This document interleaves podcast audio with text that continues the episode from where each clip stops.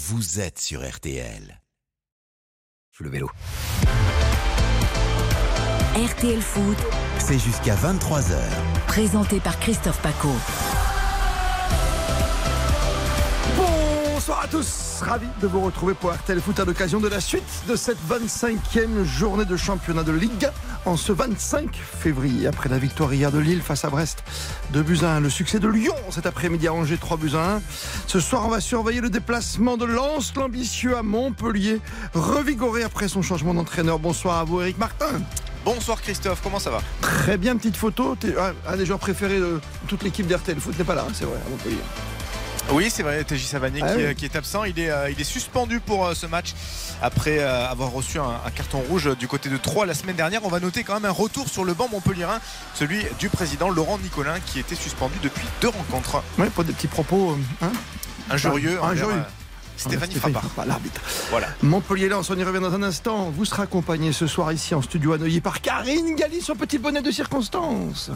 Bonsoir Paco, bonsoir à tous. Oui, c'est très important. Si tu n'étais pas au courant, mais nos fidèles auditeurs évidemment d'RTL le savent déjà, pour écraser les cheveux, si vous ne voulez pas de volume, mettez un bonnet.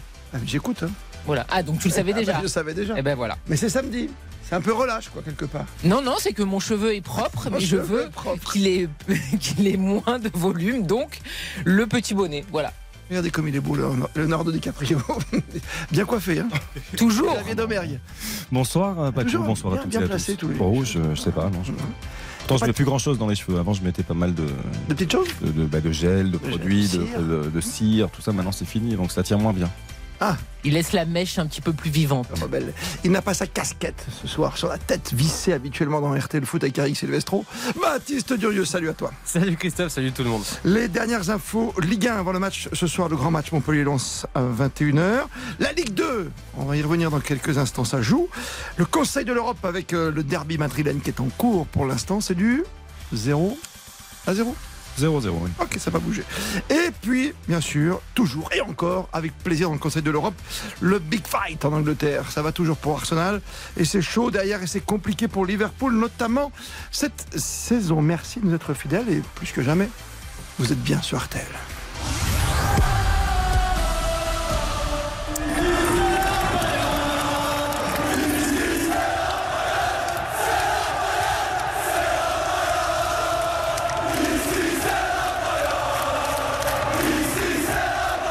On sait où on se trouve, à la Fayad. Exactement, le stade de la Mosson, Montpellier, cette tribune formidable et cette belle ambiance. Et ce grand parking derrière pour se garer. Ben oui, effectivement. Ouais, ouais. Mais jamais simple non plus. C'est important quand il y a un stade quand même. Le parking ? Oui. Ouais, demande au Niçois. Après, on ne sait pas combien de temps il va durer encore. Hein, parce que y a un projet quand même. Oui, mais... Eric va nous en parler sans doute, mais il y a un projet qui est en cours depuis un certain moment du côté de l'Odysseum pour ceux qui connaissent un peu Montpellier, donc un petit peu plus central, moins excentré. Donc à voir. Il a été stoppé ce projet. Donc. Hormis le Parc des Princes, est-ce qu'il reste encore des stades en France, en place centre-ville? Bien sûr, Marseille, ouais. Oui. Ah bah oui, t'as raison. Non, Boulevard Bachelet, non, c'est bien. Et le Parc des Princes à Paris, en espérant évidemment qu'il ne soit pas amené à changer d'air. Les Parisiens. À Monaco, c'est au centre-ville, ça fait 2 km². Bah oui. C'est vrai, ok. non, je réfléchissais. Eric, on te retrouve pour Montpellier-Lens, évidemment, Lens 4e, qui a bien envie de continuer sur sa lancée. Ça y est, chemin du succès retrouvé. Puis un entraîneur qui pousse Montpellier vers le retour, vers le futur, vers le milieu de terrain. En tout cas, le milieu de tableau.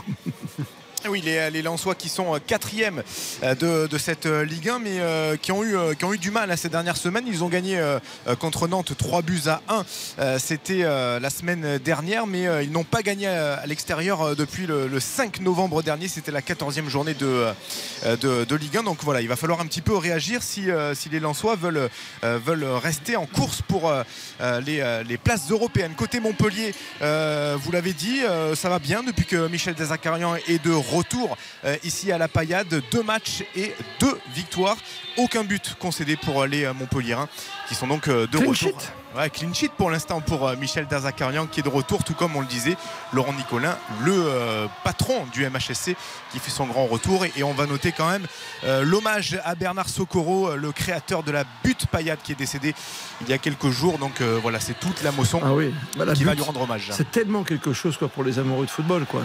Il y a des terrains comme ça, non mais la butte c'est un endroit... Des petits endroits comme ça qui nous rappellent plein de souvenirs pour les plus anciens aussi. Dans quelle ville par exemple on pouvait voir les matchs de foot? C'est à Nice, au Stade du Rail, tu peux aller sur le balcon aussi, c'était bien ça. À Brest, encore des appartements où tu peux avoir un petit coin. Ah, on reste au Stade Bauer, où il y a cet immeuble, la planète Z, je crois que ça s'appelle. Mais bon, après, le Stade Red Star, ça va aussi évoluer, ça va changer. Mais c'est aussi un stade mythique pour ça. Et le projet de nouveau stade dont parlait Xavier Domergue, Eric Martin? Oui, ben, en fait, c'est tout se fait un petit peu en catimini. Il y a beaucoup de retard, hein. Il y a énormément de retard. Il y a le constructeur qui a été désigné déjà, donc c'est une bonne nouvelle. La commercialisation des commerces, enfin, les commerces qui seront dans le stade, c'est en train d'être fait aussi. Donc voilà, c'est en train d'être fait. Ce sera dans le secteur d'Odysseum, pour ceux qui connaissent, où il y a le centre commercial, le cinéma aussi. Donc vraiment une zone où il y aura pas mal de trafic également. Mais voilà, on n'en sait pas beaucoup plus pour le moment. Pour ce stade qui sera construit à Pérols, donc tout près de Montpellier, dans la métropole montpelliéraine.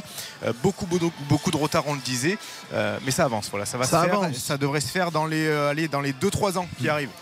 D'accord, c'est quoi, 30 000 40 000 places. 40 000 quand même pour Montpellier. C'est beaucoup, hein. Oui, moi je comprends pas ces stades qui n'auraient pas excédé 35 000 dans les villes comme ça.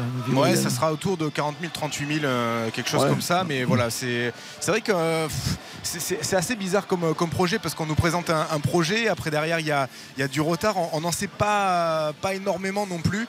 Tout est fait un petit peu en catimini. Je pense que voilà, il y aura une conférence de presse qui sera faite dans les prochains mois, parce que ça avance petit à petit déjà. Après c'est beaucoup plus central, donc parce qu'il y a certaines personnes qui se plaignent quand même du côté. La Payade, c'est quand même pas très simple d'y accéder non plus. Je veux dire, Odysseum aujourd'hui c'est devenu un vrai quartier de Montpellier. Beaucoup de choses tournent autour de ce centre commercial à ciel ouvert, c'est la caractéristique de ce centre là. Donc moi je trouve ça intéressant, le projet est beau. Maintenant il y a l'aéroport pas très loin non plus, donc voilà, il y a tout qui est à côté quoi. Après la Payade est quand même la motion est rarement à guichet fermé, donc 40 000 c'est quand même beaucoup. Après c'est sûr que lorsque tu construis un nouveau stade, tu te dis je vais avoir une certaine enceinte pour pouvoir potentiellement être candidat quand il y a un euro, quand il y a des grandes compétitions, quand il y a des artistes qui viennent en concert aussi. Il y a beaucoup de paramètres qui entrent en compte malheureusement. Il n'y a pas que il n'y a pas que le foot, tu veux dire, dans la vie. Non, mais il n'y a pas que ton club résident au final, surtout. C'est clair. Il est 20h13, mesdames, messieurs, vous êtes bien sur RTL. La Ligue 1, hier soir, c'était chaud cette fin de match avec Karine Galli, Samuel Duhamel et avec Xavier Domergue, avec la victoire hier de Lille à la maison devant Brest. Cet après-midi, on va y revenir dans un instant avec Philippe Audouin. Lyon est allé s'imposer à Angers, la lanterne rouge, avec 10 points, 3-1. Et donc ce soir, 21h, Montpellier. J'ai dit une bêtise quelque part? Non, mais si je ne m'abuse, Eric n'a pas donné les compos d'équipe, non? Si, à peu près, si. Vous n'avez pas écouté? Ah bon, mais comment ça à peu près? On connaît tout du centre commercial Odysseum, par contre la composition. On sait que Derzakarian est le coach et que Loulou Nicolin Laurent Nicolin, pardon, peut revenir sur le banc, mais le reste, non. Alors Eric, ce qu'on fait dans quelques instants, Paris, tu me fais les deux équipes, mais on n'avait pas la feuille de match, c'est pour ça que tu n'avais pas encore la feuille de match. J'ai pas la feuille de match, elle commence à se dessiner tout doucement. Vous voyez le professionnel que je suis, je savais qu'il n'avait pas la feuille de match. D'accord. Il me l'a dit, il m'a envoyé un petit texto, il m'a dit, il n'y a rien Karine, il n'y a rien. Je l'ai, c'est bon. Mais c'est bien, garde quelques instants le temps de voir ce qui se passe en Ligue 2 ce soir. Oui, premier match absolument, c'est le 0-0 entre Grenoble qui jouait face au Havre. Le Havre toujours leader évidemment, sinon ça joue toujours. 50 minutes de jeu entre Caen et Guingamp, c'est Caen qui mène 2-1 pour l'instant. 0-0 entre Laval et Queville-Rouen, Metz qui mène face au Nîmes Olympique 1-0. 0-0 entre le Paris FC et Niort, Bastia qui mène sur la pelouse de Rodez 1-0. Saint-Etienne qui est en train de gagner également 1-0 face à Pau, 3-0 pour l'instant entre Sochaux et Annecy pour Sochaux, et puis Valenciennes qui mène face à Dijon 2-1. C'est la bonne opération pour l'instant de Sochaux qui passe devant les Girondins de Bordeaux, qui prend 2 points d'avance provisoirement sur les Marinés Blancs, qui clôtureront, si je ne m'abuse, cette journée de Ligue 2. Ce sera à Amiens lundi soir. L'étranger ce soir, n'oubliez pas, Conseil de l'Europe dans un quart d'heure maintenant. On ira en Espagne et en en Angleterre. Baptiste Durieux. Oui, un partout d'ailleurs entre les Real et l'Atlético. But à l'instant du Real Madrid qui égalise. 85 minutes de jeu, un partout. On rappelle aussi que l'Atlético est à 10 contre 11 après un carton rouge. C'est très chaud au Bernabeu. Comme d'hab. Ben oui, comme d'hab. Ah, c'est derby. Derby qu'on aime. C'est sous les yeux de Sonny Anderson. Tiens, on en parlera tout à l'heure avec le match de Lyon victorieux à Angers. Il est 20h15. Il faut connaître les équipes. Et enfin, je viens de recevoir un texto d'Eric. Tu as les compos d'équipe, c'est officiel. Hein. Oui, c'est bon, on les a. Il y a pas mal d'absents. Donc, du côté de Montpellier. Confiance, on le disait, ça sera sans le capitaine Téji Savanier. Donc, il a fallu un petit peu refaire une équipe avec une défense à 4. Lecomte dans les buts, une défense à 4. Donc, on le disait, Sako, Estève, Julien, Kouyaté, Silla, défense à 5 plutôt. Ferry, Chotard au milieu de terrain. Et une attaque, eh bien, sans attaquant ce soir. Nordin, Kazri, Mawassa qui seront alignés dans le trident offensif montpellierin. Et puis, côté lensois, Samba dans les buts. Gradit, Danso, Machado, Medina, Thomasson, Fofana, capitaine, Fulgini, Frankowski qui était incertain cette semaine mais qui est bien titulaire ce soir ici à la Mosson, Abdoul Samed et Florian Sotoka qui va être titulaire à la pointe de l'attaque. Montpellier vainqueur à la maison, c'est du 4,60 mesdames, messieurs, 3,70 pour un match nul, 1,78 pour, c'est précis, hein, pour un succès à l'extérieur de Lens. Qu'avez-vous choisi, Karine? Le nul, la victoire de Lens ou Montpellier sous sa lancée sans prendre de but? Je vais tout vous dire, mon cher Paco, avec ce My Match. Alors maintenant que j'ai la compo de Montpellier, je suis un petit peu inquiète, mais c'est pas grave. Je reste avec mon idée. Pourquoi? Parce que je vois pas qui va marquer, mais bon, en tout cas, Wabi, qui marque. Kazri. Oui, bah, s'il marquait tous les matchs, ça se saurait. Hein. Bah, il a retrouvé le chemin défilé. Donc d'accord. Non, bah, Karine. Moi, je pense qu'il va enchaîner. D'accord. Bah, je lui souhaite. Et ça m'arrangerait par rapport à mon pari. Donc équipe qui marque le premier but. Montpellier, les deux équipes qui marquent, c'est un grand oui, et je joue le nul à la mi-temps. Et c'est une cote à 8. Pas mal. C'est risqué. Non, mais c'est bien. 80, mais voilà. C'est bien. Non, c'est je voulais mettre des doubles buteurs, mais vraiment personne m'a inspiré, donc je me suis abstenu. Oui, mais la compo, tu peux faire attention. Tu es prévenante. Lens pour toi ou match nul, Baptiste? Plutôt le Racing Club de Lens. Cote à 27 pour moi dans un beau my match sur Winamax. Lens qui va gagner par exactement 2 buts d'écart. C'est précis, mais c'est important. Ça fait grimper la cote. Je vois Seko Fofana en buteur, le capitaine, qui est un très bon joueur, mais je trouve qu'il marque trop peu. Alors qu'il sait marquer, il a une frappe absolument fantastique. Donc Seko Fofana en buteur, et puis je joue également les deux équipes qui marquent comme Karine. Tout cela nous donne une cote de 27. Rappelons qu'au match aller, Lens s'était imposé à 1-0, un but de Wesley Saïd, et que d'ailleurs Lens c'est 3 victoires sur ses 4 derniers matchs de Ligue 1 face à Montpellier, série en cours. En plus il y a le grand réveil lensois en ce moment. Oh, il y a un petit coup de mou. Ça va un petit peu mieux. Il y a eu un gros coup de mou, on peut dire. C'est pas un petit, parce que avant cette victoire, effectivement, le week-end dernier, c'était 4 matchs sans victoire en Ligue 1, avec 2 défaites, 2 nuls, une série difficile, dans le jeu aussi compliqué pour certaines individualités qui n'étaient plus forcément au niveau. On pense à Seko Fofana qui a eu un gros trou. Globalement, cette saison, il est quand même bien moins bien. Et à l'arrivée, voilà, Lens doit repartir de l'avant. Lens, je regardais, Lens n'a plus connu, je crois, une série de victoires consécutives depuis octobre-novembre 2022. Oui. Non mais c'est. Ils étaient parce que on a présenté Lens comme une équipe potentiellement en course pour le titre. Il y a eu un gros trou d'air ces dernières semaines, mais imaginez quand même qu'ils n'ont plus fait 2 victoires de suite depuis cet enchaînement octobre-novembre 2002. À l'époque, enfin, 2022 à l'époque. Pas si loin. C'est un vrai quand même coup d'arrêt. Bah oui, mais c'est combien de dire, oui, c'est plus pour une équipe. Mais Christophe, on est le 25 février. Oui. Et Xavier a raison, mais c'est hyper loin. Mais pour une équipe qui. Novembre. Mais c'est très loin. C'est même une infinité. Mais c'est 3 mois, c'est énorme. Mais 3 mois sans faire. C'est vrai qu'Angers aimerait avoir ces stats-là, mais bon. T'imagines. Ouais. Vous pouvez m'expliquer les petits amours, la différence entre 8, la cote, et la cote à 20, là, parce que c'est quand même un gros écart, quoi. Je préfère jouer chez toi, hein, finalement, Baptiste. C'est-à-dire la différence. C'est énorme. Oui, mais enfin, on ne parie pas du tout la même chose, quoi. Non, mais d'accord, mais tu fais une cote à 8, là, j'ai une cote à 20. Moi, c'est très simple. La cote à 20, elle est élevée parce qu'il y a 2 buts d'écart, exactement 2 buts d'écart. Et puis il y a Seko Fofana en buteur obligatoire. Donc par conséquent, c'est des prises de risque qui sont plus importantes. Ce qu'a fait Xavier. Oui, on va porter chance, hein. J'étais pas loin. T'as juste eu le. Non, t'as rien eu de bon d'ailleurs. Parce que c'était 1-1 ou 2-2 ou les buteurs. Partout, j'étais bien. Oui, mais il y a eu d'un. Oui, au final, c'est bien. Elle sourit, Jean-Michel à peu près. Elle te chambre. Tu rappelles ton prono hier? Mais non, mais c'est la frustration. Moi, j'ai rien eu de bon non plus, mais moi, dès le début. C'est-à-dire que moi, à partir de 4 minutes, c'était fini. Oui, à partir du moment où Brest a ouvert la marque, c'était cuit. J'étais juste ça, Karine. Bah oui, oui, non, mais moi, ça s'arrêtait très vite. Mes espoirs, là, douchés. RTL Foot jusqu'à 23h, il est 20h20. Dans une minute, le retour sur la victoire de Lyon à Angers cet après-midi. 3-1 dans un stade qu'adore Karine Galli avec son petit bonnet.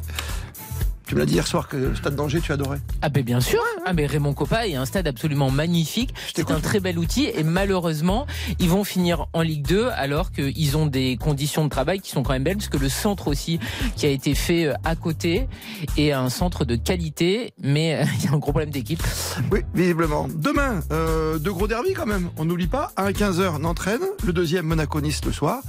Enfin, d'après-midi, 17h à Monaco. Le coucher de soleil, t'as le soleil dans les yeux en première période pendant 20 minutes, puis après c'est tout bon. Vous avancez pas trop sur les derbys, puisque Baptiste va hurler, parce que pour lui, Nantes-Rennes, ça n'est pas un derby. Donc... Ils sont pas bretons, les Nantais ? Ah, non, mais en fait, je crois que c'est 98 km. Ouais, entre, ça. La taille du derby ? Non, pas la taille du derby, la distance entre Nantes et Rennes. Ça, non, mais est-ce qu'il y a une distance réglementaire ? C'est la distance homologuée par Baptiste à 98 km. Non, mais en fait, il y a des derbys partout. J'ai même entendu que PSG-Reims c'était un derby, bientôt PSG-Lille. Tu mets 30 minutes en train, peut-être, c'est ça la norme ? Non, mais c'est insupportable. Pour moi, déjà, un derby là-bas, c'est dans la même ville. Historiquement, c'est la même. Même on n'a rien, nous, on n'a même pas de club à Paris. Et ensuite, c'est moins de 50 km un derby, sinon ça n'a aucun sens. Donc, Monaco-Nice, il valide. 22 km. C'est validé ? À la base. C'est limite, à l'écouter quand même. Non, il y a moins de 50 km entre Lyon et non. Je pense que tu as 55-60 km. Ouais. Derby breton ou pas, derby azuréen, c'est sûr. Monaco-Nice et classique, comme d'hab, Marseille-PSG. Demain soir, 21h, sera notre grande affiche du soir. Alors, bien sûr. 64 km entre Lyon et Saint-Etienne. Aïe, la tuile. 64 ou 69, quand même dans le Rhône. Absolument. Conseil de l'Europe à venir dans 8 minutes. Maintenant, après le rappel des compos, on parlera Angleterre. Et vous regardez le derby, ce qui se passe entre. Là, c'est un vrai. Dans la même ville, t'es content là, Baptiste ? Ah bah oui, là, c'est un vrai derby. Ah vas-y, Real-Barça. Et bah toujours l'habitude. Real-Barça, c'est Real-Atlético Madrid. Toujours un partout. Entre donc le Real et l'Atlético. 92 minutes de jeu. Il y a 5 minutes de temps additionnel pour l'instant. C'est très chaud. C'est le Madrid qui a le ballon pour l'instant. Et rappelons que les cochoneros, tu l'as rappelé tout à l'heure, Baptiste, sont à 10-11 entre Al Correa qui est entré à la mi-temps, qui a joué quoi, à peine un quart d'heure, qui a pris rouge direct. Bah tu avais la faute. Oui. Il donne un bon petit coup quand même. Oui, bien sûr. Ouais, d'accord. Okay. Bon, c'est juste pour rappeler qu'il était entré en cours de jeu et que voilà, c'est un changement probant. À tout de suite pour la Ligue 1. Bien sûr, elle retourne sur la victoire de Lyon. À Angers 3-1. RTL. Christophe Paco. RTL Foot jusqu'à 23h. C'est un peu laborieux pour Lyon cet après-midi. Le score pourtant, 3-1, c'est une victoire qui est d'importance pour Laurent Blanc revenu sur le banc. Après un petit passage à vide, après un souci de santé. 3-1 à Angers, au beau stade d'Angers. Bonsoir Philippe Audon. Bonsoir Christophe Paco, que de souvenirs, que de se retrouver pour une soirée foot. Bien sûr, vous savez qu'on le surnomme la Panthère Rose, Philippe Audon. Bien sûr. Parce qu'un jour il n'a pas vu qu'il y avait un spectacle. Personne ne peut comprendre. Si, je vais l'expliquer, parce que tu sais, à la radio, il ne faut jamais exclure l'auditeur. On était jeunes, Philippe, on était fous, et il commentait, il s'enthousiasmait, et à un moment il y a une Panthère Rose qui est rentrée sur le terrain, il ne l'a pas vue. Donc le lendemain, je l'appelle, je dis mais la Panthère Rose, on n'a pas parlé. C'est pas tant que je l'ai pas vu, c'est que j'avais pas osé couper l'antenne à ce moment-là. Une Panthère Rose sur un terrain, excuse-moi. C'était un supporter, qu'on explique que c'était un supporter à la Beaujoire qui s'était déguisé en Panthère Rose, qui s'était introduit en plein match sur la pelouse. Et c'est vrai que c'était assez curieux, mais bref. C'est ce qui explique que Christophe Paco me chambre à chaque fois que cette Panthère Rose. Et c'est plus sympa en plus qu'un individu tout nu qui court. Moi je trouve que la Panthère Rose est bonne idée. C'est plus drôle. Voilà. J'adore. C'est vrai. La Panthère Rose, c'est plus original. Bien sûr. Tu me trouves la musique de la Panthère Rose, s'il te plaît, Oriane, ça me ferait grand plaisir. Franchement, d'ici la fin de l'intervention de Philippe Audouin. Tu as trouvé comment les Lyonnais face à Angers ? Angers, c'est nul. C'est fini. Hein. C'est voilà. Ah mais non mais alors bon, Angers, il faut déjà situer le contexte. Angers, c'est 14 défaites et 2 nuls depuis le mois de septembre. Angers va en Ligue 2. Voilà, ça fait loin septembre. Oui. Et puis surtout, 14 défaites et 2 nuls, série en cours pour Angers quand même, avant d'affronter Lyon cet après-midi. Lyon, deuxième budget de France, 250 millions, faut-il le rappeler. Lyon devrait normalement s'imposer sans problème à Angers. Alors évidemment, il y a 3-1 à l'arrivée pour Lyon. Mais franchement, le niveau des Lyonnais aujourd'hui, mais c'est affligeant. 8 jours après une défaite sur le terrain de l'avant-dernier, la JOCR qui n'avait plus gagné depuis longtemps. Et Lyon n'avait pas été bon non plus en Bourgogne il y a 8 jours. Donc franchement, même s'il y avait des absents, Tolisso, Aouar, Lacazette qui a quand même marqué 14 buts depuis le début de la saison, Lyon doit faire mieux quand même. C'est pas possible parce que là, en première mi-temps, il n'y avait rien du tout. Aucun tir. Et il y a un coup franc vraiment magistral, magnifique de Thiago Mendes à 7 minutes de la mi-temps qui va au fond, 1-0. Et en deuxième mi-temps, il y a un tout début de réaction, tout début de deuxième mi-temps, mais très timide. Et puis, ça s'éteint aussitôt. Angers a quasiment fait jeu égal avec Lyon pendant tout le match. Alors, à l'arrivée, il y a 3-1 pour Lyon, mais franchement, le niveau des Lyonnais, c'est pas terrible. D'accord, pas d'accord, Xavier Domergue. Non, sur le coup franc magnifique de Thiago Mendes, c'est là où je suis pas tellement d'accord, parce qu'effectivement la frappe est belle, elle est à mi-hauteur, elle manque un peu de hauteur quand même, elle est collée au poteau, mais le mur, Philippe, je suis désolé parce que Bernard Loni en plus il râle, mais le mur est tellement mal placé, il râle par rapport au mur comme quoi un de ses joueurs se serait tourné ou désolidarisé du mur, et en fait pas du tout, c'est que le mur est très mal placé. Thiago Mendes il la frappe bien, mais bon, c'est pas une frappe non plus extraordinaire, mais je rejoins complètement Philippe sur l'analyse globale, mais bon, est-ce qu'on est surpris? L'OL est plus que poussif depuis bon nombre de semaines, malgré l'arrivée de Laurent Blanc. L'OL tâtonne dans le schéma tactique, on sait pas trop comment il joue, là ce soir il joue à 4 derrière, mais parfois on voit bien que Diomandé il se réaxe, ça se transforme un peu à 3 quand ils sont en possession du ballon, il n'y a pas de certitude à l'arrivée. Et ce qui est intéressant, c'est que même si Lyon n'est pas bon, Lyon arrive quand même à s'imposer 3-1, et quand on regarde la série, je crois que c'est le 3e succès sur les 4 dernières journées, donc Lyon engrange des points sur cette période-là, donc c'est ce qu'il faut retenir. Tu as rencontré l'entraîneur, Laurent Blanc? Quatrième succès sur les 5 derniers matchs pour Lyon. Sur les 6 derniers matchs. 6 derniers matchs, 4 succès. Moi, je préfère faire 3 sur 4. Mais... 3 sur 4, c'est bien. On écoute Laurent Blanc, l'entraîneur lyonnais, quand même, après ce match, on va voir sa réaction. Laurent Blanc. Rennes et Lille, actuellement, jouent mieux que nous, ont un meilleur effectif. Actuellement, je parle. Les points vont valoir cher pour Lyon, pour tout le monde. Si Rennes et Lille font une deuxième partie ou une fin de championnat où ils gagnent tous les matchs, ne sera même pas avec eux. Oui, mais c'est surtout par rapport à votre propre niveau sur les 2 derniers matchs à Auxerre et aujourd'hui contre Angers. Avec ce niveau de jeu, vous n'aurez aucune chance de revenir sur eux. Écoutez, si on gagne des matchs, même si on n'est pas très bon, Rennes et Lille, ils jouent bien. Et puis surtout, ils n'ont pas fait un début de championnat aussi mauvais que Lyon. Donc vous avez un déficit de points. Il faut que vous fassiez un sans faute. On ne le fera pas. Et il faudrait qu'eux perdent des points. Et ils n'en perdent pas trop. Donc c'est compliqué. C'est compliqué pour Lyon, Karine, surtout que pour l'instant, leur nouveau conseiller, encore du boulot, donc il n'est pas prêt à les aider, Sonia Anderson. Ah oui, non, mais c'est très compliqué, c'est vraiment compliqué de regarder Lyon jouer, parce que franchement, c'était le désert de Gobi cette première mi-temps. Ça n'a aucune valeur à mes yeux d'aller évidemment battre Angers, qui est dernier du championnat. Même avec 3-1 au score final. Mais je m'en fous, je m'en fous complètement du 3-1, parce qu'en fait, Lyon a été d'une tristesse abyssale, il s'est absolument rien passé en première mi-temps. Après, en plus, tu peux remercier les Angevins qui sont complètement dépassés dans tous les secteurs, Bernard Denis qui n'a pas été bon, la défense qui n'a pas été bonne, etc. Lyon n'a rien montré, c'est-à-dire que Cherki, qui nous avait enchaîné quelques beaux matchs la semaine dernière face à Auxerre, très décevant, bis repetita ce soir, où il n'a pas été bon, il était parfois agaçant dans ses attitudes, donc on espérait un réveil, on va attendre. Dembélé, 0, c'est-à-dire que c'est exactement le même qu'il y avait la semaine dernière contre Auxerre, parce que je vous rappelle que le but qui marque contre Auxerre, c'est merci le gardien. Sinon, il n'y a pas de but. Voilà, donc il se passe absolument rien. La seule bonne nouvelle, c'est le petit Sarr qui est arrivé et qui a marqué son premier but, parce qu'il avait été en difficulté la semaine dernière lorsqu'il avait été titularisé pour la première fois. Mais la tristesse absolue. Vite que ça se termine cette saison, il reste quand même vite que ça se termine, que Laurent Blanc parte de ce bourbier absolu, et puis qu'il trouve encore d'autres conseillers qui les empilent, et puis ça n'amène à rien. Philippe Audouin. Il n'est pas certain que Laurent Blanc parte de ce bourbier en fin de saison. Je lui souhaite. Avant de retrouver un club, il va peut-être pas repartir comme si vite. Je lui souhaite de partir. Ça dépendra. Je lui avais souhaité de ne pas venir déjà, tu vois. Il aurait dû m'écouter. Ça dépendra peut-être du projet la saison prochaine. Mais quand tu dis, Karine, vite que ça se termine, je ne suis pas d'accord. Parce qu'il y a quand même, pour Lyon, un quart de finale à venir à domicile contre Grenoble dans 3 jours en Coupe de France, qui peut sauver la saison, ou en tout cas sauver les apparences, pour essayer de décrocher une qualification européenne. Qui ne va pas être facile, Philippe, parce que Grenoble, j'ai pas dit que ça serait facile, Xavier.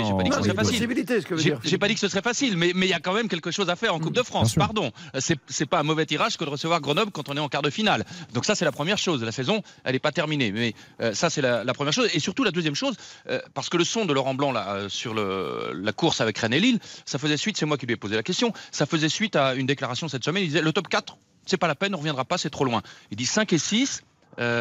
Pourquoi pas? Moi, c'est pour ça que j'ai lancé sur cet aspect-là. Et là, il dit aujourd'hui, non mais Rennes et Lille, on n'y arrivera pas. Il dit quasiment, on n'y arrivera pas. Et plus loin, on ne l'entend pas parce que c'était trop long. Je lui dis, donc ça veut dire que vous faites une croix sur les 5e et 6e places. Ah mais pas du tout, pas du tout. Vous n'avez jamais joué au football, monsieur. Il me prenait un peu d'eau. Bah, c'est ça qu'on aurait voulu entendre. Mais oui, mais il y a eu ma carte à formater, malheureusement. Ah, tu vois qu'il y a eu un souci. Non, mais par rapport à votre échange, justement, mais moi j'espère que Lyon ne va jamais revenir sur ses équipes, parce qu'au moins Lille, Rennes, Lorient, Nice, là j'ai pris donc juste les 4 qui sont devant Lyon, proposent du football. Nous ont fait plaisir depuis le début de la saison. Il y a eu des hauts et des bas. Oui, Lyon a été très bon, ça a été moins bon. Nice n'a pas été bon, ils deviennent bons. Mais Lyon, globalement, c'est d'une tristesse terrible. C'est-à-dire que face à Lens, on a vu du répondant, on a cru que c'était peut-être une victoire fondatrice, patatras, à la GIA. Donc en fait, Lyon, par rapport à ce qu'il nous propose après 24 journées de Ligue 1, ça ne doit pas être en Europe. Ça doit être encore une saison ratée, parce qu'ils ne sont pas bons. Parce on est d'accord. On est d'accord, mais c'est une énorme.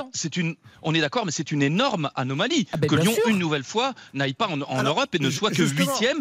Alors pour autant, mathématiquement, la 5e et la 6e place sont à 5 et 6 points. Bien sûr. Ça veut dire que si Lyon réussit avec le retour des blessés et à retrouver un peu de confiance et de sensation, parce que parfois c'est une histoire de dynamique aussi, bah, c'est pas impossible encore de revenir sur la 6e place. Je suis complètement d'accord avec Karine, si je peux me permettre. Mais moi, je vais rajouter Reims, parce que tu vois, je vois Reims, ça joue mieux que Lyon. Toulouse, ça joue mieux que Lyon. Donc, toutes ces équipes, elles doivent passer devant Lyon. Oui, monsieur. Alors, je vais te dire un truc très important. À chaque fois, moi, j'y pense. On devrait sélectionner finalement les équipes capables de bien figurer, vu ce qui s'est passé jeudi dernier encore, en Coupe d'Europe la saison prochaine. Un effectif comme Lyon, c'était un peu d'argent avec les Américains. Tu peux avoir une très belle équipe l'an prochain de Lyon, quelque part. Pardon. Il vaut mieux la qualifier qu'une équipe comme peut-être Reims, qui n'aura pas le budget. Pardon ? Non, mais enfin, mais c'est une blague. Toi, tu veux une prime au mérite, quoi. Ah non, non, moi je veux du foot sur un terrain. Je veux dire, j'en ai rien à faire que Lyon est un budget important. À l'avenir proche. L'avenir de Lyon, c'est plusieurs saisons sans coupes européennes. C'est un club qu'on met toujours en avant parce qu'ils ont un gros budget. Sur les 10 dernières années, ils ont été combien de fois sur le podium ? Tu peux me le dire ? Sur les 10 dernières années ? Très peu. Trop peu. Donc, si Reims se joue mieux que Lyon, si Nice joue mieux que Lyon. Fait Lyon pour le foot français, madame. Non, mais j'oublie pas. Mais c'est pas la réalité de Lyon aujourd'hui. Et l'Europe, ça se mérite. Je suis d'accord avec toi, mais c'est pour pas s'illustrer l'année d'après. Tu vois, c'est comme quand Marseille va en Ligue des Champions et que c'est un cadeau empoisonné. Non, mais à l'arrivée, les clubs se sont fait sortir, mais ils ont joué l'Europe. Je veux dire, on peut pas rentrer dans un truc en disant que Rennes, Nantes et Monaco n'ont pas joué l'Europe. Hein. C'est arrivé par le passé que nos clubs français jouent pas vraiment le jeu à fond, et ça a été regrettable. Là, c'est plus le cas. Pour moi, l'Europe, ça se mérite. Effectivement, on regarde la saison, Lyon ne mérite pas l'Europe, mais ils sont quand même, comme le disait très bien Philippe, à 5 et 6 points des 5e et 6e places. Je veux dire, mais le foot français a besoin.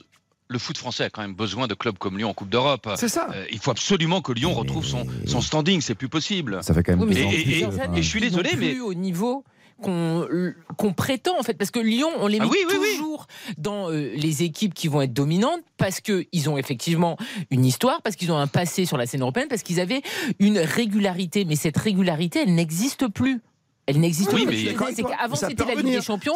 Ils sont passés à la Ligue Europa et maintenant ils sont passés à on ne joue plus l'Europe. Donc en fait, le déclin il est réel depuis plusieurs années. On espère pour eux que ça puisse revenir. Là, effectivement, tu joues à Angers, qui est le vrai sparring partner idéal, je pense, pour se relancer. 19e défaite de la saison, je crois, la 10e à domicile pour le SCO. Mais tu joues quand même sans Malo Gusto, sans Lacazette, sans Tolisso. Tu joues sans des joueurs importants. Mais bon, même quand ils sont là, vous me direz, il n'y a pas non plus de grands matchs en termes de qualité de jeu produit par l'OL. Moi, si je dois retenir un petit côté positif aujourd'hui encore, c'est Bradley Barcola. Je trouve que il crée, il apporte quelque chose, il tente, il y a du déchet, mais il tente, et je crois qu'il a marqué son 2e but sur ses 3 dernières titularisations. Donc ça veut dire que quand Laurent Blanc lui fait confiance, il répond présent, et aujourd'hui je trouve que ça a été l'un des rares à s'exprimer positivement. Au moins, tu vois, il y a une petite satisfaction, c'est bien. Oui, il n'y en a pas beaucoup. Hein, mais... Xavier Domergue, Karine Galli, Baptiste Durieux en studio, Philippe Audouin ce soir à Angers. Merci à toi, Philippe, au plaisir de te retrouver. Tu veux ta petite musique préférée peut-être, Philippe, non ? Ah oui, je l'attends avec impatience. Vas-y, c'est pas frais. Quand même, c'est culte. Oh, c'est culte. On a tous regardé. On voit que Philippe Audouin, les années passent, mais ça change pas chez lui. Il n'a pas vu la Panthère Rose, et le meilleur moment de l'interview, on l'a pas. Je chante. Mais oui, mais ça, c'est mon vieux Nagrahares qui a 20 ans, qui de temps en temps plante. Voilà. Je pense qu'il a trop travaillé cette semaine. Faisons un micro-trottoir pour les gens qui nous écoutent, le Nagrahares. L'appareil d'enregistrement à bandoulière. Salut Philippe Audouin, bonne soirée chez toi. Et au fait, à demain pour le derby entre Nantes et Rennes. Ah, c'est un derby ? Ah bah oui, allez, c'est un derby breton. Bien sûr. Baptiste Durieux. Évidemment, c'est un derby. Ça me dégoûte, ça me dépasse. Tu me dois une crêpe sucre citron. Avec plaisir. C'est les meilleurs. Je la préfère. Plus simple. Bien sûr, Paco. Bien sûr. Vous pouvez nous commander une crêpe sucre citron pour 23h02, s'il vous plaît. Ah, il n'y a rien de meilleur. Ça ira très bien. Du caramel basique. Beurre salé, sucre citron. Beurre salé, c'est la meilleure. Bah oui, c'est la meilleure. Non, du basique. Du basique. Vous mettez du sucre avec le citron, du cape d'ail. Et surtout, ne rajoutez pas là des bananes, du chocolat, de la vanille, la chantilly, blablabla. Non, non. Trop jeune. Comme la gaufre, juste avec du sucre glace. Voilà, sucre glace, la gaufre à Chamonix, quoi. Voilà. La meilleure du monde. 20h36, ça tout de suite pour le Conseil de l'Europe. Et le rappel des compos pour le grand match de ce soir, Montpellier-Lens. Bon appétit si vous nous écoutez. RTL. RTL Foot. Présenté par Christophe Paco. Ils font les crêpes à la paillade, non? À Montpellier, à la buvette? Je sais pas. Non, il y a des hot dogs. Il y a des frites. Hot dog. Il y a des hot dogs. Et ils sont. Alors, le hot dog du buffet presse de la Mosson, c'est exceptionnel. À chaque fois, moi, Monaco, c'est fini, ça. Ah, c'est vrai. Ah, mais quel drame! C'était trop bien. Vous voulez savoir ce qu'on a? Eric, il était bien ce hot dog. Ah, il y avait une des planches de charcuterie qui était divine, et il y avait un hot dog qui était. C'est un peu plus gourmet maintenant. C'est une petite salade avec du poulet, du chou frisé, de la mangue. Non, c'est bien fait. Mais non, mais il faut que tu discutes avec Laurent Nicolin. Le hot dog, moi, chaque fois, j'allais les voir et je leur demandais qu'ils m'en mettent deux de côté. Ils étaient adorables, ils m'en mettaient sur deux de côté, bien sûr. Le pain délicieux. Oh là là là. Il y avait le buffet de fromage aussi. Et il y avait la machine à hot dog. Ils avaient la machine à hot dog. T'as jamais été invité dans les loges princières? Oui, mais ça n'a rien à voir là. Entre les loges princières. Le petit oignon. Non, mais d'accord, mais sauf que là, c'est pour tout le monde. C'était le petit buffet pour la tribune presse et leur hot dog était. Non, je suis très déçu que ça soit fini. Tout le monde, c'est pour la presse. On n'a plus accès en fait. Voilà, on nous donne un petit panier repas maintenant. Oh, quelle décision. C'est moins convivial. Petit panier à part. Ah, parce que franchement, c'était génial. Ah ouais, ouais, moi j'étais très heureux à chaque fois d'aller. Moi j'adorais à la Montpellier, à la Mosson, mais quand on arrivait, le match à 13h, c'était parfait. On arrivait bientôt, j'attendais que les saucisses chauffent suffisamment et j'étais le premier à chaque fois. Alors, nous, les jeunes supporters, on payait notre sandwich à la merguez quand on allait sur la Canebière. Ça me dérange pas, moi, après. Nous aussi, quand on était supporters, qu'on avait nos abonnements, on payait. Mais enfin, là, en tant que journaliste, on n'avait pas payé notre dog. VIP, Karine Galli. Non. Après, il y a toujours eu un classement aussi des buffets presse en fonction des clubs et des villes. Monaco, très bien, rien à dire. Le plat chaud est toujours excellent. Oui, Monaco, très bien. Les lasagnes, souvent, très très bien. Bon, 20h39. Oui. Dis-moi, Bocuse, tu peux nous donner la compo de Montpellier-Lens, s'il te plaît, Eric Martin? Mais d'abord, les compos Montpellier-Rennes avec Benjamin Lecomte dans les buts. Une défense avec 3 centraux: Kouyaté, Julien, Estève, Issiaga Silla, Falaï Sako, piston droit et gauche. Jordan Ferry qui sera capitaine ce soir aux côtés de Joris Chotard, et un trio d'attaque assez inédit: Fetou Mawassa, Wabi Kazri et Arnaud Nordin. Côté lensois, Brice Samba dans les buts. En défense, Facundo Medina, Kevin Danso, Jonathan Gradit, Machado et Frankowski qui seront les pistons lensois. Seko Fofana, capitaine aux côtés d'Abdoul Samed, et le trio offensif, Florian Sotoka en pointe, et les deux recrues lensoises, Fulgini et Thomasson, qui l'accompagneront. Dans 20 minutes, coup d'envoi avec toi, Eric, évidemment, Eric Martin pour Montpellier-Lens ce soir sur RTL. RTL Foot, le Conseil de l'Europe. Quelle émission fantastique. Señorita Galli, El Paco, El Dobergo, El Duriox. On va demander à Mathias Valton ce qu'il y avait au Bernabeu. Mathias Valton au Bernabeu ce soir. Mathias, c'est vrai, Mathias. Real Atlético. Buenas noches, señores y señora. C'est un vrai bon derby, un vrai bon match nul. C'était un match nul enthousiasmant sur la fin, on va dire, parce que c'était un match très fermé. C'était pas du tout le huitième de finale aller de Ligue des Champions de mardi, qui était un match extraordinaire entre le Real et Liverpool. Là, c'était un derby, un match fermé, un match qui s'est déroulé sur pas un gros rythme, notamment en première mi-temps. Et puis, il y a eu une expulsion de Correa un peu après l'heure de jeu. On pensait que l'Atlético, justement, allait plier. Et puis, finalement, à la suite d'un magnifique coup franc d'Antoine Griezmann, eh bien, c'est José María Jiménez qui a ouvert le score pour l'Atlético. Et le Real, comme souvent, a fait preuve quand même de grosses ressources mentales pour égaliser à la 85e par le jeune Alvaro Rodriguez. Donc voilà, un match nul 1-1, exactement, 18 ans. Et c'est une très très mauvaise opération en revanche pour le Real dans la course au titre, parce que il se retrouve à 7 points du Barça qui joue demain à Almeria. Donc le Barça pourrait avoir 10 points d'avance. On va dire que la Liga est très très très très compromise. Le Real joue la Ligue des Champions, on va dire ça aussi peut-être. On va dire ça. Mais justement, Mathias, par rapport à ça, s'il n'y a pas une nouvelle victoire finale en Ligue des Champions, Ancelotti il saute, non ? Ça dépend, parce qu'il y aura ils sont en demi-finale de la coupe, donc ils jouent contre le Barça jeudi. Il y a ça. Non, après il faut effectivement aller loin en Ligue des Champions. Alors peut-être pas une victoire, mais j'allais dire atteindre au moins le dernier carré. Et après pour rester, pareil, pour être sûr, c'est pour changer, pour mettre qui, je trouve qu'Ancelotti est justement en train d'opérer un rajeunissement de l'équipe, en tout cas de faire une espèce de petite passation de pouvoir entre les vétérans et les jeunes comme Camavinga, Tchouaméni, Valverde. Je trouve que la transition il l'a fait plutôt bien. Alors après c'est vrai que là on a l'impression de revoir le Zidane de le Real de Zidane qui était à la rue en Liga et qui avait fini par remporter la Ligue des Champions. Ça va être, s'il y a une saison blanche, ça va être compliqué pour lui, pour Ancelotti, parce que au Real Madrid, ce qui compte, c'est les titres à la fin. Oui, Florentino Pérez, changer pour mettre qui, Karine? Ah non, mais moi, c'est pas ce que je veux, mais c'est vrai que Florentino Pérez, il est quand même pas très dans la calinothérapie. C'est-à-dire, souvent, s'il n'y a pas de trophée, tu sautes. Normalement, tu sautes, oui, on l'a vu pour Zidane. Oui, mais après Ancelotti, il respecte aussi tout ce que peuvent lui demander les dirigeants du Real Madrid. Donc il y a ça qui entre en jeu. C'est quelqu'un qui est assez malléable à ce niveau-là. Donc ça joue aussi. Et puis après il faut trouver quelqu'un d'autre qui est à la fois un grand entraîneur, qui est respecté par les joueurs. Donc c'est pas forcément évident, mais c'est une éventualité effectivement. Tu as raison, s'il n'y a pas de titre au bout. Moi c'est pas ce que je veux, juste qu'on soit clair. Ah oui, moi je trouve que ce serait dur quand même, parce qu'il a quand même bien rétabli les choses. Je trouve que le titre de la saison dernière, au-delà de tout ça, ce qui fait la gestion, comme le disait très bien Mathias, la gestion des anciens, du temps de jeu de chacun avec la jeune génération qui arrive. Aujourd'hui, à l'heure de jeu, il fait quand même triple changement. C'est un luxe, mais il fait rentrer Camavinga, Modric, Tchouaméni. Voilà, moi je trouve que ce qu'il fait, c'est... Le jeune Alvaro Rodriguez. Tu vois, quand tu fais un changement. Oui, mais après le jeune Rodriguez rentre, 18 ans, il marque un but magnifique.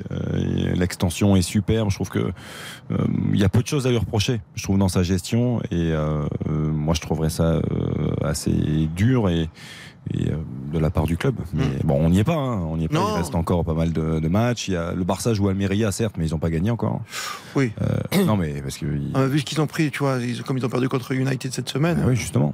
Oui. Oui, ils vont se... Après, ce pourrait être une très mauvaise opération pour le Real, ce nul contre l'Atlético, mais l'Atlético a fait un match à l'Atlético, cohérent, sérieux, pas de surprise solide. Avec l'Atlético. Non, on a vu de bonnes choses quand même, Mathias. Je trouve qu'on a vu 2-3 bons mouvements. On a vu un bon Carrasco en première période qui était remuant. Un bon Griezmann aussi. Une frappe qui est passée juste à côté du poteau de Courtois. Courtois a fait 2-3 arrêts quand même de qualité. Et après, surtout, Xavier, ils ont retrouvé ce qui leur manquait depuis le début de saison. Là, ces dernières semaines, c'est une vraie solidité défensive. Ça s'est vu contre le Real qui ne s'est pas procuré beaucoup d'occasions, hormis à la fin quand ils ont poussé. Donc ça, c'est plutôt intéressant pour l'Atlético et qui est troisième avant le match de la Real Sociedad, donc sur une pente ascendante aussi cette équipe madrilène. Oui, mais en tout cas on peut rien faire pour les cheveux de Griezmann, en fait, c'est jusqu'à la fin de saison. Mais c'est magnifique. Non mais arrête. Eh oui. Dites pas ça, sinon vous allez avoir des problèmes avec Pierre Boubi aussi. Oui, je sais bien. Ou avec Chris Brown, un chanteur américain qui était en concert à Paris avec les cheveux roses également. J'ai pas une grande passion pour ce genre de couleur, mais bon. Moi je le mets bien. Ça leur va bien. Non mais sous le bonnet de Karine, ça va.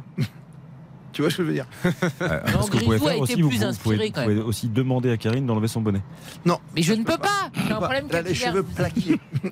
Ça n'a rien à voir. Vous pouvez nous suivre sur RTL.fr. Moi, c'est un souci capillaire. C'est pas la même chose. Non, c'est pas un souci capillaire. Je commence quand même à te connaître un peu à travers mes déplacements. C'est que non, mais elle fait ça très souvent quand elle sort de la douche, qu'elle a les cheveux encore tout mouillés. Ben oui. Quelque chose sur les cheveux. Évidemment. Mais bien sûr. Tout le monde fait ça. Pour qu'il sèche et pour qu'il n'ait pas de volume. Oh là là là là.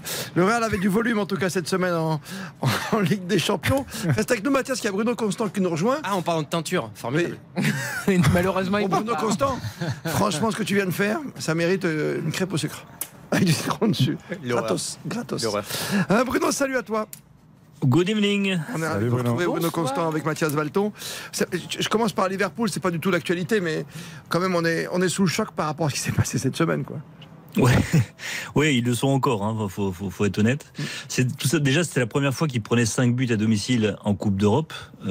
Et c'est surtout la manière dont c'est arrivé, parce que il y a un tel écart entre les 15-20 premières minutes où on avait retrouvé le Liverpool un peu fou, qui emballe un match, qui emballe Anfield avec lui, qui renverse tout, qui marque 2 buts, même s'il y a une énorme erreur de Thibaut Courtois. Et la manière dont les lumières d'Anfield se sont éteintes, que ça a été un total blackout de Liverpool, de concéder comme ça les 2 premiers buts, certes, qui reviennent du coup à 2-2, le 3e but en tout début de seconde période, et puis ensuite plus rien. À partir du presque même du 1er but inscrit par le Real. D'un côté, on avait une équipe du Real qui n'a jamais paniqué, malgré les 2 buts concédés à Anfield, dans une ambiance extraordinaire. Et de l'autre, on a vu une équipe de Liverpool qui était incapable de réagir par rapport aux événements. Et c'est ça qui a inquiété, qui a presque... Liverpool restait sur 2 matchs, on l'avait dit, qui étaient plutôt encourageantes. Une victoire dans le Merseyside Derby contre Everton, une autre à Newcastle, qui est la meilleure défense de Premier League. Et on avait retrouvé un peu des fulgurances du Liverpool de Klopp des années passées. Et on a l'impression que ça a été un énorme retour à la réalité avec ce match face au Real Madrid. Après, c'était le Real Madrid, c'est une équipe particulière, et c'est peut-être aussi pour ça qu'il ne faut pas non plus aggraver, exagérer tout ce qui s'est passé lors de cette soirée. Mais on voit une équipe de Liverpool qui n'est pas dans son assiette depuis le début de la saison. Ouais, c'est triste, hein, quand tu vois ce club-là, parce qu'on l'aime, ce club, par la force des choses. Après ce qu'on a vécu avec Klopp, là aussi, tu parlais d'Ancelotti tout à l'heure, Karine. Il va falloir se poser la question à un moment. Il y a une méthode qui fonctionne pendant un certain temps, et puis là, d'un coup... Après, il y a aussi des joueurs qui ne sont pas au niveau. Hein. Ah, d'accord. T'arrives pas à les relancer. Beaucoup même. Moi, je pense surtout sur l'aspect défensif. C'est-à-dire que là, t'exploses complètement face au Real. Virgil van Dijk sur ce match-là, c'est quand même l'ombre de lui-même. Hein, donc, l'entraîneur n'est pas responsable pour toi à un moment de pas rallumer l'étincelle. Ah, si, il peut l'être. Après, il peut y avoir aussi un phénomène d'usure. Klopp, ça commence à faire un petit moment qu'il est là. Mais après, c'est un entraîneur qui lâche pas, qui a une vraie philosophie, qui a des principes très clairs, très établis. Voilà, moi, ce que je reconnais pas Liverpool, en fait. C'est ça. Je reconnais pas le Liverpool de Jürgen Klopp. C'est ça qui m'inquiète. Karine, d'accord là-dessus, sur l'analyse? Oui, tout à fait. Après, moi, quand j'ai parlé juste pour l'histoire du changement d'entraîneur, c'est parce qu'au Real Madrid, il n'y a pas de sentiment. Donc c'est pour ça que je m'inquiétais pour Carlo Ancelotti. Et je ne dis pas que c'est la solution, parce que Carlo Ancelotti, on sait que c'est l'homme parfait pour gérer des vestiaires comme ça et des équipes. Après, j'ai l'impression qu'à Liverpool, c'est quand même moins... Ils sont moins dans le changement permanent d'entraîneur. Il y a moins ce côté « je te jette ». Mais effectivement... Non, mais quand tu n'y arrives plus, tu vois, c'est ça, il y a un moment... Mais justement, il a eu des moments compliqués déjà, il s'est relevé. Donc pourquoi il n'arriverait pas une nouvelle fois à le faire, Klopp ? Non, puis c'est difficile de tirer un trait ou d'effacer tout ce qu'il a réussi de bien, parce que ce qu'il a fait pendant 3, 4, 5 saisons, on touchait l'exceptionnel. Il a gagné la Première Ligue pour la première fois depuis 30 ans, pour le club. Il a gagné la Ligue des Champions, il a fait 3 finales de Ligue des Champions. C'est pas rien. Et en plus de ça, il a amené un jeu et une dynamique qui est franchement exceptionnelle. C'est pour ça que c'est difficile de lui en vouloir. Alors peut-être qu'on n'est pas assez objectif avec lui, peut-être qu'on est un peu trop dans la... Oui, on l'aime, Klopp. Franchement, on l'aime son jeu, on aime ses équipes. C'est dur. Oui, puis sa façon de faire aussi. C'est dur de voir ça. Ouais. Alors, on revient sur l'actualité du jour, parce qu'on est à 10 minutes du coup d'envoi quand même de Montpellier-Lens. Ça passe, on est bien sur RTL, vous le savez, à parler foot, on parle de tous les footballs. Pas parler des filles ce soir. Hein. Non, on en a bien parlé hier. D'accord. On va toujours en reparler. Il y a une nouvelle joueuse qui s'est mise en retrait de l'équipe de France, quand même. C'est Perle Moroni. Et d'autres devraient suivre encore. Donc ça fait 4 déjà. Nous en sommes très bons en maths. Mais non, mais je compte parce que quand tu arriveras à 11, on va faire. Non, et puis Perle Moroni, c'est pas surprenant. On fait une petite parenthèse, mais c'est vrai qu'on était très surpris avec Karine quand on a vu la liste. Les 2 latérales gauche potentiels titulaires étaient blessés. Voilà, elle rappelle Estelle Cascarino, qui est une défenseur centrale. Très curieux de l'avoir joué à ce poste-là et de ne pas avoir Perle Moroni appelé, sachant qu'elle est titulaire à l'OL. Et qu'elle est très bonne. Voilà, et comme par hasard, c'est elle qui fait partie de la quatrième derrière, donc elle ne comprend pas. Mais moi, j'avais une question pour Bruno pour revenir. Aparté terminé sur les 2 mois. Pour revenir sur la Première Ligue, il paraît que Chelsea serait intéressé par Strasbourg tout de même. Il faut en parler. On y va. Oui, c'est un peu dans la... Faites l'émission plutôt. Non, mais faites le sommaire de l'émission. Allez-y. Non, mais c'est effectivement la tendance depuis plusieurs années de voir des grands clubs étrangers, de commencer à composer des des galaxies de clubs, ce qu'on appelle les clubs satellites. Manchester City l'avait fait avec l'Estac à 3. On le voit avec Lorient et Bournemouth, les liens qui sont en train de se créer. Et évidemment, les propriétaires américains de Chelsea qui débordent d'ambition et qui ont les moyens financiers de leurs ambitions, en tout cas pour l'instant, c'est ce qu'ils ont montré depuis 6 mois, ont évidemment cette idée dans la tête. En tout cas, on l'a découvert grâce à l'équipe, parce que les Anglais n'étaient pas au courant, les médias anglais n'étaient pas au courant. Donc ça a été quand même fait de manière assez en coulisses. Et évidemment, ils savent très bien que le marché français, en termes de recrutement, et à la fois en termes de qualité, mais aussi un pont d'or, puisque les Américains pensent aussi en termes de rentabilité, de revente de joueurs. Donc évidemment, le marché français, si on peut l'atteindre via un club satellite comme le Racing Club de Strasbourg, c'est évidemment une bonne chose. Mais j'ai bien peur, malheureusement, que les clubs français deviennent de plus en plus ce type de projet pour les propriétaires de clubs anglais. Oui, puisqu'on le voit, il y avait... Ouais. Mais Karine voit donc, avant les autres, parce que en posant cette question à Bruno, elle a cette clairvoyance, elle anticipe. parce que Bruno a parlé de Lorient, Bournemouth. Bournemouth, c'était l'adversaire de qui cet après-midi ? De Manchester City, parce que j'étais en train de penser à Arsenal, mais c'est pas du tout ça. C'était même pas un adversaire, c'était. Non, bon, 19e de première ligue, mais bon. Ah ouais. Mais non, c'est pour ça, elle cherchait la transition. La transition a été toute trouvée. Merci. Vous êtes trop fort ce soir. Je ne sais pas ce qui vous arrive, mais vous êtes au top du top. Hein. Depuis hier soir, je me régale. On n'oublie rien. Même pas Arsenal, qui est toujours là. Bon, et Bruno, City, du coup, quand ils mettent des attaquants, ça cartonne, quoi, c'est ça ? Oui, quand ils en mettent 2. Voilà, il y en avait 4 pour le coup, mais c'est très offensif, quoi. Oui, il y en a toujours beaucoup, mais là, au moins, il y avait Julian Alvarez et Haaland associés ensemble. Les deux ont marqué, et surtout Haaland a marqué, parce qu'on a l'impression qu'à chaque fois qu'Haaland passe un match 4-1 pour les Citizens sur le terrain de Bournemouth, ça a été une partition assez facile. Ils ont répondu déjà à la victoire d'Arsenal un peu plus tôt, 1-0 à Leicester. Ça n'a pas été un grand Arsenal. Ils ont fait une période assez insipide, mais dans une saison qui peut les porter jusqu'au titre. Parfois il y a des matchs comme ça, parfois il y a des matchs compliqués, des matchs où on n'a pas d'intensité, on est un peu moins bien dans le jeu, et ils ont la bonne idée de marquer au retour des vestiaires par Martinelli, avec une inspiration magnifique de Leandro Trossard, passe décisive, et voilà, et c'est comme ça la course au titre. Il y a des matchs un peu plus compliqués, et c'est surtout 3 points dans le sac, et ça permet de repousser à chaque fois constamment Manchester City, un éventuel retour de Manchester City, parce qu'on savait que City à Bournemouth, il y avait peu d'inquiétude a priori. Donc le mano à mano va continuer, mais ça va nous tenir en haleine jusqu'à la fin du championnat. Bruno, un excellent, j'aimerais qu'on ait un mot pour lui, parce une pensée appuyée. Une pensée très appuyée pour Phil Foden, c'est-à-dire qu'on était tous très déçus de ce match face à Leipzig, de ne pas voir Phil Foden entrer quelques minutes. Là, il a été directement impliqué sur quasiment tous les buts de Manchester City, c'est lui qui déclenche à chaque fois. Ouais, c'est étonnant, parce que c'est un garçon depuis la Coupe du Monde, où il a fait plutôt une bonne Coupe du Monde, qui a du mal à retrouver son jeu, mais comme certains joueurs qui ont disputé la Coupe du Monde. D'autres l'ont bien vécu, comme Rashford, qui marche sur l'eau avec Manchester United. Phil Foden, lui, c'est très compliqué pour lui. Il est même sorti du 11 à la faveur d'un Jack Grealish, par exemple, qui était lui sur le banc avec l'équipe d'Angleterre. Et on a l'impression qu'il a mal vécu cette Coupe du Monde, ou le retour de Coupe du Monde. Il est en train de revenir petit à petit. Donc City a besoin aussi de ce joueur-là, parce que quasiment depuis le début de la saison, il était très peu performant. Donc effectivement, c'est aussi un des joyaux de City, et si ce joueur-là arrive à retrouver son niveau, c'est une arme supplémentaire pour City dans cette course au titre à distance avec Arsenal. Grande course. Dernière question peut-être avant de repartir, la Ligue 1 avec Karine Galli. Non, c'était pas une question, c'était juste par rapport à Haaland. Alors évidemment, il a pas marqué le but de sa vie, mais j'ai pas compris quand même que cette semaine en Ligue des Champions, tout le monde lui tombe dessus. On avait l'impression que c'était le fautif, le Casper. Son adaptation en Première Ligue, elle est quand même exceptionnel. Et c'est combien de buts déjà, Haaland ? C'était le 27e. Voilà. Non, mais c'est tout, j'ai vu ça tout à l'heure. Compétition confondue, il a des stats incroyables, et j'ai l'impression que le match nul de cette semaine, c'était Haaland le problème. C'est quand même très réducteur, et j'ai été très surprise en fait des messages, des papiers, je veux dire, qui étaient non, pas des haters, des papiers en fait, qui nous le présentaient comme limite un problème au jeu de City. Je suis d'accord avec toi, moi, Karine, parce que effectivement, il vient de mettre son 27e but en Première Ligue. On est quoi à 20 Jordan dans la 25e journée, ce qui est juste énorme. Il a plus d'un but par match, et à chaque fois qu'il y a un match où il ne marque pas, ça devient un problème.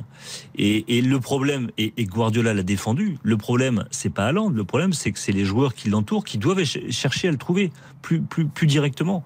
Et quand ils le font, lui va trouver les espaces, lui va trouver la profondeur, lui va provoquer, comme il l'avait fait contre Arsenal, quand on a joué directement sur lui, il a mis le feu dans la défense d'Arsenal. Et on s'aperçoit d'une chose juste aussi, c'est que quand De Bruyne n'est pas là, bah, le jeu est moins direct. Et on joue moins avec Erling Haaland, comme par hasard. On sent le fan de City qui parle, Xavier Domergue. Mais non, mais Kevin De Bruyne, ils ont une relation technique naturelle, ils le cherchent très souvent, et quand il est pas là... Les grands joueurs se trouvent toujours, de toute façon. Toujours, regardez-nous à la radio. Les génies sont faits pour s'entendre. On est là, comme par hasard. Bien sûr, merci Bruno Constant pour l'Angleterre, merci Mathias Valston, merci pour messieurs. L'Espagne, la Ligue 2 arrive, merci. La Ligue 1 aussi avec Baptiste Durieux, et pour la Ligue 1 Eric Martin pour Montpellier Lens. À tout de suite. RTL Foot, présenté par Christophe Paco. C'est la 25e même journée de Ligue 1 ce 25 février, après la victoire de Lille hier face à Brest 2-1. Le succès de Lyon 3-1 à Angers. Ce soir, c'est donc Montpellier face à Lens à la Mosson, Eric Martin. Et oui, la 25e journée de Ligue 1, comme vous l'avez dit, les Montpellierains 14e qui reçoivent les Lensois, 4e aux portes de la Ligue des Champions, pourquoi pas à un point de l'AS Monaco juste avant ce match. On parlait d'une belle affluence ce soir au stade de la Mosson, il y a pas mal de monde. On va rappeler quand même que la tribune Étang-de-Thau qui abrite la butte Payade est fermée encore une fois. Elle a été fermée pour 6 matchs après des banderoles injurieuses et homophobes lors du match face à Nantes, et une défaite 3-0. C'était ici même au stade de la Mosson. Les supporters ultra de la butte Payade qui sont montés un petit peu d'un cran, donc il y a quand même pas mal de bruit et pas mal de supporters lensois également, donc ça promet une très belle soirée ici à Montpellier. Les fumigènes sont sortis pour le moment, pour l'instant c'est bon enfant, alors qu'on va suivre juste une petite minute de silence, on le rappelle, après la disparition de Bernard Socoro, le fondateur de la butte Payade. Il y a un magnifique tifo, je sais pas si on appelle ça tifo quand c'est aussi grand, mais c'est tellement beau, et c'est un bel hommage que vous rendez évidemment. Pendant cette minute d'applaudissements, on va baisser un petit peu le son de Montpellier par respect évidemment. 20h59, on va voir ce qui se passe sur les terrains de Ligue 2, c'est quasiment terminé partout ce soir. Et c'est même terminé tout court avec déjà Le Havre, hein, qui est toujours leader après son nul 0-0 face à Grenoble, victoire de Caen 2-1 face à Guingamp, succès de Queville-Rouen sur la pelouse de Laval 1-0, victoire de Metz 2-0 face au Nîmes Olympique, le Paris FC qui s'impose 3-0 face à Niort, Bastia Rodez ça fait 2-0 pour les Corses, victoire de Saint-Etienne 2-0, grosse série Saint-Etienne face à Pau, Sochaux s'impose 5-1 face à Annecy, et puis enfin match nul, 2 buts partout entre Valenciennes et Dijon. On a donc Le Havre qui est leader avec Sochaux 2e, Bordeaux qui est 3e et qui ferme la marche de ce podium, et puis les 4 clubs en position dans la zone rouge, c'est Dijon, Nîmes, Niort et Rodez qui est toujours 20e. Et c'est carton quand même de Sochaux, hein. Doublé de Moussa Doumbia, je sais que Karine aimait bien quand il jouait au stade de Reims. C'est bien Karine. Oui. C'est les bons joueurs. À l'étranger, rapidement, avant le coup d'envoi dans quelques secondes. Rapidement, Baptiste, les gros résultats de l'après-midi à l'étranger. Victoire du Napoli, déjà 2-0 face à Empoli en Italie. Victoire, match nul, 1-1 entre l'Atlético et le Real Madrid. Et je vous donne également, si vous voulez, en ce moment, le 0-0 entre Crystal Palace et Liverpool. Tiens, ça joue 15 minutes de jeu. Et pour revenir brièvement juste à la Ligue 2, Saint-Etienne, très, très rapidement. Jean-Philippe Crasso, Saint-Etienne, personne n'en voulait. Il a été prêté 2 fois de suite, non à Ajaccio. Il est revenu, il a marqué son 11e but, une nouvelle fois décisif. Le stade de la Mosson avec Eric Martin, Montpellier-Lens, vite fait, votre premier buteur, messieurs, dames, parce que si on marque dans les premières secondes, on n'est pas bien. Karine Galli, #premier buteur. Ferry. Ok. Baptiste. Seko Fofana. Bah oui, facile. Ouf. J'essaie toujours de trouver des anciens bordelais, donc Wabi Kazri, évidemment. Kazri, j'allais faire comme toi, donc ok. Et on termine évidemment avec Eric Martin et notre service technique. Arnaud Nordin, qui est sur le terrain le meilleur buteur montpellierin ce soir.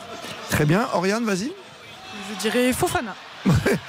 T'es sûr de toi ? Très bien, Oriane. Ouais. Ok, t'as l'air motivé.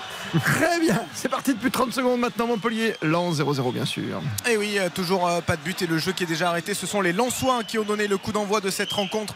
Florian Sotoka qui a été préféré à Openda qui a joué les derniers matchs, mais Franck Hez, l'entraîneur Lensois, qui a parlé de l'importance de Florian Sotoka, notamment voilà, dans les transitions, le fait qu'il décroche beaucoup, qu'il participe au jeu. Donc c'est vrai que ça sera un atout face à Montpellier pour affoler cette défense à 5 Montpellier-Rennes. Eric, c'est un homme du cru, hein, c'est un match particulier aussi pour lui. Hein. Sotoka, on l'entend avec son accent à chaque fois qu'il est en interview, mais il est narbonnais, né à Narbonne, il a joué à Martigues, Béziers, Montpellier, avec la réserve aussi pendant plusieurs saisons. C'est un match spécial, déplacement spécial à la Mosson. Et attention, spécial pour lui. Franck Hez n'est pas entraîneur du Racing Club de Danse, manager général. Manager général et qui fête ses 3 ans à la tête du club. Et oui. Voilà. Parce qu'on peut dire à la tête du club du coup, parce que vu qu'il est manager, eh ben oui, comme en Angleterre, voilà. Manager. Manager general. Ok man. Ok. Allez, le jeu qui est pour le moment arrêté. Deuxième minute de jeu ici au stade de la Mosson. Ce sont les Lensois pour l'instant qui ont le ballon. Il y a eu une petite incursion Montpellier-Rennes. Vous l'avez entendu sous les acclamations des supporters héraultés. C'était Falaï Sako qui s'est rendu dans la surface de réparation nordiste, mais ça n'a rien donné. Ce sont les Lensois qui vont repartir avec Abdoul Samed qui écarte sur le côté gauche Facundo Medina qui est obligé de revenir sur Abdoul Samed qui essaye de faire tourner sur Danso. On écarte côté droit Frankowski qui envoie un ballon au-dessus de la défense mais pas assez haut et c'est récupéré par Maxime Estève et les Montpellierains qui vont récupérer la touche. 2 minutes 40 ici au stade de la Mosson. Très belle soirée, il fait assez bon, il fait pas froid, on entend, il y a beaucoup d'ambiance côté Lensois, côté Montpellier-Rhin. Donc vraiment ça promet une très très belle soirée. Bah on l'espère, on a eu un bon petit match hier qui était mal parti pour les Lillois, ils ont bien retourné la situation, mal parti, ils prennent un but. Non mais bon petit match, dis-donc. Sur la fin, c'était génial. Attention les Lensois avec Fulgini, le but, l'ouverture du score pour le Racing Club de Lens, récupération de Seko Fofana qui envoyé en profondeur Angelo Fulgini, la recrue du Racing Club de Lens qui a fait un petit piqué. Pour l'instant il est validé mais voilà, je pense qu'il y aura intervention de la barre parce qu'il me semble quand même en position assez douteuse. Angelo Fulgini, non, qui a l'air sur la même ligne que Maxime Estève. Je vois un petit peu le ralenti, c'est juste. Hein. Ouais, c'est juste, hein, mes enfants. Juste, hein. Non, il n'est pas en jeu, il est couvert. Le petit piqué du gauche qui va lober Benjamin Lecomte. Et s'il est validé, c'est le premier but qu'encaisse Montpellier depuis le retour de Michel Derzakarian. Il est magnifique ce but, Eric, parce que franchement, il se resitue très vite, je trouve, dans l'enchaînement. Et puis derrière, le piqué, il n'y a pas d'autre geste à faire. Le gardien sort très vite face à lui. Benjamin Lecomte, et il le pique admirablement, ce ballon pied gauche en plus qui n'est pas son meilleur pied. Le geste techniquement est remarquable.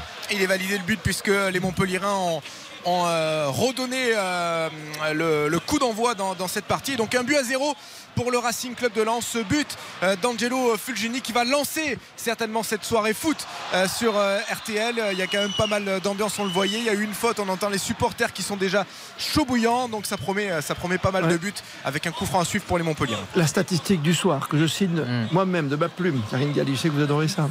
Il faut jouer, surtout pour au Paris, hein, il faut jouer le premier but à l'extérieur. J'ai l'impression. Non, mais tu vois, Lille, Lyon. Ah, bah oui. Ma soirée hier s'est arrêtée à la 8e minute. Là, on a divisé par 2. C'est à la 4e minute. Ouais, voilà. C'est pour ça qu'ils sont pariés à 8 €, tu vois. En tout cas, c'était fatalement le premier tir de ce match. À noter que c'est le deuxième but déjà d'Angelo Fulgini qui avait marqué avec Lens en Coupe de France. Il est arrivé au mercato d'hiver. Hein. Il a disputé 4 matchs en comptant celui-là d'ailleurs avec le Racing Club de Lens. Donc très efficace l'ancien Angevin. Coup franc.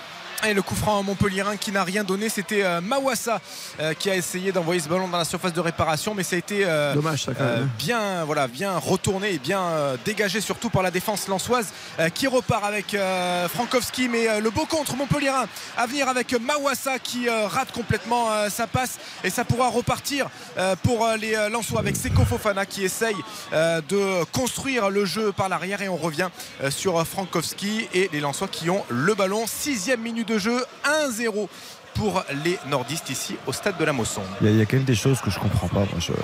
J'adore Michel Derzakarian, on se faisait la réflexion, on se disait on a l'impression qu'il n'a jamais quitté le MHSC en le voyant comme ça sur le bord du terrain, mais Fetou Mawassa, en fait je ne comprends pas l'intérêt de le faire jouer là. Moi je veux bien essayer de tout comprendre. c'est presque un joueur offensif Xavier quand même aujourd'hui, même s'il est latéral. Non mais c'est un latéral, Marouassin. Oui, c'est un latéral de formation. Là où il a été le meilleur, c'est à quel poste? Ah oui, bien sûr. Non mais là, parce qu'il n'y a pas forcément pléthore de solutions. Il y a beaucoup de jeunes sur le banc. Oui, non mais je suis d'accord. Mais en fait, moi je comprends pas et je trouve que ça n'apporte rien. En fait, c'est un joueur que j'aime beaucoup, Fetou Mawassa, au poste de latéral gauche, en piston à la limite je peux l'entendre. Là, il faut en venir Issiaga Silla, donc on se doute bien qu'ils vont le faire jouer dans ce rôle-là. Mais alors Mawassa doit montrer des choses offensivement, mais moi je trouve qu'il n'a pas une très bonne qualité de centre. Je trouve qu'il perd beaucoup de ballons techniquement. Là, on l'a vu déjà perdre 2 ou 3 ballons déjà sur l'entame de match. Moi, je suis assez surpris. C'est quelqu'un que j'aime beaucoup, mais je comprends pas. En plus, Wabi Kazri qui décroche beaucoup, donc il est souvent en pointe Mawassa depuis le début de cette partie. C'est pas son poste là, il était hors jeu. Derzakarian écoute évidemment RTL. Et Xavier Domergue pour changer. Non. Un petit point sur le classement, c'est important à 21h07. Exactement. Alors on vient de commencer le match, tout va bien. Mais quand même de jeu, mais provisoirement Lens repasse devant Monaco. C'est terrible. Troisième donc, Lens provisoirement à égalité de points 52 avec l'Olympique de Marseille qui jouera évidemment demain face au Paris Saint-Germain. Voilà, c'est un classement qui va bouger. Ça va être génial. Ça va être formidable. Ça tient comme ça jusqu'à la fin, on va se régaler. Là, c'est vrai qu'on a du coup 4 équipes qui se tiennent en quelques points, alors même 3 équipes en comptant. Tu me diras, la saison dernière, c'était quand même génial. Je suis en train de me remémorer donc la désillusion monégasque contre Lens que je revois les Lensois. Bien sûr. Parce qu'on est très critique envers notre championnat, mais la saison dernière, on s'est régalé. C'était vraiment. Il y a eu du suspense jusqu'au bout cette saison aussi. C'est le cas aussi à l'étranger. On évoquait tout à l'heure l'Allemagne et l'Angleterre. Pardon, l'Espagne et l'Angleterre. En Allemagne, justement, il n'y a pas de suspense, sauf cette année. En Allemagne, il y a quand même, j'ai regardé, les 5 premières équipes se tiennent en 6 points. Avec Dortmund qui a pris la première place en attendant le match du Bayern demain.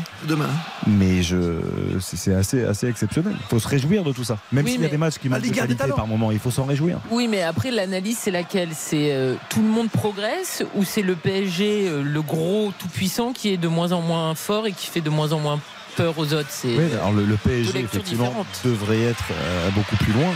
Nous, on se réjouit du fait qu'ils soient encore dans le coup, les autres clubs. Mais on parle souvent depuis plusieurs années d'un deuxième championnat. En fait. On a un ventre mou gigantesque, oui. Occasion pour Montpellier, messieurs, dames. Et oui, c'était Issiaga Silla qui envoyait droit devant Wabi Kazri, qui a frappé après un contrôle du gauche, mais une frappe sans aucune difficulté pour le gardien lensois Brice Samba. Et ce sont les Montpellierains qui vont pouvoir repartir, mais le ballon est une nouvelle fois perdu et les Lensois vont pouvoir se dégager. Et à la pause, évidemment, on évoquera les matchs de demain, les derbys, que ce soit Nantes-Rennes ou Monaco-Nice et Marseille-Paris-Saint-Germain, les dernières infos à la pause. Avec Baptiste, Karine et Xavier. 8 minutes 35 pour être précis de jeu effectif. Montpellier mené à la maison, à la Mosson par Lens 1-0. Allez, les Lensois qui sont à l'attaque avec Seko Fofana. Le centre pour Frankowski. Non, c'était Sotoka qui essaye de remettre derrière justement sur Frankowski, mais la remise de la tête a été loupée. Ce sont les Montpellierains qui vont pouvoir peut-être repartir à l'attaque, mais sans grande conviction. On rejoue derrière avec Jordan Ferry et Issiaga Silla qui rejoue même sur Christopher Julien.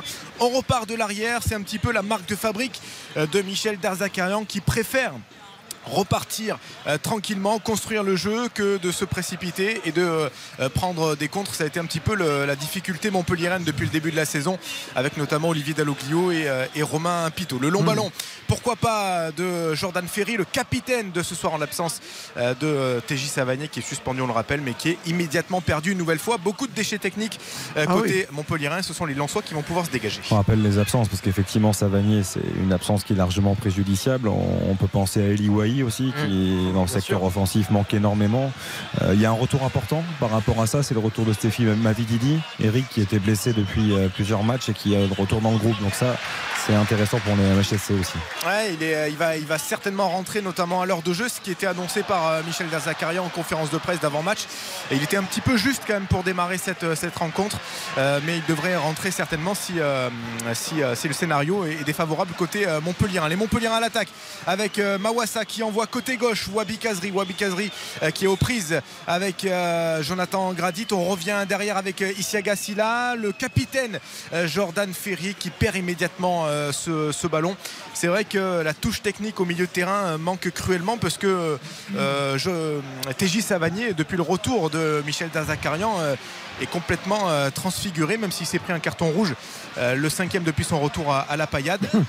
mais le week-end dernier. Mais voilà, mais c'est un tout autre Téji Savanier que l'on voit du côté de la Mosson et de la Payade notamment. Et là, il manque cruellement pour le moment dans ce début de partie, alors que les Montpelliérains, par Arnaud Nordin qui a frappé juste à côté avec son mauvais pied, le pied droit, et ça va être dégagé par Brice Samba. Et tu parlais de Téji Savanier effectivement contre Brest, lorsqu'ils ont gagné 3-0, il avait été grand, on avait vraiment retrouvé le Téji Savanier qui change absolument tout, qui éclaire tout le jeu montpelliérain, et il avait grandement participé à cette large victoire. Le Zidane de l'Hérault, c'est ça? Si tu veux. Écoute, en tout cas, je crois que c'est Florian Gazan qui le surnomme ainsi. Ah bah, il est beau à avoir joué. Ah oui. Tu payes ta place pour voir des joueurs comme ça. Bien sûr. Surtout, il y a quand même des fresques de Téji Savanier dans des villes et des villages autour de Montpellier. Enfin, c'est vrai. T'es de là-bas, toi? T'as le temps de te balader? Écoutez, figurez-vous que je connais très bien Villeneuve-les-Maguelones. Ah. Pas trop loin de Montpellier. Joli prénom. C'est où il y a la prison. Destination vacances surprenante. Vacances, moi je fais les prisons.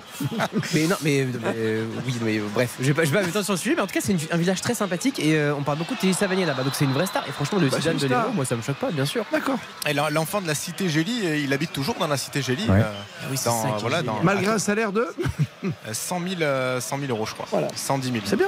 Il est dans les tribunes, on le voit, on parle de lui, il suffisait d'en parler pour le voir sur les écrans géants. Avec une jolie casquette orange. Je rappelle que nous sommes sur écoute. D'accord. Ok. J'adore Téji Savanier. Ça manque tellement de joueurs comme ça aujourd'hui. Ah bah c'est un joueur fantastique, mais il faut quand même aussi parler du côté sombre. C'est-à-dire que là, s'il n'est pas là, c'est quoi? C'est pourquoi? C'est un rouge. Mais non, il en prend trop. Je veux dire, cette saison, c'est le combienième qui prend cette saison? Il en a pris. D'où le Zidane de l'Hérault? 2 ou 3, Eric. Je sais plus. 2, je crois, cette saison, et 5 depuis qu'il est à Montpellier. Mais 5 cartons rouges directs et pas mal de suspensions. Et des longues suspensions aussi. Bien sûr, de longues suspensions. C'est un handicap. Comme Zidane, c'est des faux calmes, mais c'est des gens qui ont un vrai tempérament et qui parfois effectivement dans l'adversité, quand ça va pas bien, ça se voit très vite. Malheureusement, tu pénalises ton collectif, tu pénalises ton équipe. Parce que il est capitaine. Voilà. C'est vrai, moi c'est un joueur que j'adore aussi, c'est un joueur que j'aurais aimé voir ailleurs. Il y avait eu du contact pendant un temps avec le FC Séville, je l'aurais très bien vu dans un club comme ça. Pas le FC Séville de maintenant, mais c'est insupportable, ils empilent les joueurs et voilà. Il était à 2 doigts de signer à Dortmund aussi. Dortmund, je veux dire. Le temps, il n'aurait pas survécu. Non, mais pour le coup, ce sont des clubs qui lui correspondent, quoi. Moi, je pense qu'il aurait rayonné dans ces clubs-là. Après la butte, il aurait eu le mur. Tu vois. Non, mais Séville, très bonne idée. Mais Dortmund, au bout de 15 jours, il est en dépression. Là. Après, l'imaginer en dehors justement de sa cité, loin de sa famille, loin de ses habitudes, etc. Loin de. Moi, t'as un enfant du cru. Ce qui est formidable, c'est que c'est un joueur qui joue pas ce soir, qu'on en parle depuis 5 minutes. C'est dire la qualité du match. Non, mais voilà, mais juste pour terminer. Ah, non, Eric, il n'en rajoute pas. Tu dois raconter le match, c'est ton métier. Oui, mais voilà, pour l'instant, il n'y a pas grand-chose. Donc, on essaye de. Ce sont les Lensois qui ont le ballon, mais pour l'instant, pas d'occasion. Mais pour en terminer sur Téji Savanier, il a toujours joué dans la région. Il a joué à Arles-Avignon, il a joué à Nîmes, et il a été formé à Montpellier. Il veut rester à Montpellier. Non, mais c'est un enfant, ouais. Voilà. Il y a des joueurs comme ça qui bougent jamais. Hein. On pensait qu'Andy Delors n'allait pas bouger non plus, mais finalement. Ouais, chez les filles, c'est pareil, puisqu'on parle du Montpellier. Téji Savanier a prolongé, capitaine du MHSC. Marion Torrent, capitaine du MHSC féminin, qui a prolongé aussi l'été dernier en équipe de France. Je fais le parallèle par rapport à l'actualité du moment. C'est beau. Voilà. Tu sais, Xavier, là, tu m'impressionnes. J'étais sûr que tu l'as tenté, celle-ci. Hein. On peut rappeler son temps de jeu lors du dernier rassemblement. 0 minutes. D'accord. Et donc, pour l'instant, 4 demoiselles ont signé. Et il y a même Gridjembok qui vient d'ajouter son soutien à Wendy Renard. Alors, Gridjembok, vu que c'est une blessure de longue durée, elle n'aurait pas pu prétendre à la Coupe du Monde. Elle le dit, mais en tout cas, elle soutient Wendy Renard. Elle dit à quel point il faut qu'il y ait des changements, etc. Donc ça fait une joueuse également majeure. C'est mardi qu'on décide du sort de Ednol Le Gret. Exactement. Voilà. Et de Corinne Diacre. Voilà. Donc il y a encore des témoignages similaires à ceux de Wendy Renard, de Katoto, de Diagné, etc. qui sont espérés d'ici mardi. Il y en a qui sont en hésitation parce que voilà, c'est une responsabilité à prendre. On verra si d'ici mardi, il y a d'autres joueuses qui font le même message que Wendy Renard et les joueuses qui ont décidé de s'écarter du groupe France dans ces conditions. Et merci Karine de nous rapporter cette petite nouvelle encore une fois, et encore un échelon supérieur qui est passé avec Gridjembok. 21h15. RTL Foot. Le petit quart d'heure qui va bien, 15-15 de jeu effectif, 15 minutes 15 avec vous Eric Martin, et l'avantage les Lensois Troisième du championnat pour l'instant, alors on se parle. Et oui, les Lensois qui mènent 1-0, le but d'Angelo Fulgini à la 4e minute de jeu. Et ce sont les Lensois qui privent les Montpelliérains de ballon depuis le début de cette partie. Les Montpelliérains qui manquent cruellement de créativité, de justesse technique également dans ce match. Même si les Lensois perdent quelques ballons, mais ils ne sont pas du tout inquiétés, même par un pressing et par une révolte montpelliéraine. Il va falloir montrer d'autres choses si les Héroltés veulent également et revenir dans cette rencontre. Les Lensois qui ont donc le ballon avec Seko Fofana qui a pu tranquillement faire un petit mini coup du sombrero dans la défense montpelliéraine. Il a le ballon, il écarte côté droit sur Frankowski. C'est bien joué, Frankowski qui va peut-être s'entrer. Non, il rate complètement son geste et c'est récupéré par les Montpelliérains. Et Fetou Mawassa qui pousse loin son ballon, mais Facundo Medina qui va être vigilant pour récupérer cette balle et repartir côté gauche. Ce qui est quand même terrible, c'est que depuis le début de match, à chaque fois que Montpellier essaye de ressortir le ballon, c'est le côté gauche qui est privilégié, ouais. Et le côté gauche est catastrophique. Pourquoi ils ne prennent pas l'option côté droit? Il faut essayer parce que la personne avec Arnaud Nordin, parce que le côté gauche, il est terrible depuis le début du match, et pourtant c'est à chaque fois que les actions sont passées ce côté là privilégié. Ouais. Et Arnaud Nordin qui ne touche pas beaucoup de ballons, Arnaud Nordin qui est masqué ce soir. Hein. Je ne sais pas si vous l'avez vu à l'écran. Oui. Je pense qu'il a un petit problème au nez, Arnaud Nordin, mais c'est vrai qu'il ne touche pas beaucoup de ballons. Pourtant, c'est un joueur qui... Il cherche le fluide, tu sais, il cherche le fluide qui vient d'un club italien. Peut-être il veut jouer masqué, il veut pas qu'on... Oui, est-ce que je veux dire ou pas? Non, personne ne me suit. Ah, moi, j'ai pas compris. Non, moi non plus, j'ai pas compris. Il porte à marque dans le championnat d'Italie. Aujourd'hui. Osimhen. Voilà, c'est tout. D'accord. Cherche le fluide pour marquer des buts. D'accord. Ok, bah peut-être. Mais pour... Ça vous plaît pas ma petite réflexion? D'accord. Ok, oui, c'est pas mal, mais il faudrait déjà qu'il touche plus de ballons. Trouvé. Grand joueur Victor Osimhen, ancien Lillois, et qui effectivement marque but sur but. Attends, c'est but sur but, pour l'instant c'est le meilleur buteur, non? Presque. Tout de même, bien sûr, qu'il y a 2-0 et en Napoli victoire tout à l'heure, plus que jamais en tête de la Serie A. Et plus que jamais, bien sur RTL. Allez, Lens, Montpellier. Lens qui mène toujours, bien sûr, 1-0, Eric. Et oui, la 18e minute de jeu et les Montpelliérains qui n'y arrivent toujours pas, et les Lensois qui arrivent à s'en sortir avec une offensive nordiste. Seko Fofana qui essaye d'envoyer le ballon pour Facundo Medina, mais le ballon qui était derrière le Lensois. Ça a pu repartir pour les Montpelliérains immédiatement. Cette action a été interrompue par Medina qui est bien revenu, mais qui a fait faute sur Arnaud Nordin, et les Héroltés qui vont pouvoir se relancer avec un coup franc qui va être totalement inoffensif au niveau du rond central. 18e minute de jeu ici au stade de la Mosson, et on a une petite stat avec 90% de passes réussies pour le Racing Club de Lens depuis le début de cette partie. 90%? Oui, 90% de passes réussies. Donc, et côté Montpelliérain, ça m'intéresse parce que depuis le début, ils sont techniques. C'est moins, ça c'est sûr. Alors, je vais essayer de... Non, mais tu vois, je veux dire, techniquement, stats, ils n'ont pas été bons. Mais tu sais, moi, je demande quand ça va pas. Et quand je sais pas, j'appelle Baptiste Durieux. Il n'y a pas un jingle pour Baptiste Durieux, tu vois, tu trouves un truc. Question pour un champion. Il y a même presque 92% de passes réussies pour Lens. Et donc, c'est plus de 10 de moins du côté de Montpellier, 80% de possession à peine. Et même 70% dans la moitié de terrain adverse. Donc quand ils sont dans la moitié de terrain lensoise, il y a encore moins de précision. Évidemment. Et combien de fautes pour Lens? 4 fautes. Très bien. Et pour Montpellier? 0. Pas encore, ça veut dire qu'il ne désespère pas. Le long ballon avec Arnaud Nordin dans la surface de réparation. Il aurait pu faire un petit peu mieux. Le long ballon de Jordan Ferry qui est passé au-dessus de toute la défense lensoise. Arnaud Nordin qui était dans la surface de réparation. Il a voulu se remettre sur son pied gauche. Il avait peut-être... non, c'est vrai qu'il était quand même bien pris par Facundo Medina. Il aurait peut-être pu armer du pied droit dans la surface de réparation. Mais cette attaque qui a été immédiatement... Mais il passe bien devant, le défenseur. Il joue bien le coup. Il défend bien à l'intérieur. Il défend très bien à l'intérieur parce qu'il sait que Nordin va se remettre effectivement sur son pied gauche. Le déplacement, le positionnement est parfait. Pour revenir à ce que disait Baptiste, pas encore, ça veut dire qu'il ne désespère pas à l'idée d'avoir un jingle à son nom. Oriane, tu cherches un jingle particulier, mais tu peux mettre un truc style question pour un champion, tu vois. Oui. mais pas du tout, mais je refuse. Ah, c'est un jingle, Baptiste. Ah oui, non, mais d'accord. Jingle le bat. Oui, mais il veut pas Julien Le Perse ou Samuel Etienne, j'ai l'impression. Voilà. Le Joule. Ah non, par exemple. Ah non. Ne parlez pas de ça, Christophe, s'il vous plaît. Ah, moi, je fais une crise là. D'ailleurs, on en entendra potentiellement demain avant le classique. Évidemment, on sera au stade Vélodrome, donc je dis ça, je dis rien. Il sera là? Ah, peut-être. Comme d'hab. Peut-être. En 4 chaussettes ici en studio. C'est formidable. Xavier parlait de la défense. Moi, je trouve que Danso, Medina et Grady, c'est formidable. On n'en parle pas assez. On parle beaucoup de Sotoka, beaucoup de Fofana, beaucoup d'Openda. Mais je trouve que cette défense-là, elle est très très bonne. Je pense que c'est d'ailleurs au-delà des classements, des buts encaissés, etc. Pour moi, c'est la meilleure de Ligue 1. Carrément. Très sereine. Très sereine. La plus équilibrée, la plus complémentaire. Ah, après, le voir, là. En termes de buts encaissés, c'est le cas déjà, mais oui, en termes de qualité de jeu, effectivement, de déplacement, d'automatisme, je trouve, et de complémentarité entre les trois. C'est. Mais pour couper là, une action montpelliéraine, Danso qui n'a pas hésité à venir dans le rang central. Ouais.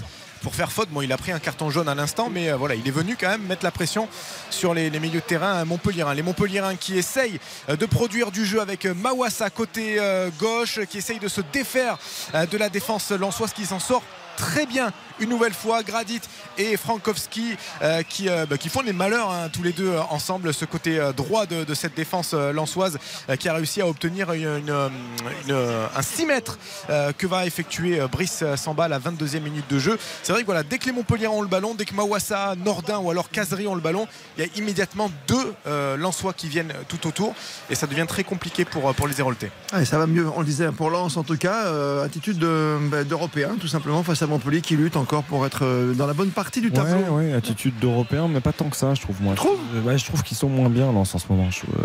Là, ils font une entame intéressante, mais ils marquent très vite. Après, je trouve qu'il il y a une seule victoire, on le rappelle, sur les 5 dernières journées de championnat. Et Montpellier, s'ils jouent un petit peu plus juste, je pense qu'ils peuvent les mettre beaucoup plus en danger que ça, parce que effectivement défensivement c'est solide, c'est la meilleure défense de Ligue 1, on est tous d'accord pour le dire, mais maintenant il y a des espaces, il y a des possibilités si Montpellier se met à élever un petit peu l'intensité. Regarde cette action par exemple, Karine, Baptiste et Eric. Tu vois comment on tient le ballon, comment on est dans la gestion. Bien sûr, c'est normal. On a quand même assisté de la part du Racing Club de Lens en début de saison à des matchs extraordinaires. Un récital tactique, une possession, des mouvements, un pressing qui était extraordinaire, une énergie qui était folle, une justesse technique, une qualité de finition partout. Séduisant. Voilà, dans le contenu et dans le comptable, c'était extraordinaire. Là, il faut quand même dire des choses. Alors peut-être que c'est pas un grand Lance, je sais pas qui ça. Peut-être que c'est le fait justement d'être solide défensivement et de savoir gérer qui les amèneront au plus haut niveau finalement. Mais ça tremble pas, tu vois ce que je veux dire. En tout cas, non, c'est pas une attitude pour moi de champion ni de prétendant à l'Europe. Attention, Abdou Samed avec Seko Fofana qui aurait pu se mettre en position de frappe, mais ça a été bien contré par Issiaga Silla, grande enjambée qui essaye de partir côté gauche, et les Lensois qui font faute. Je crois que c'est Florian Sotoka qui est revenu défendre et qui se prend un carton jaune pour cette intervention assez dangereuse, peut-être à voir, peut-être au ralenti, mais ça montre une nouvelle fois que... il demande rouge, Wabi Kazri. Il fait le signe, genre il l'a coupé en deux. Alors, ça m'a... ça ne vaut pas la rouge. Non, on voit le ralenti. Mais pourquoi l'attaquant, non, ça vaut jaune, pas plus. Ça vaut jaune, il lui fauche les jambes, mais c'est pas. Il joue le ballon. Il touche le ballon. Il touche le ballon, il prend aussi le joueur, mais. Voilà, il est en retard, légèrement en retard, franchement. Rien de méchant. Il est donc à la 4e roulade. Mais non, mais prend quand même. Prend quand même, bien sûr.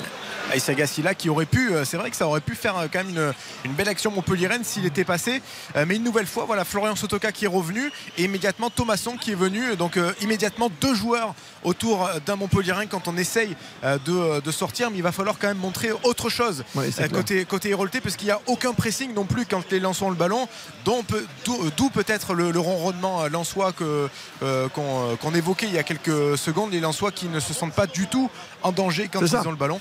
Donc, il est 21h24, mesdames, messieurs, petite pause, mais 30 secondes, donc vous restez bien avec nous. On retourne sur le match avec le coup franc qui sera donc pour les Montpelliérains pour relancer la machine, et c'est Lens qui mène à 0. RTL Foot, présenté par Christophe Paco. Je suis en train de voter pour mon plat préféré. Pourquoi ? La poule au pot Mon plat préféré. Tu viens pas de Pau ? Mais non, mais c'est le grand sondage d'RTL, il faut répondre. Oui, mais bon, on prend quelque chose de chez toi. Alors moi, je sais, chez moi, c'est les saucisses. Mais c'est de Morteau, Franche-Comté. Parce que je suis né là, en Franche-Comté. Très bien. Autrement, je prends le barbageon monégasque. Moi, c'est la frite fricadelle, je suis né à Calais, pas trop dans le Lens. C'est ça. Mais vraiment ? Ah oui, vraiment, pour de vrai. Bah, Domergue, il prend Magret. Il y a la tielle dans l'Hérault aussi. Ah oui, formidable. Je suis partagé entre le côte de bœuf ou le Magret. Mais... C'est quoi, Eric, chez toi ? La tielle. C'est une sorte de tourte avec du poulpe, une sauce tomate un petit peu épicée. Très très bon. Tourte à la poulpe. Pourquoi la poulpe? La poulpe. Tourte au poulpe. C'est une sorte de. La poulpe au citron. Je connaissais pas. Je connais pas du tout. La prochaine fois que. 30 ans de Tour de France, je connais pas encore la tielle, tu dis? La tielle de 7. Ça vient de 7. Voilà. On connaît le hot dog de la Mosson, mais pas la. la tourte aux poulpes. Bon, en tout cas, votez sur le site rtl.fr pour votre plat préféré, le plat français préféré. Allez, on retourne au match, évidemment, à l'essentiel. Montpellier face à Lens, et c'est Lens qui... Saint-Loup, non ? Ah, le Pic Saint-Loup, c'est un très bon vin à boire avec modération. Mais... on parle de la nourriture, mais oui, mais bon, moi je pense au Pic Saint-Loup, c'est la région. Mais quand même. Avec de la grenache, bien sûr. Pic Saint-Loup, c'est bien. Exceptionnel. Bon, et on y va, oui, on y va. On y va. 27e minute de jeu ici au stade de la Mosson, et les Montpelliérains qui essayent de créer du jeu avec le côté droit cette fois-ci, qui est pas mal utilisé depuis 2-3 minutes, et ça va un petit peu mieux, ça coulisse un petit peu mieux, même si on n'est pas très dangereux. Encore côté MHSC. Michel Derzakarian qui fait les 100 pas dans sa zone technique, qui demande beaucoup plus d'impact de la part de ses joueurs. On le voit taper dans ses deux mains, on entend même ses deux mains taper entre elles pour voilà, leur dire allez-y les gars, on joue un match de Ligue 1. Il faut montrer autre chose face au nouveau troisième du championnat si on veut faire un résultat ce soir. Alors que les Montpelliérains justement font faute avec Kouyaté qui a laissé traîner ses crampons sur Angelo Fulgini qui est la cible prioritaire des Montpelliérains depuis le début de cette partie. C'est vrai qu'il se prend pas mal de coups. Ah, mais quelle recrue, hein. Encore une fois le flair du Racing Club de Lens, joueur de très grande qualité comme Adrien Thomasson, c'est des valeurs sûres de Ligue 1 et c'est très bien qu'il soit à Lens comme, au même titre que Thomasson. Non mais ce qu'il y a de génial, je trouve, c'est que c'est là où on voit le remarquable travail de Francaise et de toute cette équipe, de son organigramme, du club en règle générale, malgré le départ de Ghisolfi. C'est que je trouve que ces joueurs-là, ils se fondent dans le collectif avec un naturel et une rapidité incroyable. C'est-à-dire que c'est là où on étudie bien le profil aussi bien psychologique que footballistique du joueur. Et il est arrivé, Thomasson, on a l'impression qu'il était là depuis 8 mois, et Fulgini, c'est pareil. Donc c'est ça qui est fort. C'est que des clubs qui travaillent bien, ils récoltent très souvent qu'ils ont semé, les fruits qu'ils ont semés rapidement. Donc, Maxime Estève qui vient de s'écrouler au sol tout seul. Le défenseur montpelliérain qui s'est écroulé immédiatement. Les Lensois qui ont appelé le kiné montpelliérain. Il se plaint au niveau du ventre apparemment le défenseur. Le défenseur, il n'y a pas eu de contact, hein, mais on demande le changement directement. Voilà, d'un coup d'un seul. Il y a beaucoup de blessés, on disait hier soir, hein, on a remarqué qu'il y a eu beaucoup de sorties sur les latéraux notamment. Ah oui, hier il y a eu une hécatombe dans le match entre Lille et Brest. Et là c'est tout ça. C'est côté droit apparemment, il se tient, il a vraiment du mal à récupérer. Et on a lancé vraiment, des joueurs à l'échauffement. Je pense qu'il hésite, Michel Derzakarian. Il se rend compte que sa compo là, c'est pas forcément la bonne, la mise en place. C'est qui, c'est Fayad qui l'a envoyé à l'échauffement. C'est le jeune Fayad qui est parti à l'échauffement. On lui a demandé d'accélérer, donc certainement qu'il devrait rentrer dans quelques secondes. Et Michel Derzakarian très inquiet, qui discute avec son capitaine Jordan Ferry. On va certainement revoir un petit peu la tactique, l'animation. C'est voilà, quand on appelle son capitaine et qu'on demande aux joueurs de venir autour, voilà, il y a l'adjoint aussi de Michel Derzakarian qui demande à Joris Chotard de venir le voir. Donc certainement qu'on va devoir revoir tout ça dans quelques instants, et on insiste pour demander le changement. Donc Maxime Estève qui est sorti et qui est sur le banc. Il avait l'air de souffrir quand même intérieurement, hein, oui. Karine. Oui, il mordait son maillot, il avait l'air vraiment d'être en souffrance. C'est pas une déchirure abdominale ou un truc, ça fait très mal, hein. J'ai l'impression que c'est là, hein, qui... Un peu comme un coup de poignard quand elle... C'est ça. Ouais, c'est le jeune Khalid Fayad qui va faire son entrée alors que Maxime Estève est déjà sorti. On va voir où il va se positionner. Là, ça va se réorganiser. Donc ça devrait se réorganiser. On devrait aller vers une défense à 4 peut-être côté Montpellier. Avec Kouyaté, Julien, Silla côté gauche, Sako côté droit, et Khalid Fayad là, qui est venu se positionner au milieu de terrain. Donc on est en 4-3-3 pour le moment, avec Khalid Fayad aux côtés de Joris Chotard, Jordan Ferry qui est un tout petit peu plus haut, et le trident offensif toujours composé de Nordin, de Wabi Kazri et de Fetou Mawassa qui reste sur son côté gauche. Juste sur Khalid Fayad, joueur de 18 ans qui est formé à Montpellier et qui joue également avec l'équipe de France des moins de 19 ans. Beaucoup de qualité, hein.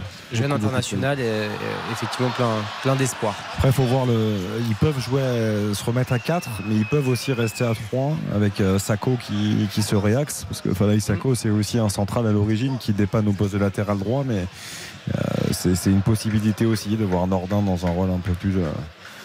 on va voir l'animation. Allez, les Montpellierains qui ont le pied sur le ballon avec Fetou Mawassa qui essaye de combiner avec Issiaga Silla, avec Jordan Ferry. On essaye de toucher un petit peu moins le ballon et de mettre un petit peu plus de rythme dans les passes avec Khalid Fayad, le feu follet Montpellierain qui essaye de mettre du rythme, mais il vient de perdre le ballon et de le redonner à la défense lensoise qui est pressée à nouveau avec Wabi Kazri qui arrive sur Facundo Medina qui s'écroule, mais ce sont les Lensois qui vont pouvoir repartir de derrière. Et là Arnaud Nordin, le tacle rageur pour récupérer cette balle. Sako côté droit, le bon 1-2 avec Arnaud Nordin, le centre d'Arnaud Nordin côté droit qui va être récupéré par la défense lensoise. Il y avait peut-être un pied oublié. Il y a de l'envie, je veux bien, mais là il a marché sur le ballon, il me semble, Nordin. Il veut récupérer le ballon et il met le pied sur le ballon et du coup ça l'emporte, il glisse dessus et il peut faire très mal à Medina. C'est Medina, non? Ouais, c'est Medina qui a du mal à s'en remettre apparemment là, qui se tient le coup du pied apparemment. Voilà, il s'est fait marcher sur le coup du pied gauche. Il boitille un petit peu, mais ça devrait aller quand même pour le défenseur. En tout cas, il s'est passé quelque chose au moment du changement. Je pense que Michel Derzakarian a donné quelques consignes parce qu'ils sont ils sont plus incisifs, nos amis montpelliérains, on l'a vu, et ils se contentent pas de garder le ballon au milieu du terrain pour remonter.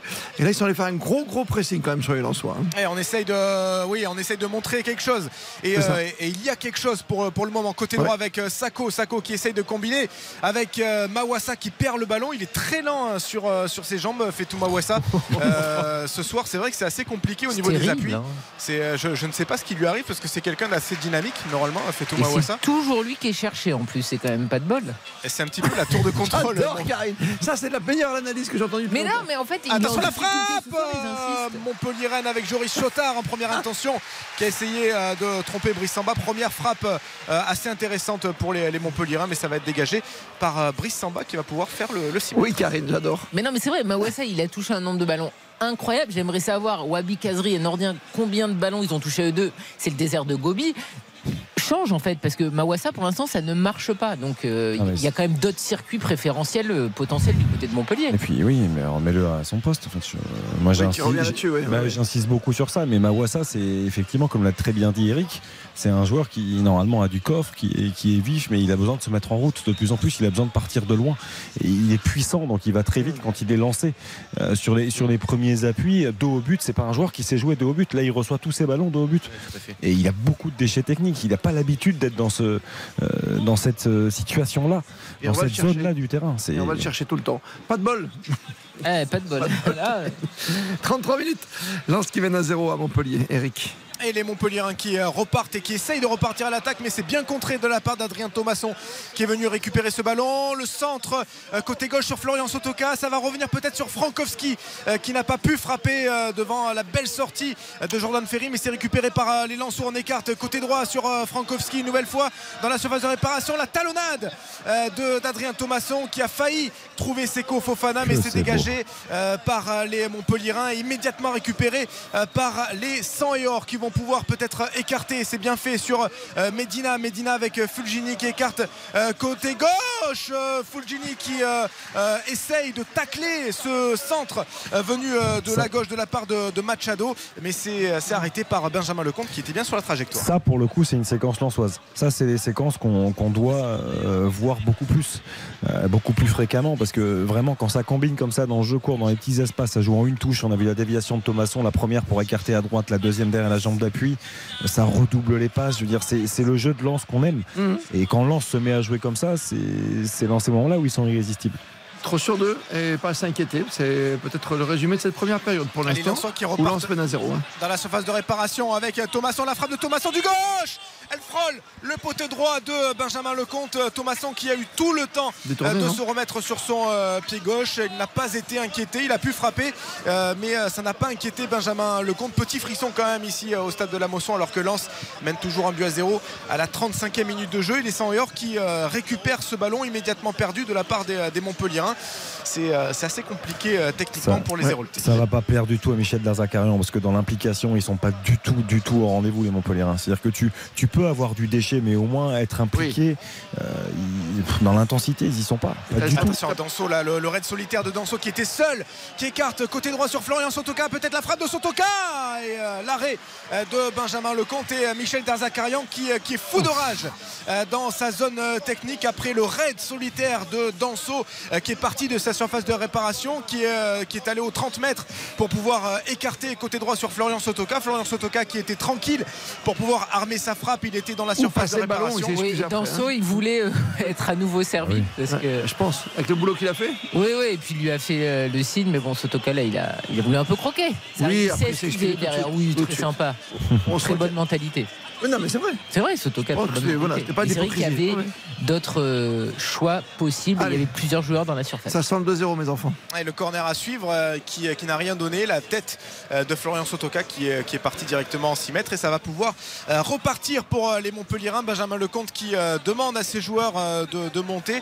Mais c'est vrai qu'on sent... C'est bizarre de voir ça à la 37e minute de jeu.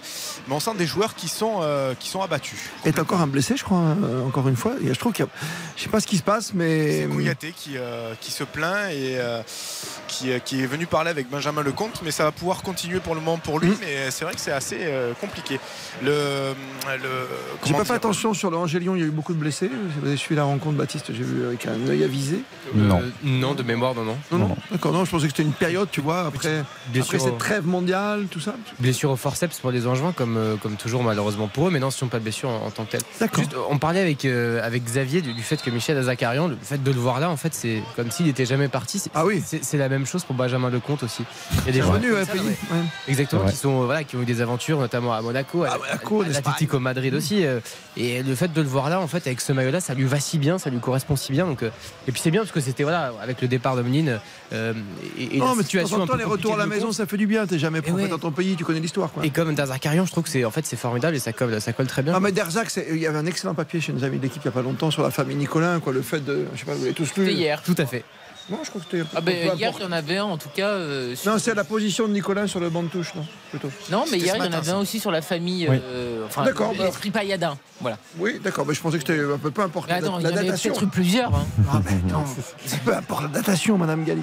Non, mais c'est vrai que tu as tous des anciens qui sont là, les Mézides, Derzakarian, l'époque de Nouzaré et autres. Pour la petite histoire, Derzakarian a été choisi par Loulou Nicolin avant qu'il ne décède en 2017. Tout à fait. Ça a été l'entraîneur, le dernier entraîneur choisi par l'illustre président, par Loulou. Omas qui est venu et qui s'était calé depuis quelques semaines déjà, et c'est lui qui a pris la suite dans toute l'émotion du stade de la Mosson pour la reprise de la Ligue 1 quand il est décédé.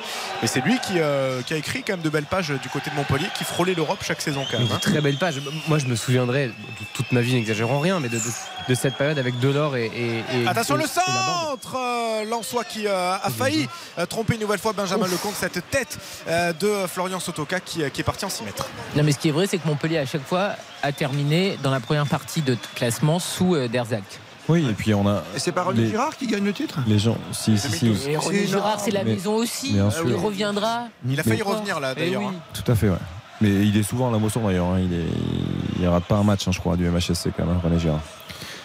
C'est quoi ta belle période de Montpellier ? Mais non, mais c'était sous Derzakarian. Mollet, Delors, Laborde. Voilà, Mollet, Delors et Laborde. C'est pas Claude Barabé dans les buts. Non. Ça marchait très bien, mais c'est pour revenir à Michel Derzakarian. C'est vrai que ce club est un club qu'on aime, qu'on a envie d'aimer, même si on n'a pas d'atome crochu forcément, mais voilà, c'est un club familial où il y a de vraies valeurs, de belles valeurs humaines, et on le voit dans les choix. Alors parfois ça a ses défauts aussi. Oui. On parlait des anciens qui sont là, Bruno Carotti est là, Philippe Delahaye est là, Michel Mézy est toujours au club. Voilà, c'est une histoire de famille en fait.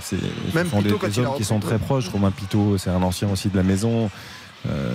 Fred Mendy, il y avait du monde, des anciens joueurs. Donc, et ça a ses avantages et ses inconvénients. Mais moi je trouve ça. Ensuite, le corner pour Montpellier, peut-être à 5 minutes de la fin de la première partie.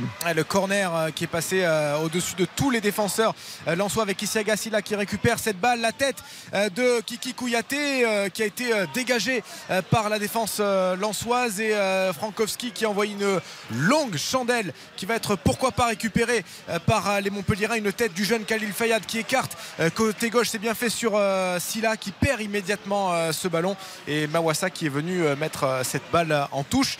Ça va un petit peu mieux dans l'engagement, mais Michel Derzakarian qui n'est toujours pas satisfait, il demande de presser encore plus et d'être un petit peu mieux techniquement, mais ça va un petit peu mieux dans l'attitude. Mais au moins de presser, tu vois, dans l'attitude déjà c'est pas mal quoi, tu vois, après tu fais avec tes moyens hein, ce soir hein. Oui bien sûr, il y a beaucoup d'absents, il y a un banc très jeune comme l'a très bien rappelé Eric. Maintenant dans l'implication tu dois faire mieux, c'est ça qui est décevant. On va voir les 5 dernières minutes avec Eric, on va rester sur le terrain. Allez, pourquoi pas Jordan Ferry qui était aux prises avec la défense lensoise, c'était épaule contre épaule, mais Abdoul Samed c'est pas Abdoul Samed là qui est au sol, c'est peut-être Medina, non, une nouvelle Medina, fois. Ouais. Ouais, c'est Medina et on se plaint voilà d'un coup de pied de Jordan Ferry dans la tête de Medina. Ah oui, mais c'est complètement involontaire. Et petit breaking news de ma part pour Xavier Domergue et Karine Galli qui étaient hier soir présents dans cette même émission.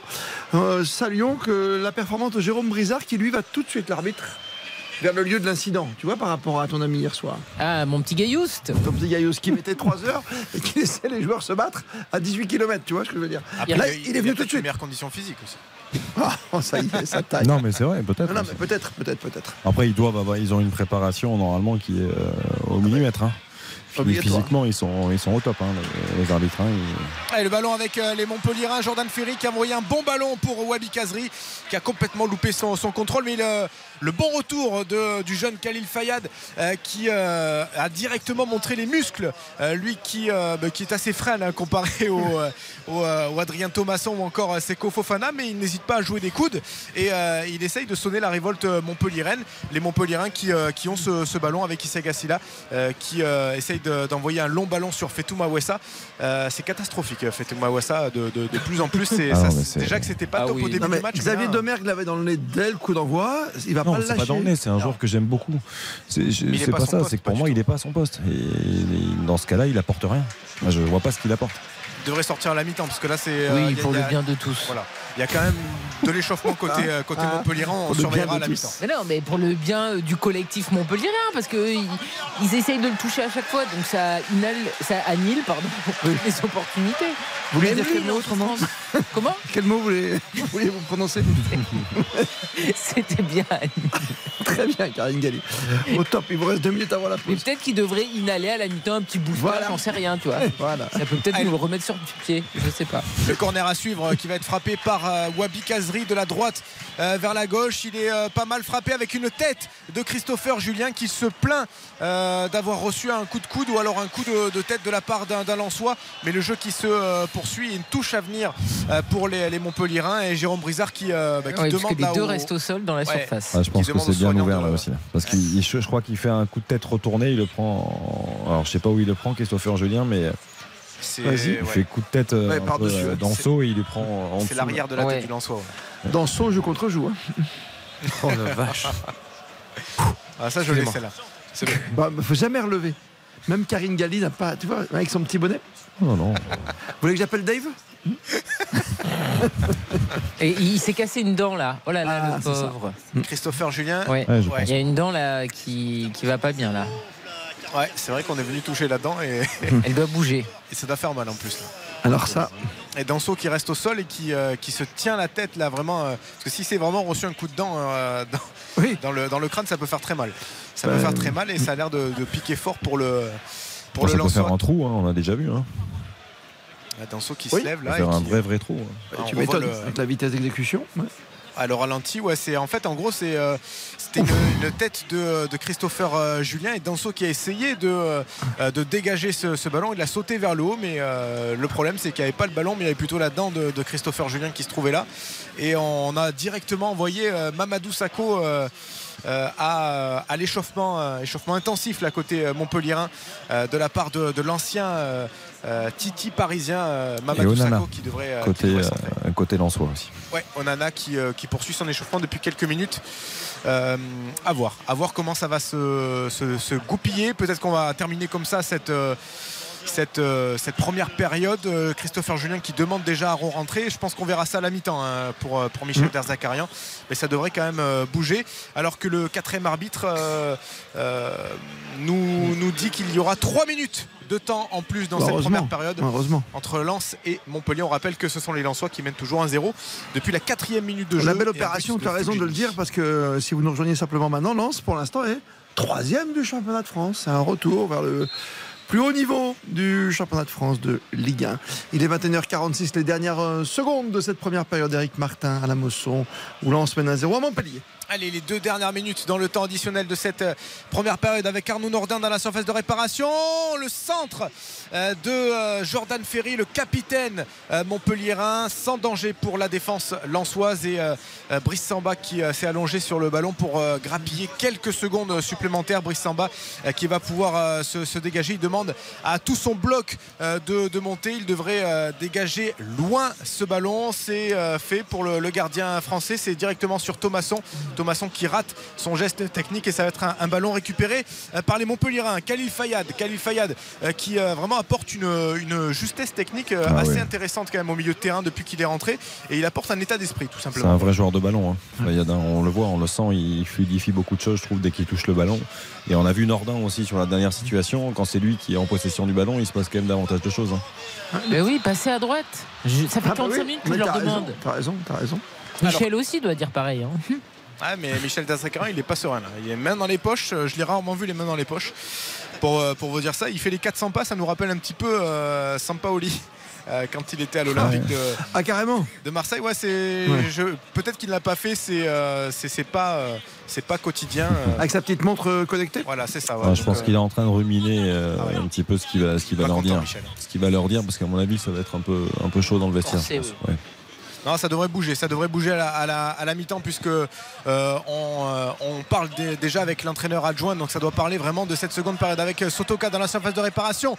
Fulgini qui est dos au but, mais qui est bien pris par la défense montpelliéraine, et il y avait hors-jeu de la part de l'ancien Angevin, alors qu'on joue les 30 dernières secondes dans cette première période. On essaye de vite jouer de la part des montpelliérains, avec Kouyaté qui va essayer d'écarter côté gauche sur Issiaga Silla. On rejoue derrière sur le gardien payadin Benjamin Lecomte qui écarte côté droit sur Jordan Ferry. Il faut envoyer le ballon devant si on veut se montrer dangereux, puisqu'il reste vraiment 5 secondes à jouer ici au stade de la Mosson dans cette première période. Les Montpelliérains qui repartent à l'attaque avec Jordan Ferry qui n'a aucune solution, qui est obligé de revenir derrière sur Joris Chotard, alors que Jérôme Brizard siffle la fin de cette première période sur le score d'1-0 pour les Lensois. On rappelle le buteur Angelo Fulgini, c'était en tout début de partie à la 4e minute de jeu. Et cette belle opération donc pour Lens pour l'instant, 1-0, 3e du classement, ce but qui fait du bien face à Montpellier. On va bientôt noter, mais on va quand même voir ce qui se passe du côté des statistiques de Baptiste Durieux. C'est ça le jingle. Ils enseignent. Que je refasse, on va aller voir. On le refait, Ryan, parce qu'il n'a pas bien compris. On va aller voir ce qui se passe du côté des statistiques. C'est pour combien de points là? Ça n'a aucun rapport en plus. C'est ça qui. Bref. On y va. Vas-y. C'est pas possible. Alors c'est Lens qui a eu le ballon assez significativement pendant cette première période. 58% de possession, presque 60. On a 6 tirs, 3 cadrés du côté du Racing, 4 tirs, 1 seul cadré du côté de Montpellier. Et globalement c'est vraiment Lens hein, qui a plus de centres, qui a plus d'interventions, qui domine également en termes de duel, mais qui mène que 1-0 à la mi-temps. Et au classement? Et au classement qui est 3e provisoirement. Et Montpellier? Et Montpellier qui n'est pas 3e provisoirement. 14e. RTL Foot, la note. J'adore lui mettre la pression. Concentre-toi, parce qu'après tu as la Ligue 2. J'aime la pression. Les championnats étrangers. La note de cette première période, Karine Galli. Alors je mets 2 pour le but de Fulgini, 1 pour ce magnifique jingle que tu viens de nous sortir. Donc ça fait un total de 3, parce que franchement c'était d'une tristesse absolue. Et il y en a 4 à la mi-temps hier. Hein, oui, non, mais non.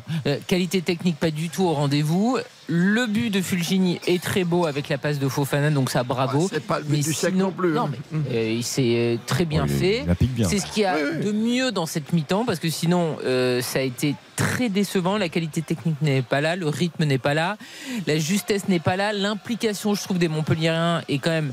Ils sont un peu revenus. Très, un petit moment, limite, donc 3. 3, c'est sévère hein, quand même. Oui, je suis colère. Ah, t'es colère, oui, j'ai compris. Xavier Domergue. Ah, ça me fait mal de mettre la même note que Karine. Parce que Karine est souvent sévère et souvent. Tu mettrais pas un petit 4 toi quand même par rapport à hier et tout, non? Ouais. T'as le droit à un demi ou pas? Je que Sylvestro vous donne des petites demi. Je pense que je suis encore plus déçu qu'hier, quoi, je pense. Ouais, t'as raison. Vraiment, hein, par rapport à l'affiche. Mais qu'est-ce qu'ils peuvent faire de mieux? Par rapport à l'affiche, on s'attend Montpellier-Lens, on s'attend à. En plus, une équipe Montpellier-Rennes qui reste sur 2 victoires de suite, on se dit il va y avoir un allant, il va y avoir quelque chose, et en fait, je suis très déçu. Effectivement du déchet technique global de ce match, du manque d'implication et d'intensité de la part des Montpelliérains. Je pense que ça va vraiment changer au retour de vestiaire malgré les absents, et je suis déçu aussi de Lens. Par séquence ils ont fait de bonnes choses, mais après comme tu l'as dit ils sont en maîtrise, ils se sentent pas en danger parce qu'en face voilà, mais bon attention quand même, attention parce que Lens en ce moment ça va pas très très bien, mais la maîtrise oui mais la maîtrise il y en a quand même un peu moins, donc moi je jouerai pas non plus avec le feu. Montpellier cette équipe a du talent, s'ils arrivent à se remettre la tête à l'endroit ça peut basculer, donc mais quand même donc voilà, donc je ne prennent pas de haut, tu vois. Non, bien sûr, mais ça va vite dans le foot, même si Montpellier est passé à côté de sa première mi-temps, donc je vais mettre 3 aussi comme Karine. Et de plus en plus souvent, on remarque que les reprises de deuxième période sont un peu comme à la Coupe du Monde. Tu sais que l'équipe d'Hervé Renard, ça repart très très fort. Il y a une sorte de petite mode comme ça, un phénomène de mode où les 5 premières minutes, l'équipe qui est menée, ça joue le feu. Eric Martin. N'hésite pas. Hein. Ouais. Avant ton plateau repas, vas-y. C'est déjà fait, moi. Déjà... Ah, tu manges avant, toi? Oui, je mange avant. Ah, c'est impossible pour moi. Moi, c'est, oui, non, on est tranquille, on est bien, on est posé. Ouais, mais trop, toi, t'es un peu lensois, quoi. C'est ça. Moi, je mettrais un 3 sur 10 aussi, parce que je suis aussi déçu par les Lensois ce soir, parce qu'il y a quand même beaucoup de place dans cette défense Montpellier-Rennes. Et je m'attendais quand même à une. Même si, voilà, je suis très déçu par Montpellier ce soir, mais on s'attendait quand même à avoir un petit peu plus de spectacle dans cette première période, donc 3 sur 10 aussi. Baptiste, t'as le droit de noter? Allez. C'est vrai? Oh, ouais. J'ai ce privilège-là. C'est cadeau. Non, je vais mettre 3. Ça vaut c'est pour dire 3. Ça, c'était pas la peine. Ouais, non, c'est clair. J'ai regardé le pourcentage de passes réussies, justement. On est à 68% dans la moitié de terrain adverse. 68 du côté de Montpellier, par exemple. On est à légèrement plus de 80. Voilà, c'est toujours un bon indicateur de la qualité technique, le pourcentage de passes réussies. Puis effectivement, voilà. Je suis à la fois déçu de Montpellier parce que là, j'estimais que dans cette dynamique qui est très positive, je m'attendais à voir vraiment des soldats. Et puis, du côté de Lens, moi, je trouve qu'ils commencent vraiment à marquer le pas. Moi j'ai envie de les revoir vraiment marcher sur leurs adversaires. C'est une équipe qui est 3ème ce soir, qui revient d'une période où ça n'a pas bien fonctionné. Tu vois, il y a 8 heures sur Nantes. Ça se ressent, oui. Après, ils ont fait un début de saison. Ils roulaient sur leurs adversaires. Physiquement. Après, comme on disait tout à l'heure, ils ont intégré des joueurs dans leur effectif. C'est formidable la façon. Je suis pas. Moi, tu vois, je trouve que les Soleors, ils font une saison formidable. J'avais peur qu'ils plongent complètement. Bah, ils sont encore là. Non, mais c'est une équipe. Il y a eu beaucoup d'éloges par rapport à. D'accord. Francaise, bababam, tu vois. Et donc, voilà, moi, j'aimerais que. Fekir part à Nice et la star. Tu vois, là, il faut confirmer. Ils ont fait 2 fois 7e. Là, il faut confirmer. Il faut être européen à la fin de la saison. Bien sûr. Oui. Mais on est très exigeant avec les équipes qui nous procurent des émotions et qui sont capables de faire des matchs de très très haut niveau. C'est ça, c'est qu'en fait on a tellement eu l'habitude de les voir répéter les performances qu'on a envie de les voir la faire après encore aujourd'hui. T'as des périodes, tu vois bien une équipe comme Monaco qui remonte un petit peu, t'as Nice avec son effectif qui va y arriver. Oui, mais ce sont aussi des limites par moment, même si je trouve qu'à Lens il y a quand même beaucoup de qualité technique aussi, dans la personnalité, le pédigré des joueurs. Mais ce sont aussi des limites de l'intensité. C'est-à-dire qu'à un moment donné, tu ne peux pas demander à tes joueurs d'être à 350% à tous les matchs. C'est-à-dire que physiquement, ce ne sont pas des robots et au bout d'un moment, tu fléchis un peu, tu fatigues un peu, ce qui est compréhensible. C'est peut-être ça aussi. Xavier Domergue, Karine Galli, Baptiste Durieux, Eric Martin à la Mosson, il est 21h55.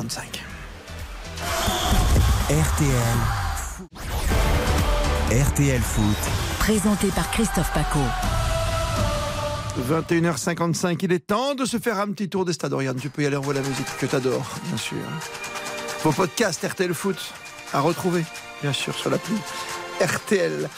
Baptiste Durieux, avec le rappel des scores, Ligue 1, Ligue 2. Ligue 1, je peux t'aider. Ah bah, je peux vous aider aussi. T'es sûr? On fait quoi? Tu peux confirmer? On confirme. Est-ce que Lille a bien gagné hier soir? Ah, Lille a bien gagné hier soir, 2-1. Face à Brest. Face à Brest, évidemment. Et qu'est-ce qui s'est fait sortir à la fin du match? J'adore t'embêter. L'entraîneur. L'entraîneur. Bah oui, simplement. Eh bien oui, monsieur Seka. Ah oui, effectivement, très tendu. Ouais. Cet après-midi, Lyon est allé l'emporter à Angers. Vas-y pour les buteurs. 3-1, effectivement, avec notamment un but de Barcola, je crois, en fin de match.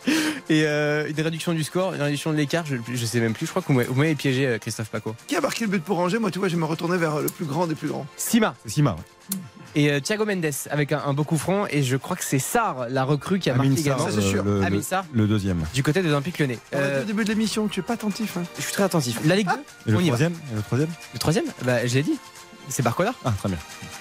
Si, je l'ai dit. Magnifique but. Les joueurs formés à Lyon, très jeunes. Allez. La Ligue 2. La Ligue 2. On y va. 0-0 entre Grenoble face au Havre, de partout entre Valenciennes et Dijon. Victoire de Saint-Etienne 2-0 face à Pau. Bastia qui s'impose sur la pelouse de Rodez 2-0. Victoire du Paris FC 3-0 face à Niort. 1-0 pour Queville-Rouen face à Laval. La victoire du Stade Malherbe de Caen face à l'En Avant Guingamp 2-1. La victoire de Sochaux, belle victoire 5-1 face à Annecy. Et puis Metz qui s'impose face au Nîmes Olympique 2-0. L'étranger, Baptiste, avec Xavier. L'étranger, pas mal de choses à vous dire. La victoire d'Arsenal déjà face à Leicester en Angleterre 1-0. Le succès de Manchester City 4-1 face à Bournemouth. On peut parler également, ça joue. Les buteurs quand même, le doublé de Julián Alvarez. C'est important. Hein. Le but d'Haaland, le but de Phil Foden également du côté de City. Ça joue entre Liverpool et Crystal Palace, toujours 0-0 avec les Reds. Évidemment, c'est le match d'après. Le match d'après, cette déconvenue face au Real Madrid. Mateta a touché le montant. Donc, le montant. Voilà, donc Crystal Palace était tout proche d'ouvrir le score. 1-1 sinon dans le derby en Espagne entre le Real Madrid et l'Atlético Madrid, avec des buts de Rodriguez et de Jiménez. Et puis je vous signale également la victoire du Borussia Dortmund en Allemagne 1-0 face à Hoffenheim. Et puis la victoire de... c'est un but du formidable Brandt, Julian Brandt, qui revient vraiment à son meilleur niveau, et ça c'est une excellente nouvelle pour Dortmund. Exactement. Et solide Brandt. Et dernier résultat, exactement. Dernier résultat, la victoire de Leipzig 2-1 face à l'Eintracht Francfort, avec notamment un but de Timo Werner. Très bien. Et une passe décisive. Et Timo Werner, quand il fait but de passe-day, il faut le dire, il a été brillant. Il a été brillant contre l'Eintracht cet après-midi. Et victoire du Napoli 2-0 avec un but de Victor Osimhen, avec son masque. Mon homme masqué. L'homme masqué. Ah oui. Et si jamais vous n'avez pas vu ce but, je sais que l'affiche n'est pas grandiose, mais Schalke face à Stuttgart, c'est une belle affiche pour les puristes de Bundesliga. Mais Schalke, forcément, dernier de Bundesliga, ils avaient besoin de s'imposer. Ils ont gagné 2-1. Et il y a un but de Butler, l'attaquant, leur numéro 9, qui est vraiment exceptionnel. Allez voir, un centre fort au sol, et il met un geste derrière la jambe d'appui intérieure du pied. Dans ta vraie vie, Xavier Domergue, il y a des jours où tu rates un match de foot ou... Oui, ça m'arrive. Non. Mais j'aime bien m'informer, regarder les matchs. Je le fais par passion, pas pour pouvoir le glisser. C'était une question un peu à la Yohan Ryu, tu vois. Ouais, je comprends. Et toi alors, Karine, ton premier souvenir? Non, mais je... C'est vrai qu'on est tous passionnés, donc on fait ça avec plaisir et on se régale. C'était une imitation donc de Yohan Ryu. On a vu ça. Oui, fort bien. On embrasse. Les infos Ligue 1, important, parce que demain ça repart très vite. 13h, on a un petit Lorient qui joue, contre Auxerre. Oui, Lyon, c'est bon, on a déjà eu la purge juste après. Vous voulez remettre ça, mais c'est Lorient Auxerre. À 15h, Ajaccio 3, Clermont-Strasbourg, Reims-Toulouse et un petit Nantes-Rennes. Ça, c'est du derby. Il vous l'a dit, Philippe Audouin, Baptiste Durieux, c'est un vrai derby. Absolument, c'est un derby malgré les 98 km entre les deux villes. C'est un derby. Nantes qui est 13e, c'est le match d'après la défaite face à la Juventus. Rennes aussi. Oui, tout à fait. Tous le match d'après la défaite. Exactement, en fait c'est terrible pour les clubs français. Dans Nantes qui est 13e, Rennes c'est un petit peu mieux, ils sont 6e, mais ils doivent encore convaincre dans le comptable et dans le contenu aussi. C'est un peu comme Lens, ils avaient vraiment convaincu Rennes sur le début de saison, et là ils marquent un petit peu le pas. Ça va être bien. Demain après-midi 15h, on va se régaler parce qu'on va enchaîner, on aura du rugby entre les deux quand même. Ah oui, France-Écosse. On a destination le 3e match pour le 15 de France. Match au combien important? Très important. Je reviens à ce Nantes-Rennes brièvement. Moi, j'ai hâte de voir le 11 rennais par rapport à ce qui s'est passé effectivement à l'erreur de Bélocian. J'espère qu'il va remettre les deux jeunes. Voilà. J'espère que les deux vont être de nouveau alignés. Vous n'avez pas commenté le match il n'y a pas longtemps?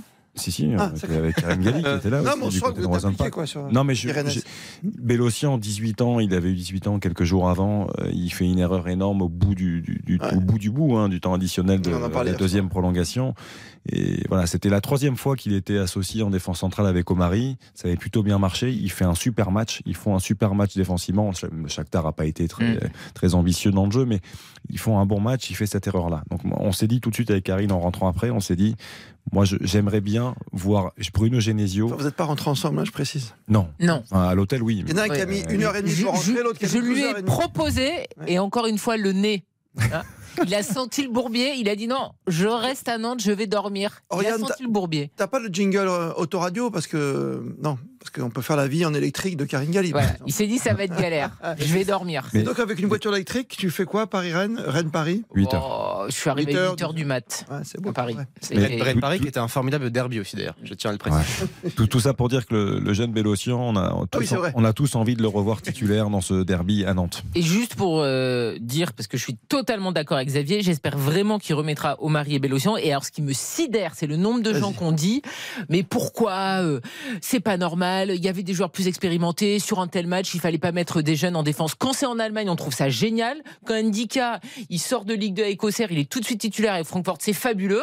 Et nous, quand c'est en Ligue 1, on critique. Ah, ben non. Tu veux pas dire ça. Il y a plein de petits joueurs, on en parlait encore hier, on avait le débat, où il y a quelques jours, t'en as plein, t'as le Ben Seguir à Monaco. Et je te parle de la défense, là. C'est pas du tout. Ah, d'accord, pardon, d'accord. Et ils ont été, enfin Bruno Genesio notamment, a été pas mal critiqué par des gens en disant il fallait mettre de l'expérience en défense centrale. Pas du tout. En Allemagne c'est génial, en France c'est aussi génial. Ils ont été très bons tous les deux. Ça arrive, c'est l'apprentissage. Bélocian jusqu'à cette boulette qui est synonyme de CSC, il avait été très bon. C'est l'apprentissage du très haut niveau. Voilà. Il y a même des grands gardiens, il n'y a pas longtemps. Et Mandanda, ça fait partie d'une carrière, il se relèvera. Et puis après, quand on dit faut mettre de l'expérience, je suis désolé, que tu mettes Théâtre, Rodon ou Christopher Wu, en termes d'expérience, il n'y en a pas un qui en a un. Non, donc, alors Théâtre est déjà international, certes. Oui, ils sont un peu plus âgés. Donc c'est pour ça. Mais pas beaucoup non plus. Je suis complètement d'accord avec toi. C'est un faux procès à Genesio. Peux dire une dernière chose ?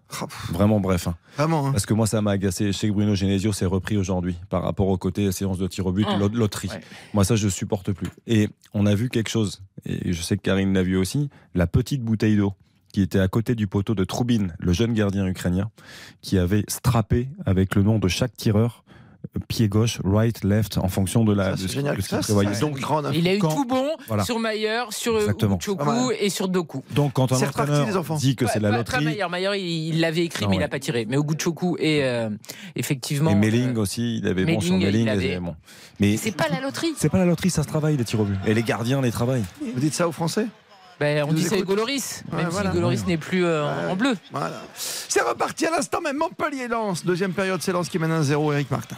Et c'est reparti très exactement depuis 35 secondes ici au stade de la Mosson avec une première attaque Montpellier-Rennes et un premier centre de Mawassa qui est passé juste au-dessus de la tête d'Arnaud Nordin qui n'est pas le plus grand des attaquants mais qui s'est bien élevé quand même au-dessus de la défense lensoise avec déjà deux incursions. Montpellier-Rennes, ça a dû crier, ça a dû trembler dans les vestiaires de la Payade ici au stade de la Mosson. Pas de changement côté Montpellier-Rennes, pas de changement non plus du côté de Francaise et du Racing Club de Lens, mais Valère Germain qui est allé s'échauffer aux côtés de Stéphie Mavididi. Valère Germain. On embrasse Eric Silvestro parce que c'est l'un de ses joueurs préférés. Il a eu à Monaco, tu sais. Oui, bien sûr. À grande époque en tout cas. Moi, j'ai eu Valère Germain était là. Avec Radamel Falcao, ils formaient un beau duo. C'était comme Laborde et Delors. À noter que les Lensois discutaient beaucoup à l'entrée là dans le tunnel. On a vu Fulgini notamment et Thomasson. On a vu Grady avec, il me semble, Kevin Danso. Donc ça discute beaucoup. Fofana aussi avec Sotoka. Discussion assez appuyée. Donc les Lensois sont pas forcément contents, je pense. Gros échauffement. Reprendre, t'as vu ? Ah bah toujours. C'est l'activation musculaire, c'est pour se réveiller.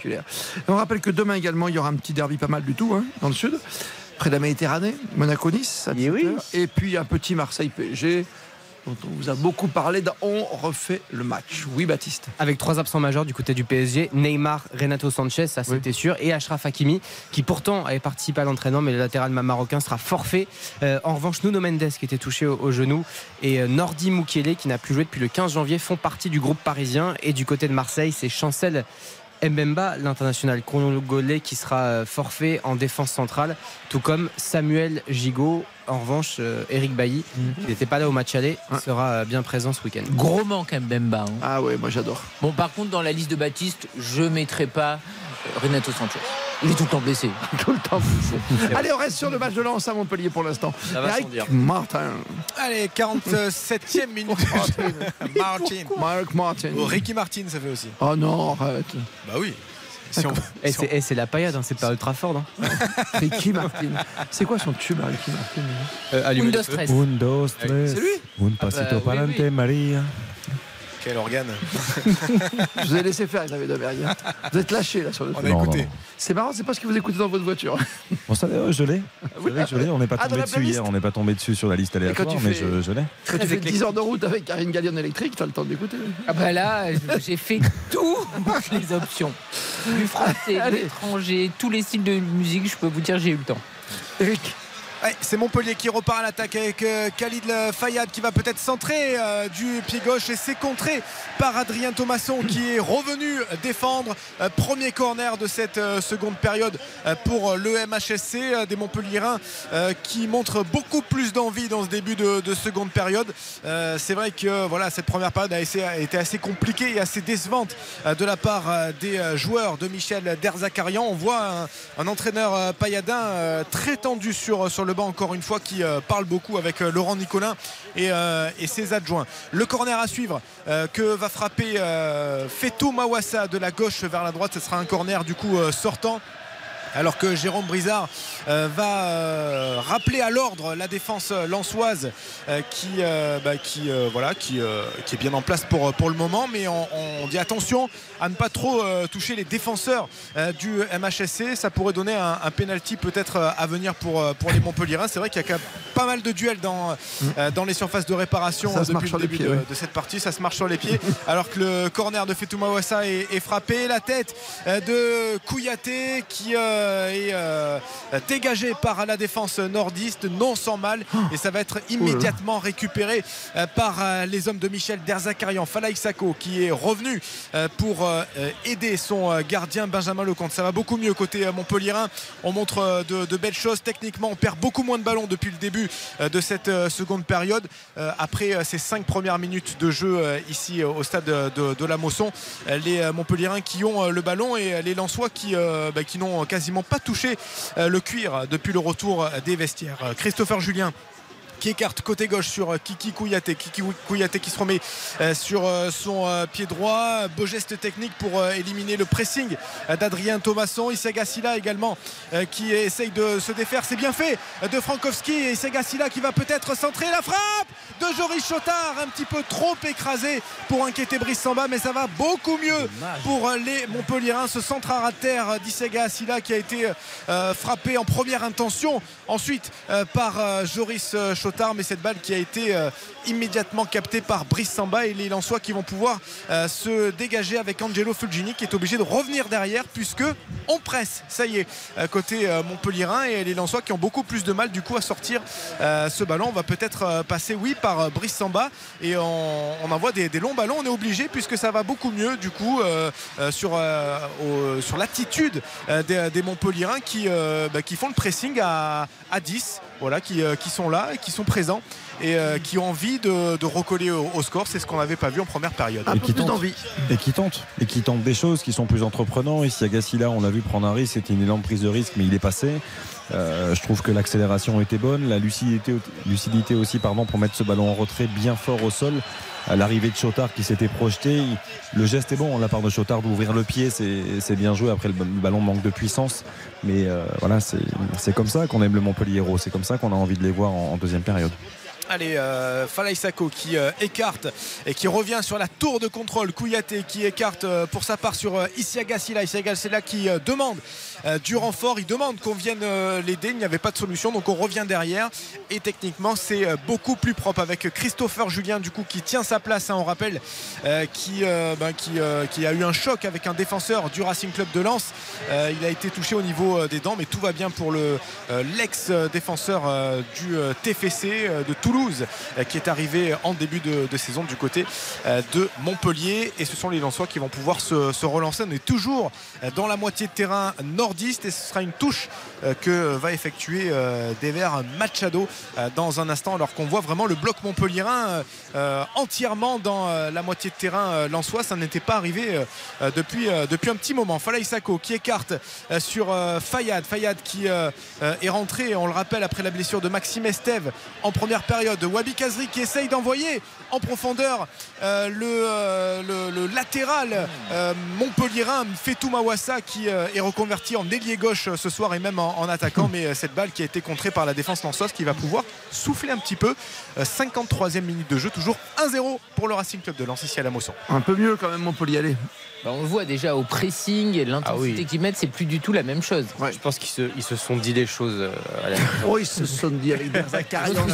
Derzak a dû pousser. Oh le beau geste d'Arnaud Nordin qui a fait un râteau pour pouvoir se défaire de la défense et même du milieu de terrain lensois. Ça donne peut-être une belle opportunité pour Mawassa qui centre du pied gauche. Ça va être dégagé par Danso. Danso qui joue sur Fulgini, alors qu'un Montpellierin, c'est Arnaud Nordin qui est resté au sol dans la surface de réparation de Brice Samba. Le jeu se poursuit avec Sotoka qui est envoyé en profondeur, mais c'est Kouyaté cette fois-ci qui veille au grain et qui envoie ce ballon en touche, alors que Jérôme Brizard va prendre des nouvelles du numéro 7 Payadin, Arnaud Nordin, et on appelle le kiné à la rescousse. Ah oui, il est resté sur, c'est quoi, sur une accélération, c'est son râteau. Alors il a fait son magnifique râteau, il y a eu un pied de Machado, si je vois bien, qui il a pas l'air d'avoir grand chose sur Arnaud Nordin. Non, mais après c'est peut-être qu'il c'est mal, non, il essaie de se récupérer, il boitille après, il arrive pas à accélérer, c'est vrai que peut-être que peut-être qu'il y a eu un contact, je le vois pas trop même au ralenti, je ne sais pas si vous arrivez à voir on guette un éventuel contact, mais c'est vrai que quand il s'est relevé Arnaud Nordin de son râteau, c'est peut-être d'avoir fait le râteau, il est peut-être resté tanké dans le sol. Tanké comme on dit ici. Tanké, bien sûr. Dans le sol ici du stade de la Mosson. Ça a l'air d'aller bien pour le numéro 7 Montpellier. Nous c'est Joël Dupuche qui dit on est tanké. Après ça peut être autre chose quand on dit sur le bassin d'Arcachon, quand vous savez on se prend dans un banc de sable ou dans quelque chose, on dit on est tanké. Mais c'est autre chose aussi chez nous, ça peut être si on est bien musclé aussi. Exactement. Ah oui, t'as raison. Tout à fait. Deux significations. Exactement. Et t'as pas dit la version pour les femmes aussi. Si, c'est pour les femmes aussi. Voilà, elle est tankée, oui. Elle est tankée, quoi. Voilà. Allez, le centre. On a le droit de dire ça aujourd'hui, je sais pas, mais après. Moi, il y a Karine, donc ça va. On est dans le sud. Il y a des. Il y a des phrases que, voilà.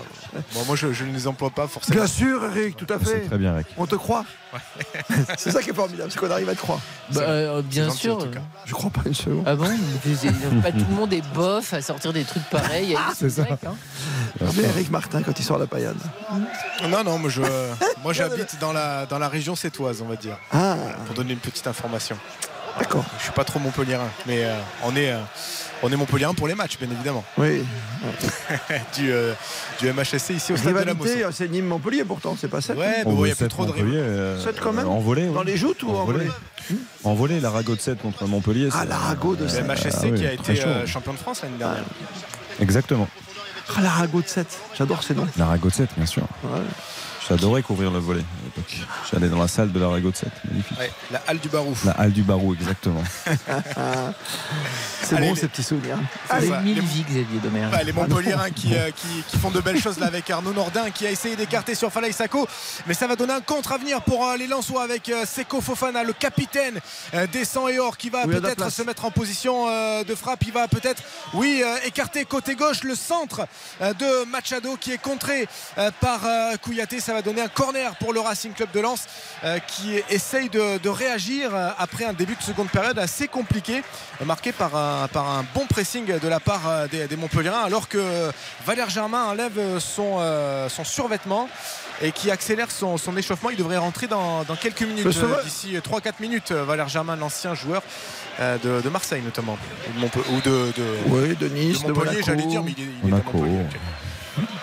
On a connu ça. Attention la tête et l'arrêt, c'est pas fini, la barre pour le Racing Club de Lens, une tête qui a été arrêtée par Benjamin Lecomte. Derrière, le ballon qui est revenu sur un attaquant du Racing Club de Lens et allait tellement vite, le ballon qui est venu s'écraser ensuite sur la barre transversale de Benjamin Lecomte. On a eu chaud ici à la Mosson et on repart d'un côté comme de l'autre avec le MHSC et Joris Chotard qui écarte côté droit avec Wabi Kazri. Wabi Kazri qui va se mettre sur son pied gauche, pied droit, le centre de Wabi Kazri, et ça sera un corner, non, un 6 mètres qui a été accordé au Lensois sous les sifflets du stade de la Mosson. On réclamait notamment un corner, notamment de la part de Wabi Kazri, et Michel Derzakarian qui n'est pas d'accord également avec la décision de Jérôme Brizard et de son arbitre et de son arbitre de touche, alors que là on revoit au ralenti vraiment cette double occasion, la tête de Sotoka qui a été sortie par Benjamin Lecomte, et derrière c'est Danso, je crois, qui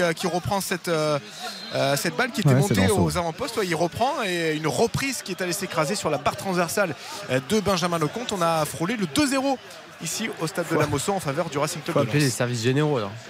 Oh, la frappe sur la barre. Ah, ça tremble encore, hein. Et superbe arrêt de Benjamin Lecomte, hein, parce que la tête de Sotoka, elle est superbe. Il a touché juste ce qu'il faut pour qu'elle prenne le pied opposé, et l'arrêt est magnifique. Attention, le centre contré de Mawassa qui va revenir sur Joris Chotard, qui écarte de la tête sur Falaï Sako, côté droit de l'attaque montpelliéraine, avec Arnaud Nordin. C'est vrai qu'on penche un petit peu plus à droite et ça va beaucoup mieux pour le MHSC. La tête et le but, l'égalisation du MHSC sur ce centre pour Fetou Mawassa, qui est venu égaliser et qui vient fêter ce but avec Michel Derzakarian et tout le banc du MHSC. Cette tête qui est entrée dans le but de Brice Samba. 1-1 ici au stade de la Mosson, qui est en feu ce soir. Ah, j'adore le football, c'est ça. David Doméal. Ah oui, moi je trouve ça fantastique. C'est, comme je le disais, on l'évoquait, c'est un joueur qu'on aime beaucoup. On le voit pas très à l'aise parce qu'on pense que c'est pas son poste qui lui convient le mieux. Mais là, le centre est superbe.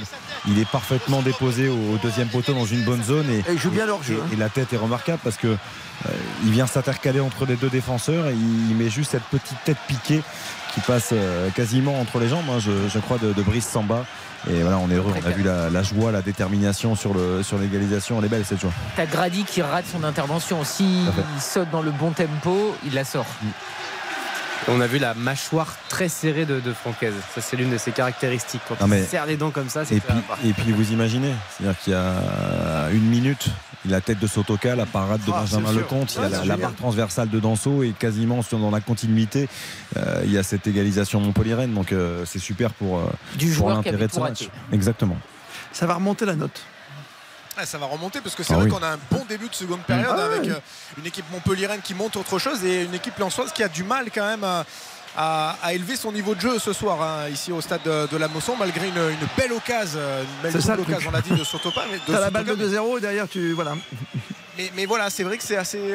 jusqu'ici, hein, on est à l'heure de jeu ici au stade de la Mosson, un but partout entre les deux équipes, mais les Lensois qui vont devoir élever leur niveau de jeu, et Openda qui se prépare à entrer en jeu pour pouvoir apporter un petit peu plus de présence offensive. Le centre de Seko Fofana sur Frankowski, qui va peut-être armer son pied gauche. Non, il essaye de centrer, mais ça va être dégagé par la défense montpelliéraine. Vous l'entendez, le stade de la Mosson qui pousse son équipe avec Arnaud Nordin qui est aux prises avec Facundo Medina. Arnaud Nordin, le feu follet du MHSC, qui centre du pied droit, et cette balle qui va être contrée. Ça va être un corner pour le MHSC qui va beaucoup mieux, et Michel Derzakarian, c'est maintenant, qui est fou. Ils sont transfigurés. C'est maintenant, tu le sens, hein, Karim. Oui, non, mais là, si tu veux faire la différence, tu vas prendre ces 3 points. Ils ont des opportunités, des corners, des coups de pied arrêtés, et ça joue à droite. Et ça joue à droite et ça va beaucoup mieux. Et ça s'échauffe, Eric. Je pense à Mavididi notamment, qui est dans une belle période comme ça. Mavididi qui marche un petit peu là, donc c'est pas d'actualité. C'est Valère Germain qui s'échauffe un petit peu plus encore, et en espérant que ça passe pas comme Dimitri Payet à l'Olympique de Marseille, qui s'échauffe pendant 40 minutes et qui ne rentre pas, parce que voilà, ça peut être assez compliqué. Mais belle période pour les Montpelliérains, avec peut-être une tête sur ce corner de Wabi Kazri, une tête qui va être dégagée puis récupérée par les joueurs de Michel Derzakarian, et Falaï Sako qui ne prend aucun risque pour jouer sur son gardien Benjamin Lecomte. Benjamin Lecomte qui envoie un long ballon en direction de Fetou Mawassa, mais ça va être récupéré par les Lensois, et Seko Fofana, le Fulgini, qui essaye d'envoyer dans la profondeur Florian Sotoka, mais c'est bien lu de la part de Kouyaté, et ça va repartir pour les Lensois avec Frankowski sur le côté droit, qui va rejouer sur Abdoul Samed, qui n'a pas de solution, qui est obligé de revenir derrière sur Grady qui évolue avec Fulgini. Abdoul Samed, on essaye de trouver une brèche dans cette défense montpelliéraine bien regroupée et avec une attitude vraiment supérieure et qui fait plaisir à voir ici à la Mosson. Et vous l'entendez vraiment dans les voix des supporters. Les Lensois avec le centre de Sotoka et le très beau duel gagné de la part de Kouyaté. Et cette balle qui va être récupérée par Issiaga Silla qui va pouvoir dégager, mais un dégagement récupéré immédiatement par les Lensois. Les Lensois qui essayent de récupérer ce ballon, de se procurer des occasions. Mais là, ça a été un petit peu chaud, ce duel avec Jordan Ferry, le capitaine de cette équipe de Montpellier, qui va obtenir et l'arbitre se place bien, tu vois. L'arbitre se place bien. J'ai pensé à toi là, Paco Brizard tout de suite. Non mais hier soir c'est vrai que c'était impressionnant la distance entre le jeu quoi. Mais il est laissé se débrouiller quoi. Et puis l'avantage c'est que Ferry c'est aussi typiquement le genre de joueur qui peut faire ce geste là. C'est-à-dire qu'il le sait très bien. Donc au début, il a envie un peu de s'énerver, mais il dit non. Moi, ça, c'est genre entrée importante. Je fais 3 ou 4 fois par match. Xavier, entrée très importante. Sortie du buteur, Angelo Fulgini, du buteur lensois, remplacé par Openda, qui va se positionner à la pointe de cette attaque lensois. Sotoka qui va évoluer sur le côté droit. Et Adrien Thomasson qui s'est positionné sur le côté gauche de ce triomphe. En fait, ce qui est terrible, c'est qu'on le disait en première mi-temps, à force de ne pas vouloir appuyer, de vouloir maîtriser, comme l'ont fait les Lensois, t'es jamais à l'abri de ce genre de choses. Et c'est toi qui relance quelque part Montpellier et qui fait une bonne entame de deuxième. N'oublie pas que le 2-0, il est tout proche. Hein. Oui, mais c'est la seule situation sur la deuxième. C'est pas de bol, comme dirait Karine. Ah non, là pour le coup, je trouve que Lens a pas fait le nécessaire pour avoir un avantage qui aurait pu être certain. Mais le deuxième, tu vois, t'as pas le 2-1, t'as pas le 1 partout derrière, tu vois ce que je veux dire. Non mais bien sûr, sauf que Lens sur la première mi-temps, ils ont fait le minimum syndical. Oui, minimum syndical. Donc on va voir. Baptiste l'a répété plein de fois, quand Lens déroulait, c'était une équipe qui proposait du jeu constamment. C'était pas juste des petites piques. Là, c'est insuffisant. Et vous savez quoi, Karine, Xavier, Baptiste, Eric, on va voir si Lens a le cœur européen, tu vois, est-ce qu'ils vont pouvoir. Ils en sont capables, bien sûr. Mais justement, à eux de prendre 3 points ce soir. Est-ce qu'ils vont une nouvelle fois s'imposer par un but d'écart ? Voilà. Parce que c'est la marque de fabrique du Racing cette saison. Et la marque de fabrique, parfois, des champions aussi. Oui. Ce sera peut-être moins flamboyant, mais ce sera peut-être plus fonctionnel aussi de jouer comme ça. Néanmoins, effectivement, l'entrée de Loïs Openda, c'est un argument de poids. 9 buts en Ligue 1, une passe décisive pour l'attaquant belge. Et du côté de Fetou Mawassa, pour un défenseur, c'est pas mal. Hein. C'était son quand même. Ah non, deuxième but, pardon. Deuxième but. Oui. C'est pas mal quand même. Il a 4 passes décisives. Et 4 passes décisives. Thuram n'a pas fait mieux. Je pensais que c'était 5 buts en fait. Le 8e en Ligue 1, je crois, si je ne m'abuse. Ah oui, en Ligue 1 avec le Stade Rennais, effectivement. Oui. Le professionnel. Tu as un jingle, le professionnel pour Xavier Domergue, tu sais, avec Belmondo. Avec Nîmes aussi, il avait marqué. Avec le chien qui court dans les blés, là. Tout à fait. C'est vrai que certains pensent que c'est qu'une pub Royal Canin et non un film. C'est vrai. Le professionnel, Xavier Domergue. Non. En 1974, le premier but marqué de la tête. C'est les images INA, tu vois, ou au cinéma, les trucs en noir et blanc. Oui, tout à fait. Xavier Domergue présente. Voilà. Maintenant, il faut que je trouve le jingle Galli. Magnifique. Oui, c'est un très beau film, mais j'imagine des Golden Retrievers qui courent dans un pré. Mais non, écoute, Baptiste. Le professionnel. Allez, lance en professionnel. À 23h, tu te fais Belmondo. Avec plaisir. Voilà. Ah, mais ça me fait penser à 30 millions d'amis, un truc comme ça, moi, ça me Non, mais c'est vrai. Un but partout. Il y a le canin. Oui. On y retourne, un but partout, c'est chaud. Entre Lensois et Montpellier à Montpellier. 66e minute de jeu ici au stade de la Mosson et les Montpelliérains qui mettent un petit peu plus le pied sur le ballon. Ça va parfois sur le tibia des Lensois, comme là cette faute là de Khalid Fayad sur Frankowski qui va donner un ballon pour Brice Samba qui va pouvoir se dégager et écarter. Attention ce dégagement qui immédiatement bien lu de la part des Montpelliérains qui sont venus au pressing. Cette fois-ci ça s'est inversé, les Montpelliérains qui viennent à 2 sur un joueur lensois, alors que c'était en première période que ça se passait à l'inverse. C'était les Lensois qui allaient sur le porteur du ballon montpelliérain. Mais attention là, Frankowski qui va pouvoir centrer. La reprise de volée de Openda qui était au niveau du point de pénalty. Cette reprise de volée qui va s'envoler et donner un 6 mètres à venir pour Benjamin Lecomte. Il va falloir vraiment montrer autre chose pour les Lensois, puisque si Mavididi va entrer, voilà, il s'échauffe un petit peu plus que tout à l'heure. C'est Valère Germain là qui s'est un petit peu calmé dans son échauffement et je ne le vois même plus du côté du bord de la pelouse. Donc, tu joues le 1 partout ? Ouais, je ne sais pas, mais peut-être que si Mavididi rentre, ça peut être compliqué pour cette défense lensoise qui est un petit peu plus attentiste que celle de Montpellier. Les Montpellierains qui montrent de belles choses, mais on l'a dit, hein, les Lensois qui se rebiffent pas tellement et qui techniquement ne sont pas non plus sous leur meilleur jour ce soir au stade de la Mosson. Les Montpellierains avec Fayad, le feu follet qui est vraiment énormissime depuis qu'il est rentré. Ah, il combine très bien avec Mawassa, Issiaga Silla avec Arnaud Nordin, la frappe dans le petit filet de Brice Samba, mais il était hors jeu, l'attaquant du MHSC. Mais encore une fois, une belle opportunité pour les joueurs de Michel Derzakarian, une belle combinaison avec Fayad, Silla et Mawassa. Voilà, donc c'était Silla qui a combiné avec Fayad, qui a joué avec Mawassa, Silla qui a récupéré cette balle, le centre pour Arnaud Nordin qui a frappé immédiatement.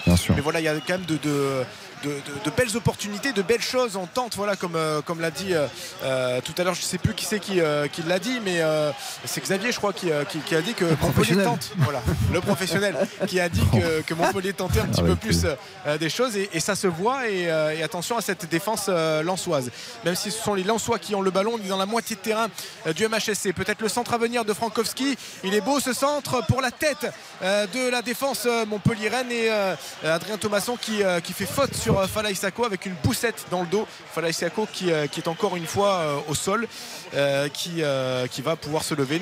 C'est Falaï Sako qui est au sol, qui est relevé par Benjamin Lecomte, et Benjamin Lecomte qui va pouvoir se dégager. La 69e minute de jeu ici au stade de la Mosson, et les débats se rééquilibrent et tournent même un petit peu plus à l'avantage de Montpellier, un partout ici. C'était quoi ton prono, Baptiste, toi, au départ? Moi, j'avais parlé de la victoire de Lens avec exactement 2 buts d'écart et le but de Seko Fofana. Bon, c'est pas foutu, mais c'est pas bien parti non plus, quoi. Ah oui, écoutez, on peut pas avoir raison tous les jours, hein. 2 buts d'écart. Il t'a dit, le professionnel, que c'était 1 but d'écart. Ouais. Je regardais pour vérifier, pour ne pas dire d'ânerie. Attention, le centre de Mawassa qui passe derrière toute la défense lensoise et vers Arnaud Nordin qui était au niveau du point de pénalty, mais mauvais mouvement pour l'attaquant montpelliérain, et ça va pouvoir repartir pour les Lensois. Oui, Xavier. Pour ne pas dire de bêtises, effectivement, je regardais, Lens cette saison pour l'instant, hein, c'est 14 victoires, 9 par 1 but d'écart sur les 14, donc c'est quand même significatif. Terrible, Baptiste. Oui, écoutez, mais voilà, parfois j'aime bien à l'encontre des chiffres aussi. Voilà, que j'avais. Il reste 20 minutes. Il reste 20 minutes. Tu peux te rebiffer, comme disait. Dans le football, tout va très vite. Karine n'est plus là. Non, moi je suis cuite depuis la 4ème minute. Parce que Montpellier devait ouvrir le score, et malheureusement. C'est un bon week-end pour l'instant. Je voulais pas vous le rappeler. Il n'est pas du tout élégant. Moi, je suis vraiment sur une lancée incroyable. Vous avez carrément oublié sur ce coup-là. Oui. Ah oui, non, foutu. Alors j'avais les 2 équipes qui marquent. Ah, vous voyez, bah oui, mais ça suffit pas, hein. Le petit my match. 22h28, on revient juste après ça.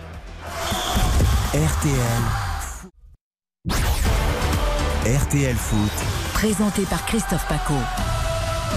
C'est chaud cette fin de match, à partout Montpellier-Lens, et énorme occasion lensoise, Eric Martin. L'énorme occasion lensoise avec une balle qui a été envoyée en retrait par Adrien Thomasson sur le pied gauche de Florian Sotoka, qui en première intention a enroulé son ballon pour pouvoir envoyer dans la lucarne droite. Oui, ça a enroulé son pied, ça aurait pu faire autre chose.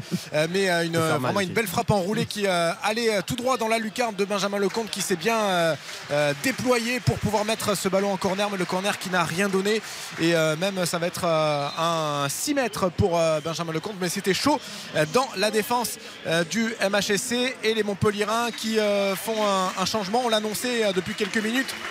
C'est Stéphie Mavididi qui va remplacer le buteur montpelliérain Fetou Mawassa, qui a été en difficulté quand même une grande partie du match, qui a montré de belles choses depuis le retour des vestiaires, dont ce but de la tête sur un centre de Joris Chotard. C'était à la 59e minute de jeu. Il va laisser sa place à Stéphie Mavididi, qui est de retour après plus de 3 semaines de blessure, sous les acclamations du stade de la Mosson. Après, c'est un mec super, Mawassa. Moi c'est quelqu'un que j'aime beaucoup, vraiment, que j'aimais beaucoup à Rennes. Je trouvais que c'est l'un des meilleurs latéraux de notre championnat, mais voilà, ça fait toujours mal au cœur de le voir un peu errer comme ça sur les 45 premières minutes, mais à l'arrivée, c'est lui qui relance Montpellier, et qui relance plus que jamais l'intérêt du match. Donc, mais on le voit. Il a cru jusqu'au bout. On le voit à sa sortie. Tous les joueurs viennent le serrer dans les bras. Je veux dire, c'est quelqu'un qui est très apprécié. Humainement, c'est quelqu'un de super en plus. et Stéphie Mavididi là, qui a essayé de s'illustrer d'entrée de jeu avec un gros pressing, une grosse accélération. Attention à ne pas se blesser, même s'il s'échauffe depuis le retour des vestiaires, mais on voit déjà encore une fois la volonté de Michel Derzakarian de faire du pressing une fois qu'on perd la balle et maintenir cette pression sur les Lensois qui ne sont pas sereins ce soir ici au stade de La Mosson, même s'ils ont failli marquer ce deuxième but, on le rappelle, par Florian Sotoka, et cette frappe bien enroulée et repoussée par Benjamin Lecomte. Facundo Medina qui non, c'était Machado qui a centré pour une tête lensoise, mais ça a été immédiatement contré par la défense montpelliéraine et Falaï Sako, et un corner à suivre pour les Lensois devant le COP Lensois.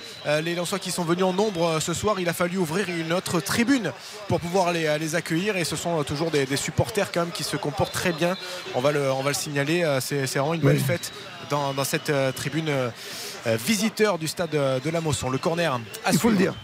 Ah oui, il faut le dire. Et quand il y a eu l'hommage tout à l'heure au patron de la butte Payade, là, au créateur de la butte Payade, eh ben, ils étaient là aussi avec des fumigènes, avec des applaudissements. Donc voilà, il faut le dire quand ça se passe. Bon, on les connaît, les supporters en soi, pour ça. Magnifique. Allez, le corner à suivre avec une tête montpelliéraine, un dégagement un petit peu comme on le peut de la part de Christopher Julien, et une faute obtenue par Arnaud Nordin, qui a été immédiatement joué très vite sur Wabi Kazri, mais Jérôme Brizard qui siffle et qui avait dit qu'il fallait attendre son coup de sifflet. Et vous entendez là les supporters montpelliérains et les joueurs de Montpellier qui ne sont pas vraiment d'accord avec ce coup de sifflet de Jérôme Brizard. Voilà les Montpelliérains qui avaient décidé de jouer très vite alors qu'on entre dans cette 74e minute de jeu. Et cet hommage à Loulou Nicolin, comme à chaque match à domicile, les supporters de la Payade qui font une minute d'applaudissements en mémoire à l'ancien président et au créateur du MHSC, voilà, qui était né en 1974, on le rappelle, et qui avait créé le club aussi du MHSC en 1974. Allez, les supporters, voilà, qui craquent un petit peu quelques fumigènes, ça devrait coûter un petit peu cher au club, mais Laurent Nicolin avait dit que ça le dérangeait pas tant que ça restait festif. Bien évidemment, et le jeu qui est une nouvelle fois arrêté, et c'est Benjamin Lecomte qui va pouvoir se dégager. Côté stats, on va parler aussi de Stéphie Mavididi qui est entrée et qui marque pas beaucoup cette saison, qui est auteur de 2 buts depuis le début de cette saison avec Montpellier, voilà, comme Mawassa. Et oui, beaucoup moins influent Mavididi depuis les départs de Laborde et de Delors notamment, qui était parti du côté de Nice. Mais sinon, il était assez régulier, hein. C'était 9 buts lors de sa première saison, 8 buts lors de la deuxième. Ça fait 19 buts en tout en 77 matchs. Bon, c'est pas extraordinaire, mais c'est un attaquant qui est quand même pas maladroit devant le but. Voilà. Oh, c'est un joueur qui a du potentiel. Après, il est arrivé jeune, hein, en Ligue 1. On se souvient, il avait été prêté par la Juve à Dijon. Parce qu'on évoquait Dijon hier. Non, mais c'est vrai. Au DFCO, quand on allait à l'époque faire des matchs là-bas, on se disait Mavididi prêté par la Juve, c'est quand même assez incroyable. Et pas d'oublier. Mais ouais, c'était le cas, passé par Arsenal également, formé d'ailleurs à Arsenal. Donc non, voilà, il fait partie de ces attaquants où on attend plus parce que ça demande toujours confirmation. On veut plus de régularité dans les chiffres, dans les performances aussi, et parce qu'il a du potentiel, ça c'est indéniable. Et Mavididi justement qui essaye un grand pont, il a le contre favorable après son geste technique sur un défenseur de Lens. Il perd le ballon et c'est récupéré par Medina, mais bah, il glisse surtout, quoi. Ouais. Il glisse un petit peu, c'est dommage. Il a eu le contre favorable Stéphie Mavididi, alors que là il y a une grosse faute de la part de Christopher Julien qui a complètement devant l'arbitre empêché mais c'est improbable.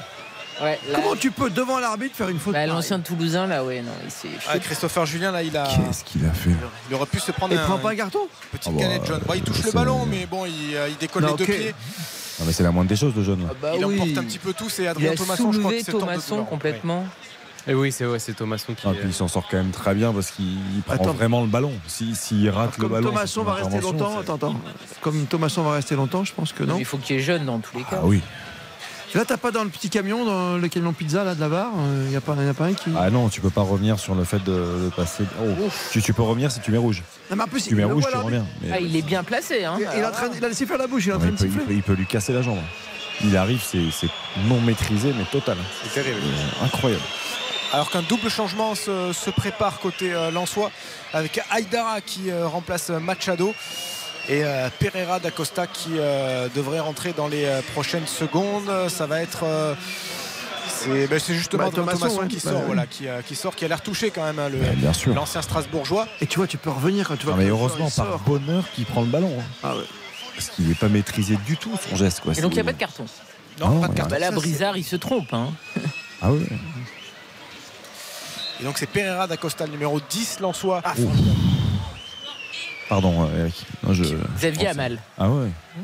Ouais, mais il a pas l'air de s'en remettre encore et ça a l'air compliqué pour lui. Il est sur le bord de la pelouse. Il parle au quatrième arbitre également. Là, encore une fois, une grosse faute de la part de Kazri là, qui va shooter Jonathan Grady littéralement. Il faut faire attention quand même à ne pas confondre, voilà, pressing et intensité avec excès d'engagement et mauvais gestes de la part des Montpelliérains, puisque dans ces 10 dernières minutes, c'est assez compliqué. C'est incompréhensible, il y a des choses qui m'échapperont toujours. Bon. Ils sortent plus de carton. Maintenant, la nouvelle consigne, c'est de laisser jouer, de moins mettre de carton. Donc du coup, ils sortent plus de carton. C'est vrai qu'il y a eu l'effet Coupe du Monde. Ouais. Ah, c'est quand même hallucinant. Le début de saison, c'était du rouge à tout va, et maintenant, c'est l'inverse. Maintenant, c'est plus du tout. Quand ça se passe devant tes yeux, quoi, sous tes yeux. Surtout que c'est un geste complètement déplacé, où là, Kazri qui est venu shooter dans le joueur. C'est de l'anti-jeu total. C'est de l'anti-jeu total. Attention là, les Lensois avec Openda, la reprise après rebond d'Openda qui s'est couché comme il le fallait sur cette balle, mais cette frappe qui est allée au-dessus des cages de Benjamin Lecomte. Toujours un partout ici à la Mosson entre Montpelliérain et Lensois. Elle était magnifique, hein, cette reprise de volée, parce que là c'est... Mais il a le temps en plus, tu vois, Baptiste. Non, mais c'est un geste technique très difficile parce qu'il y a du monde qui arrive. Non, mais pour pas qu'elle monte trop haut. Au bureau, on le fait tous les jours. Hein. Pour bien avoir... Bah oui, non, mais les fenêtres s'en souviennent. Ah oui. Les ordinateurs aussi. Non, pas tant que ça. Vous savez que c'est un massacre ici. Pas tant que ça, pas tant que ça. Non, pas tant que ça, bien sûr, tout est maîtrisé. Non, mais c'est dommage. C'est maîtrisé, nous. Fait l'opportunité. Et je disais très heureux de l'entrée de Pereira da Costa, qui est un joueur que j'aime beaucoup et je pense qu'il peut... Attention, la frappe de Mavididi, elle est belle. Elle est juste au-dessus des cages de Brice Samba. Mavididi qui était aux 30 mètres à peu près, qui a voulu enrouler cette frappe, c'est un petit peu loin et, mais ça s'est vite envolé, mais voilà, Mavididi qui techniquement quand même est un cran au-dessus, entre ambition et réalisme, voilà. Tu vois, c'est ça, mais déjà il montre qu'il est là, il montre qu'il est présent, il montre qu'il peut frapper. Maintenant il faut cadrer pour, non, mais tu vois ce que je veux dire, t'as un niveau, attends garçon, quoi, prouve. C'est ça, exactement. Allez, attention les Lensois qui essayent de faire quelque chose. Attention à pas trop attendre ce ballon de la part des Montpelliérains, avec cette balle de Seko Fofana dans la profondeur en direction de Pereira da Costa, qui a été accompagné par Christopher Julien et qui est allé dans la niche de Benjamin Lecomte, qui demande à ses joueurs de monter. Il va envoyer un long ballon tout droit directement sur la tête d'un Lensois qui va envoyer ce ballon en touche. On est dans la moitié de terrain du MHSC, mais les trois quarts des joueurs qui sont côté Lensois. Ça va un petit peu mieux pour Lens, mais pas de réelle occasion franche encore une fois. C'est assez timide quand même, ce regain d'énergie et ce regain de technique également. Bah, moi j'ai mon catastrophique, hein. Oh là là là là. Déjà ? Ah, oui, bon, on l'a pas vu pendant 80 minutes, donc je vois pas pourquoi il se réveillerait. Ah, suspense total. Et la faute à venir. On va peut-être mettre une musique d'Hitchcock peut-être pour le suspense total, tu vois, pour Karine Galli. Non, mais il aurait peut-être pu être averti là, il y a quelques secondes, c'est ça ? Il semblerait, oui, effectivement. Ouais, tu l'as déjà, hein. Bon, oui. Il a mal. Ah, celui de Karine, je l'ai, c'est sûr. On peut se le tient aussi si t'es lucide. Mais bon, juste parce qu'il a joué à Bordeaux, il va être sauvé, comme d'habitude. Allez, Wabi Kazri qui se préparait. Mais dis donc, il est là. Zut alors. Il est encore là, le vieux bougre. Mais vous allez voir qu'il va mettre une petite balle au niveau du point de pénalty. Ben, qui n'hésite pas. Qui va être reprise et qui va. Voilà, c'est vrai qu'il a été absent tout le long de cette rencontre, les 80 premières minutes. Bah, il s'apprête à envoyer ce ballon. Ouais, il a besoin d'enchaîner Wabi Kazri, mais il a l'air quand même à court de forme, hein, quand on le voit physiquement. Non, mais complètement. Mais c'est justement ça. C'est-à-dire que c'est ce qui est très difficile pour les coachs, parce qu'on sait que Wabi Kazri aujourd'hui a besoin de continuité. Il a besoin d'enchaîner 2, 3, 4 matchs de suite. Sauf que son entraîneur, il faut qu'il assume le fait qu'il puisse passer à côté pendant un match et demi, voire 2. Bien sûr. Mais il faut qu'il enchaîne pour retrouver du rythme. Et quand il est bien physiquement, techniquement, ça suit. Parce que là, on a vu des contrôles ratés. On en parle ou pas ? c'est complètement raté. Ah oui, ah oui, oui, ah oui, oui, là c'est. Ah oui, non, mais il n'y a aucun. C'est zéro pointé. Ah, il n'y a aucun souci. Mais il fait partie de ces joueurs où voilà, l'aspect. C'est important pour tout professionnel, hein, l'aspect physique. Attention, la réussite technique, mais lui particulièrement. Attention sur l'attaque en soi. Seko Fofana là, qui était en position de centre et ce centre qui est allé dans les parties intimes du défenseur Montpellier. Vous êtes sûr ? Tort de douleur, oui. Je pense que s'il se tord de douleur après un centre contré, vous avez l'œil, hein. Ça doit être au mauvais endroit. Au mauvais moment, du coup. D'accord. Ah voilà. Oui. Et parce qu'en plus, c'est la technique de mettre les bras dans le dos. Pour oui, c'est l'inconvénient. Hein. C'est plus difficile de se protéger à ce niveau-là. Voilà. Donc, il se tord de douleur. J'ai pas encore adopté les nouvelles normes. Je préfère encore sauter avec les mains devant. Avec courage, ça va durer encore quelques secondes et ça devrait aller. Il faut secouer, monsieur. Ouais, ça remonte un peu dans le ventre, ça fait un peu mal, mais bon, ça va passer. Il faut prendre notre homme. Hein, normalement, il faut soulever. Hein. Sympa, en tout cas. On a vu Fofana qui vient lui mettre une petite. Qui prend ses nouvelles. Bah, tu vois, c'est une jolie attitude. Bon. Voilà. C'est Joris Chotard là qui se relève difficilement, mais qui voilà, ça devrait aller pour le pur produit du MHSC qui s'est imposé dans cet entrejeu montpelliérain depuis quelques saisons maintenant. Le corner à suivre pour les Lensois qui va être dégagé justement par Joris Chotard qui a du mal à récupérer encore une fois. Hein. Joris Chotard qui. Il faut du temps. Hein. Ouais, il faut du temps, mais là visiblement ça a l'air compliqué. Ça pour peut durer. Hein. Il se tient le bas du ventre et ça a l'air vraiment très très compliqué pour lui. Il baisse la tête, mais il va faire les efforts comme lui demande Michel Derzakarian, puisque c'est un petit peu dur quand même pour les Montpelliérains. 84e minute de jeu. Ici à la Mosson, et ce sont les Lensois là qui ont le ballon avec un bon ballon en direction d'Aïdara qui est récupéré par Falaï Sako, mais qui la redonne sur Fofana. L'extérieur du pied s'entretire de Seko Fofana qui va aller directement dans les bras de Benjamin Lecomte qui essaye d'envoyer en profondeur Stéphie Mavididi, mais c'est bien lu de la part de Grady, c'est bien dommage, et ce ballon qui va être encore une fois en faveur des Lensois qui finissent bien cette partie. Pereira d'Acosta, le centre de Pereira d'Acosta au second poteau sur Florian Sotoka, le centre de Florian Sotoka, c'est bien dégagé de la part de Kouyaté, et ça s'ouvre un petit peu hein, des deux côtés avec les défenses qui donnent tout, les attaques même qui donnent tout, et quasiment tous les joueurs qui se ruent à l'attaque pour essayer de marquer ce deuxième but. À un petit peu plus de 5 minutes de la fin, forcément il y a beaucoup plus d'espace. Un carton, mes enfants. Ouais, un carton pour Pereira d'Acosta, si je ne me trompe pas. Ouais, c'est Pereira d'Acosta qui a retenu Fayad qui repartait à l'attaque côté Montpellier. Une faute, comme on dit, tactique et utile pour empêcher peut-être un contre de la part des Montpelliérains. Les Lensois qui repartent avec Openda, le grand pont réussi. Magnifique, le centre d'Openda à terre, c'est dégagé et c'est complètement loupé de la part de la défense montpelliéraine, et cette reprise du gauche de la part du nouvel entrant Aïdara qui s'est envolé dans le COP de cette formation lensoise, et ça va être dégagé en 6 mètres par Benjamin Lecomte. 86e minute de jeu et un partout. Il y a un petit côté money time. Oui, mais c'est pas étonnant parce que bon, il y a une phrase qui peut potentiellement nous insupporter, mais qu'on entend souvent, mais c'est un nul qui n'arrange personne. Non. Non, vraiment, c'est-à-dire que Lens a besoin de gagner pour faire une belle opération. Mais Montpellier, c'est pas jamais au contact non plus quand même. Ah, ils ont besoin de prendre leur distance par rapport à la zone rouge quand même. Elle n'est pas loin. Hein. Oui. Tu perds pas. Oui, tu peux pas être déçu de faire match nul contre Lens. Tu vois, sachant que tu as été mené en plus quand même. Oui, oui, non, je suis d'accord. Les regrets, ils sont bien sûr côté lensois. Ça, on est complètement d'accord. Mais pour Montpellier, là, à noter qu'ils sont toujours provisoirement 14e à 27 points. Donc il y a 6 points d'écart par rapport à Strasbourg. Pour 15e. Non, mais tu peux perdre ce soir, tu vois ce que veut dire Karine, je suis d'accord avec toi. Il y a 8 points d'écart là pour l'instant par rapport à la zone rouge. Du côté de Lens, effectivement, du coup, bah, ils sont plus 2e, 3e provisoirement. Ils sont à égalité avec Monaco qui jouera demain. Contre Nice. Et contre Nice. Et donc là, ils sont même 4e parce que la différence de but, je crois que c'est Monaco qui est devant.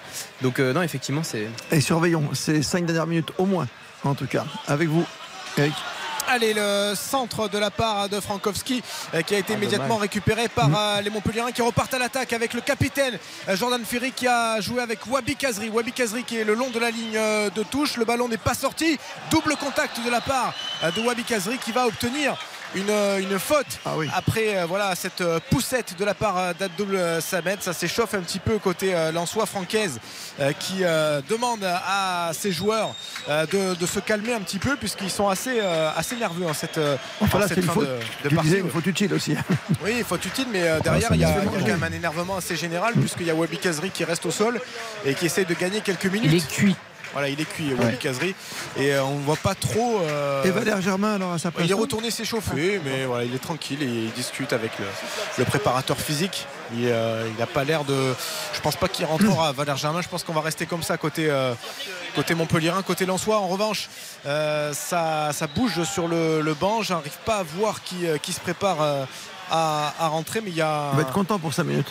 Attention, l'aile de pigeon là de Fayad qui a essayé d'envoyer en profondeur là sur ce coup franc de Wabi Kazri. Il a essayé d'envoyer en profondeur ses attaquants montpellierins, mais Wabi Kazri qui est resté au sol et qui demande le changement. Il y a quelque chose qui m'interroge quand même du côté du MHSS. Il y a beaucoup de situations arrêtées. Je trouve ça très surprenant au regard de la qualité dans le domaine aérien de leurs défenseurs. Christopher Julien, il est bon de la tête. Qu'il ne fasse pas plus de différence, qu'il ne marque pas plus de buts sur corner, sur coup franc, c'est quand même incroyable parce que Christopher Julien, comme tu le disais, à Toulouse, il nous a quand même habitué à marquer un paquet de buts. À Dijon aussi. Il y a quand même aussi de la hauteur, il y a quand même de. Estève, c'est pareil. Je suis quand même très surpris, Eric, de ça. Il est là, hein. Il est là, ça y est, vous l'entendez ? Valère Germain ? Valère Germain qui entre. On pensait qu'il était tranquille au niveau du poteau de corner à discuter avec le préparateur physique, mais il se préparait à rentrer. Il remplace Wabi Kazri complètement mort et qui est sorti sous les applaudissements du stade de la Mosson, même si ça a été assez compliqué pour lui. Et il y a aussi Arnaud Nordin qui a beaucoup donné dans cette partie, qui s'est souvent retrouvé au sol, qui va sortir. Et c'est Enzo Chato, le numéro 29 de cette formation payadine qui va entrer en jeu pour là, ces dernières minutes. Et de l'autre côté, on a changé aussi, hein, tu as remarqué ? Oui, mais. On a fait des petits changements pour les dernières minutes. Côté Montpellierin, c'est assez clair. C'est-à-dire que quand tu fais Nordin de Château. Oui. Tu sais que tu as envie que le nul te convient en fait. Oui, mais enfin tu fais rentrer Germain, c'est poste. Oui, c'est pas. Non, mais là il renforce quand même. Et côté Lensois, c'est Maréchal donc qui est rentré. C'est Julien le Cardinal. Pourquoi Maréchal ? J'ai pas vu le sortant. Maréchal, c'était hier. C'était hier soir. C'est pour ça j'ai fait un lapsus. J'ai pas vu le sortant, donc si vous l'avez, ça m'arrangerait. Frankowski. Voilà, Frankowski. Qui était incertain. Qui était incertain et qui souffrait. Passé une sale soirée autrement. Qui souffrait du calcanéum. Frankowski. Calcanéum. Voilà, c'est un os du pied. Oui. Donc il était incertain, il a été aménagé une bonne partie de la semaine, mais voilà, il était quand même présent au coup d'envoi de cette rencontre. Il a effectué quasiment toute cette partie. Enzo Chato pour les Montpellierains qui essaye de s'écarter côté droit, mais il va perdre ce ballon et la touche va être récupérée par les Lensois. Il reste 15 secondes dans le temps réglementaire de cette partie, toujours un partout entre Lensois et Montpellierains. Côté Lensois, Angelo Fulgini qui a ouvert la marque à la 4e minute de jeu, on le rappelle, et les Montpellierains qui ont répondu par Fetou Mawassa à la 59e minute de jeu. Mais ce sont les Lensois qui mettent le pied sur le ballon et qui ont ces dernières opportunités dans cette partie avec Pereira d'Acosta qui écarte sur Aïdara qui centre du gauche en direction d'Openda. Ce ballon qui a été contré par Christopher Julien qui a dû recevoir aussi le ballon encore dans un endroit assez compliqué. C'est pas lui tout à l'heure qui l'avait pris ? Non, c'est pas lui, c'est Joris Chotard. C'est Chotard. D'accord. Christopher Julien qui a du mal et qui lève les jambes. Non, c'est le plexus, je crois là. Non ? Ouais. Oui, quand tu lèves les jambes comme ça, c'est le plexus. Ça a l'air d'être le plexus. Vous avez la musique de Dr House pour que ça fait demain. Mais non. Décidément, il faut être spécialiste ce soir. Hein. Ah, c'est professionnel. Et donc, corner urgence, à suivre. Autrement, t'as urgence. C'est ça. Corner à suivre pour les Lensois, alors qu'on est entré dans le temps additionnel. 5 minutes de bonheur en plus dans cette partie ici au stade de la Mosson. C'est vrai qu'on assiste à une meilleure seconde période que première. Hein. Oui, ah bah oui, plus enlevé. Mais heureusement, quand tu es mené à 0, moi chez toi, tu fais quelque chose déjà. Voilà, donc il y a eu quelque chose de plus, il y a eu des occasions. On va un petit peu monter la note, même si ça va pas non plus. Attends, suspense. Frôler les 10 non plus, mais voilà. Il arrête son numéro à Facundo Medina, là, parce que c'est extra. Il a cette propension à exciter. Hein. Non, mais il excite tout le monde. Et puis ensuite, il arrive devant l'arbitre en essayant de faire justement le mec qui apaise. Alors que c'est lui qui excite tout le monde au début. Depuis la nuit des temps. Non, mais. Oui, l'Argentin est formidable, mais parfois c'est un peu. C'est comme ça. Provocateur. L'Amérique du Sud. Ouais. On l'a vu dans une certaine finale. Tiens donc. Allez, je crois que tu veux parler. Corner Lensois. Attention, il y a un but, mais qui a été annulé immédiatement par Jérôme Brizard sur ce corner. Il y a eu un cafouillage et les joueurs lensois qui se sont appuyés littéralement sur les défenseurs montpellierains, même sur le gardien qui n'a pas pu sortir. C'est évident. Il n'y a pas faute sur le compte, mais je pense que le compte boxe dans les mains d'un lensois, non ? Alors on va revoir ça au ralenti. Il saute quand même le compte, il rate un petit peu son dégagement. Il a la touche de la main, non, le Cardinal, non ? Bah, c'est vrai que moi le ralenti là il est assez. Oui, c'est Lecomte qui se rate sur la sortie. Oui, ça, après la main. Après j'ai pas vu. Bon mais de toute façon le but est annulé ouais, immédiatement est annulé. Et même si ce... ça discute hein ouais, ça discute dans le quart. On a vu qu'un seul ralenti mais je crois que ça parle. Est-ce qu'on met ouais, la main, ou pas voilà. Jérôme Brizard qui montre ouais, la main. Ouais. Très bien. Au moins c'est là, clair. Il le dit. Soit, il a dit voilà il y a main, il n'y a pas eu de contestation et on repart. Ah oui oui. Ah, oui d'accord. Énorme main oui. Il oui. y a même Fofana qui discute avec Franck Hez et qui lui dit non mais il y a eu main. Il n'y a rien eu, donc Frankowski. En fait, le Cardinal s'est pris aussi pour Benjamin Lecomte parce qu'il avait les deux bras en l'air. Il s'est pris pour un gardien. Il a été d'ailleurs meilleur de la main que Benjamin Lecomte parce que là, il est complètement passé au travers. Il a de la chance, Lecomte, que le Cardinal fasse ça derrière. Allez, les deux dernières minutes du temps additionnel ici au stade de la Mosson et les Montpelliérains qui subissent cette fin de partie après un bon début de seconde période. C'est le Cardinal qui va pouvoir faire une longue touche en direction de Medina. Medina qui rate complètement son contrôle. Attention, qui était sous la menace du pressing de Valère Germain, mais c'est bien récupéré par Kevin Danso et les Lensois qui repartent à l'attaque avec Seko Fofana. Très dangereux le centre de Seko Fofana, un petit peu long, mais qui va être récupéré par le Cardinal. Le centre en retrait. Attention, il y aura peut-être un pénalty. Oui. Non, pénalty. Qu'est-ce que Jérôme Brizard dit? Peut-être hors jeu. C'est assez. Il y a eu un cafouillage parce qu'il y a eu une frappe de la part de Lens dans la surface de réparation et il y a l'air d'avoir un pied montpelliérain qui. C'est assez. C'est assez. Christopher Julien, je crois, hein, qui. Il y a peut-être une semelle hein, de la part de. Ouais, c'est difficile à arbitrer là. Ah, peut-être une semelle, c'est allé tellement vite. Le contrôle de le Cardinal, il est exceptionnel. Ah oui, vous avez la hauteur où il est? C'est ce que j'allais dire. Incroyable. Il est incroyable. Il a combien là, Ibrahimovic hein? Bah, je sais pas, en tout cas, surtout que de l'amener ensuite vers la surface de réparation, c'est un peu un contrôle orienté, donc c'est absolument fantastique. Ah, Jérôme Brizard qui vérifie quand même auprès. Ah bah oui. Près de la barre. Il y a pénalty parce que le pied est haut et il le touche. Il touche Openda. Ah, il s'est fait appeler par ses collègues. La chance qu'il a, c'est qu'Openda arrive à frapper, donc c'est peut-être qu'il les induit un peu en erreur. Il n'y a pas de pénalty. Bah, j'ai l'impression qu'il le touche quand même bien. Hein. Il n'y a pas de pénalty. Ah oui, moi ici. Hein.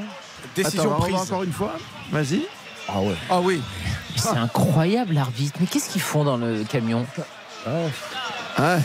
Ah, c'est vrai que c'était discutable. Celui-là, un peu hyper moins, discutable. Ouais. Ça dépend de l'angle que tu prends. Ah, exactement. Bon, là, franchement, Montpellier, entre la sortie ballon, foireuse de Lecomte, puis cette situation, ils s'en sortent bien là. Et puis, ça s'arrête. Avant le but, avant d'inscrire leur but, une casse bien chaude quand même. Hein.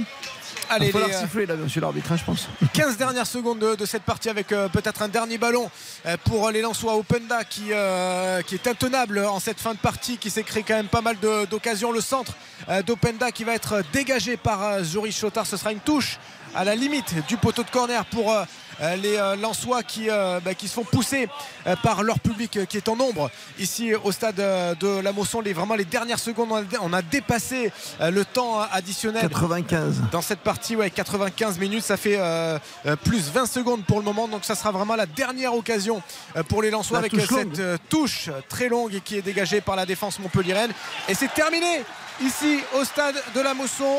Un but partout entre Montpellier et Lens. L'ouverture du score sang et or par Angelo Fulgini, c'était à la 4e minute de jeu et Fetou Mawassa qui a égalisé à l'heure de jeu pour les Montpelliérains. À qui profite le nul? À Montpellier. Voilà. On le voit de façon sur le visage. On a eu Christopher Julien, le point rageur. On a vu Laurent Nicolin aller embrasser Derzak. Derzakarian est vaincu depuis son retour. C'est ça, tu perds pas avec Derzak. Ah, sûrement pas à Lens en tout cas. Parce que, la grosse accolade avec Mawassa. Parce que là, Lens, c'est quand même une seule victoire sur les 6 dernières journées de championnat maintenant. Tu veux dire qu'il replonge là? C'est pas bon. Ah, mais pour moi, ils n'avaient pas vraiment sorti la tête de l'eau. Je trouve que Lens est dans une période un petit peu compliquée. Les Lensois qui n'ont plus gagné à l'extérieur depuis le 5 novembre. Hein. Et tu as bien raison de le dire. 6e match sans victoire à l'extérieur. C'est ça. La dernière victoire à l'extérieur, c'était à Angers. Dans la date donnée par Eric, très justement. 14e journée. Mais franchement, c'est. Ça va être dur pour l'Angers. Et même, il y a des choix, attention, il y a des choix. Il commence à y avoir de plus en plus de concurrence à Lens. C'est-à-dire que Baptiste le disait, arrivée de Thomasson, arrivée de Fulgini, 2 joueurs qui sont titulaires aux dépens d'autres comme Openda qui, on l'a vu, dès qu'il est rentré, il a quand même apporté quelque chose. Il y a aussi des choix de Francaise. Il va falloir un petit peu commencer à analyser parce que la série n'est pas très très bonne. Il nous reste 5 minutes tout pile avant de retrouver Georges Lang. Quelques stats peut-être sur ce match très rapidement, Baptiste Durieux. Rapidement, c'est déjà 18 tirs. 18 tirs, c'est le nombre de tirs lensois sur cette rencontre. 6 d'entre eux sont cadrés. Lens qui a eu 16 coups francs, 6 corners, c'est beaucoup plus que Montpellier, mais il y a 5 parades de Benjamin Lecomte du côté du MHSC. Lui aussi a été un acteur majeur de ce match et de ce bon point pris par les Montpellierains. Le bon point, on dirait un prof ce soir. Baptiste Durieux. RTL Foot, la note. Je suis juste content parce que la note sera bonne, mon petit prof adoré. Elle va remonter cette note quand même. Karine Galli, allez. Oui, un minimum. Oui, allez, on va donner la moyenne. Voilà. Ah oui, carrément. J'étais en hésitation et puis Baptiste m'a quand même rappelé qu'il y avait eu des parades également de Lecomte. On a vu 2 buts. C'était pas le match de l'année, mais les Montpelliérains se sont quand même réveillés en seconde période. Il y a la série, il y a la série de Derzak, toujours invaincu après 3 matchs. Donc j'ai pas vu un grand match, je me suis pas régalé, mais j'ai envie d'être un petit peu gentil. 5. Voilà.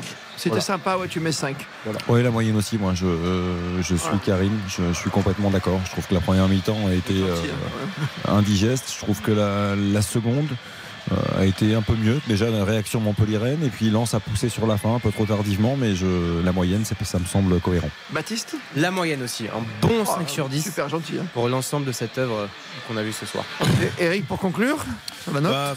Moi je voulais monter à 6 sur 10 parce que j'ai bien aimé le rebond montpelliérain, j'ai moins bien aimé la seconde période lensoise. Les Lensois qui sont quand même restés assez apathiques dans cette partie, à part en fin de partie où ils ont montré quelques belles phases de jeu, mais c'était quand même un petit peu en dessous.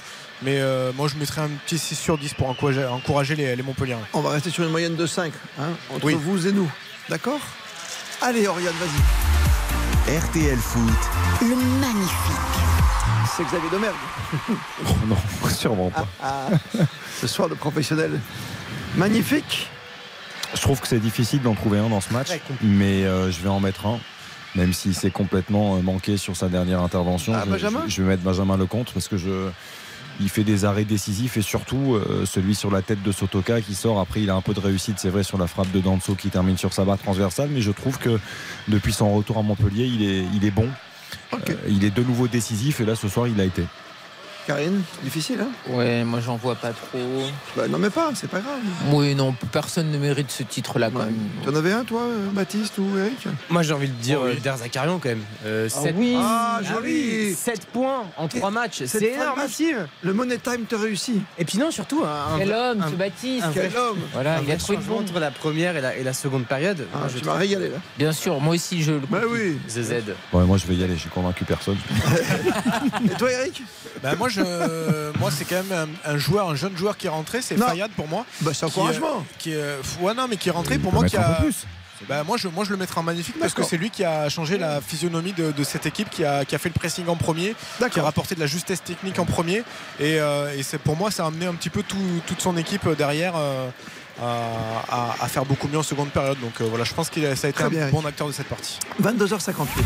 RTL Foot, le catastrophique. On l'a déjà, Karine. Ah oui, moi c'est Kazri. Allez vite. Ah oui, non, bien sûr, parce que c'est un joueur qui doit porter, qui doit évidemment amener sa touche technique, sa qualité. On ne l'a pas vu de la première à la dernière minute. Et en plus, il est sorti parce qu'il était cuit. Mais je me demande pourquoi il était cuit, parce que franchement, c'est trop peu. Je veux bien qu'il ait besoin de rythme, d'enchaînement, etc. Mais quand t'as pas des cadres comme le capitaine Téji Savanier qui était en tribune, Wabi Kazri doit être ce leader. D'accord. Rapidement, vous êtes d'accord avec... Je vais pas le laisser tout seul, je vais en citer un autre. Mais Karine, t'as raison. Je vais mettre les 2-9, moi. Parce que j'ai été très déçu de Sotoka aussi. Je trouve qu'il y a eu beaucoup de mauvais choix ce soir. On parlait de la concurrence à l'instant, c'est lui qui est aligné et je trouve qu'il est... Sévère. Mais non, mais sévère, oui. Il ne mérite pas le terme catastrophique. D'accord. Il est toujours trop dur ce terme-là, mais je mettrai les 2-9. 30 secondes, Eric. Kazri aussi. Kazri. Abdoul Samed du côté de Lens. Ah oui, carrément. Oui. Ouais, pourquoi pas. C'est sûr qu'on l'a pas vu. Très bien. Vous l'avez vu, vous ? Non, je ne savais même pas qu'il y avait joué. Je découvre maintenant si tu veux. Là, s'il a fait le match, je n'étais même pas sûr que c'était un piège, tu vois. Et je confirme, il était là. Sûr, hein? Eh oui, sûr. Il a même fait tout le match. Eric Sikora, il n'a pas joué? Non. Mais il était. Non, dans les tribunes, ça fait trop loin pour lui, vu qu'il vit à Lens. Il y avait Lachor aussi. Ah, ça, c'est beau. Daniel Leclerc, non, on l'a pas vu. Et Morera, j'ai vu aussi. Fait tout Lens. Et Tony Vérel, quoi. Ah, Tony Vérel. Ouais. Nos jeunes années. Merci, Karine Galli. Ah, ouais, non, c'est bon, ça. Xavier Domergue, le professionnel. Karine Galli n'a pas encore son jingle, mais demain on va vous en trouver un. Hein. Merci. Baptiste Durieux, l'ami de Julien Lepers, bien sûr. Ils sont pas champions, Le rapport, il n'y a aucun rapport. Et salut Eric Martin, merci pour tes commentaires. Demain, ça sera chaud avec Philippe Sansfourche, bien sûr, demain. Et avec également Hugo Hamelin, qui sera donc. Tous les deux, ils seront présents, bien sûr, au Stade Vélodrome pour vous faire vibrer demain soir avec nous. Merci de nous suivre sur RTL, il est 23h. RTL. Il est 23h.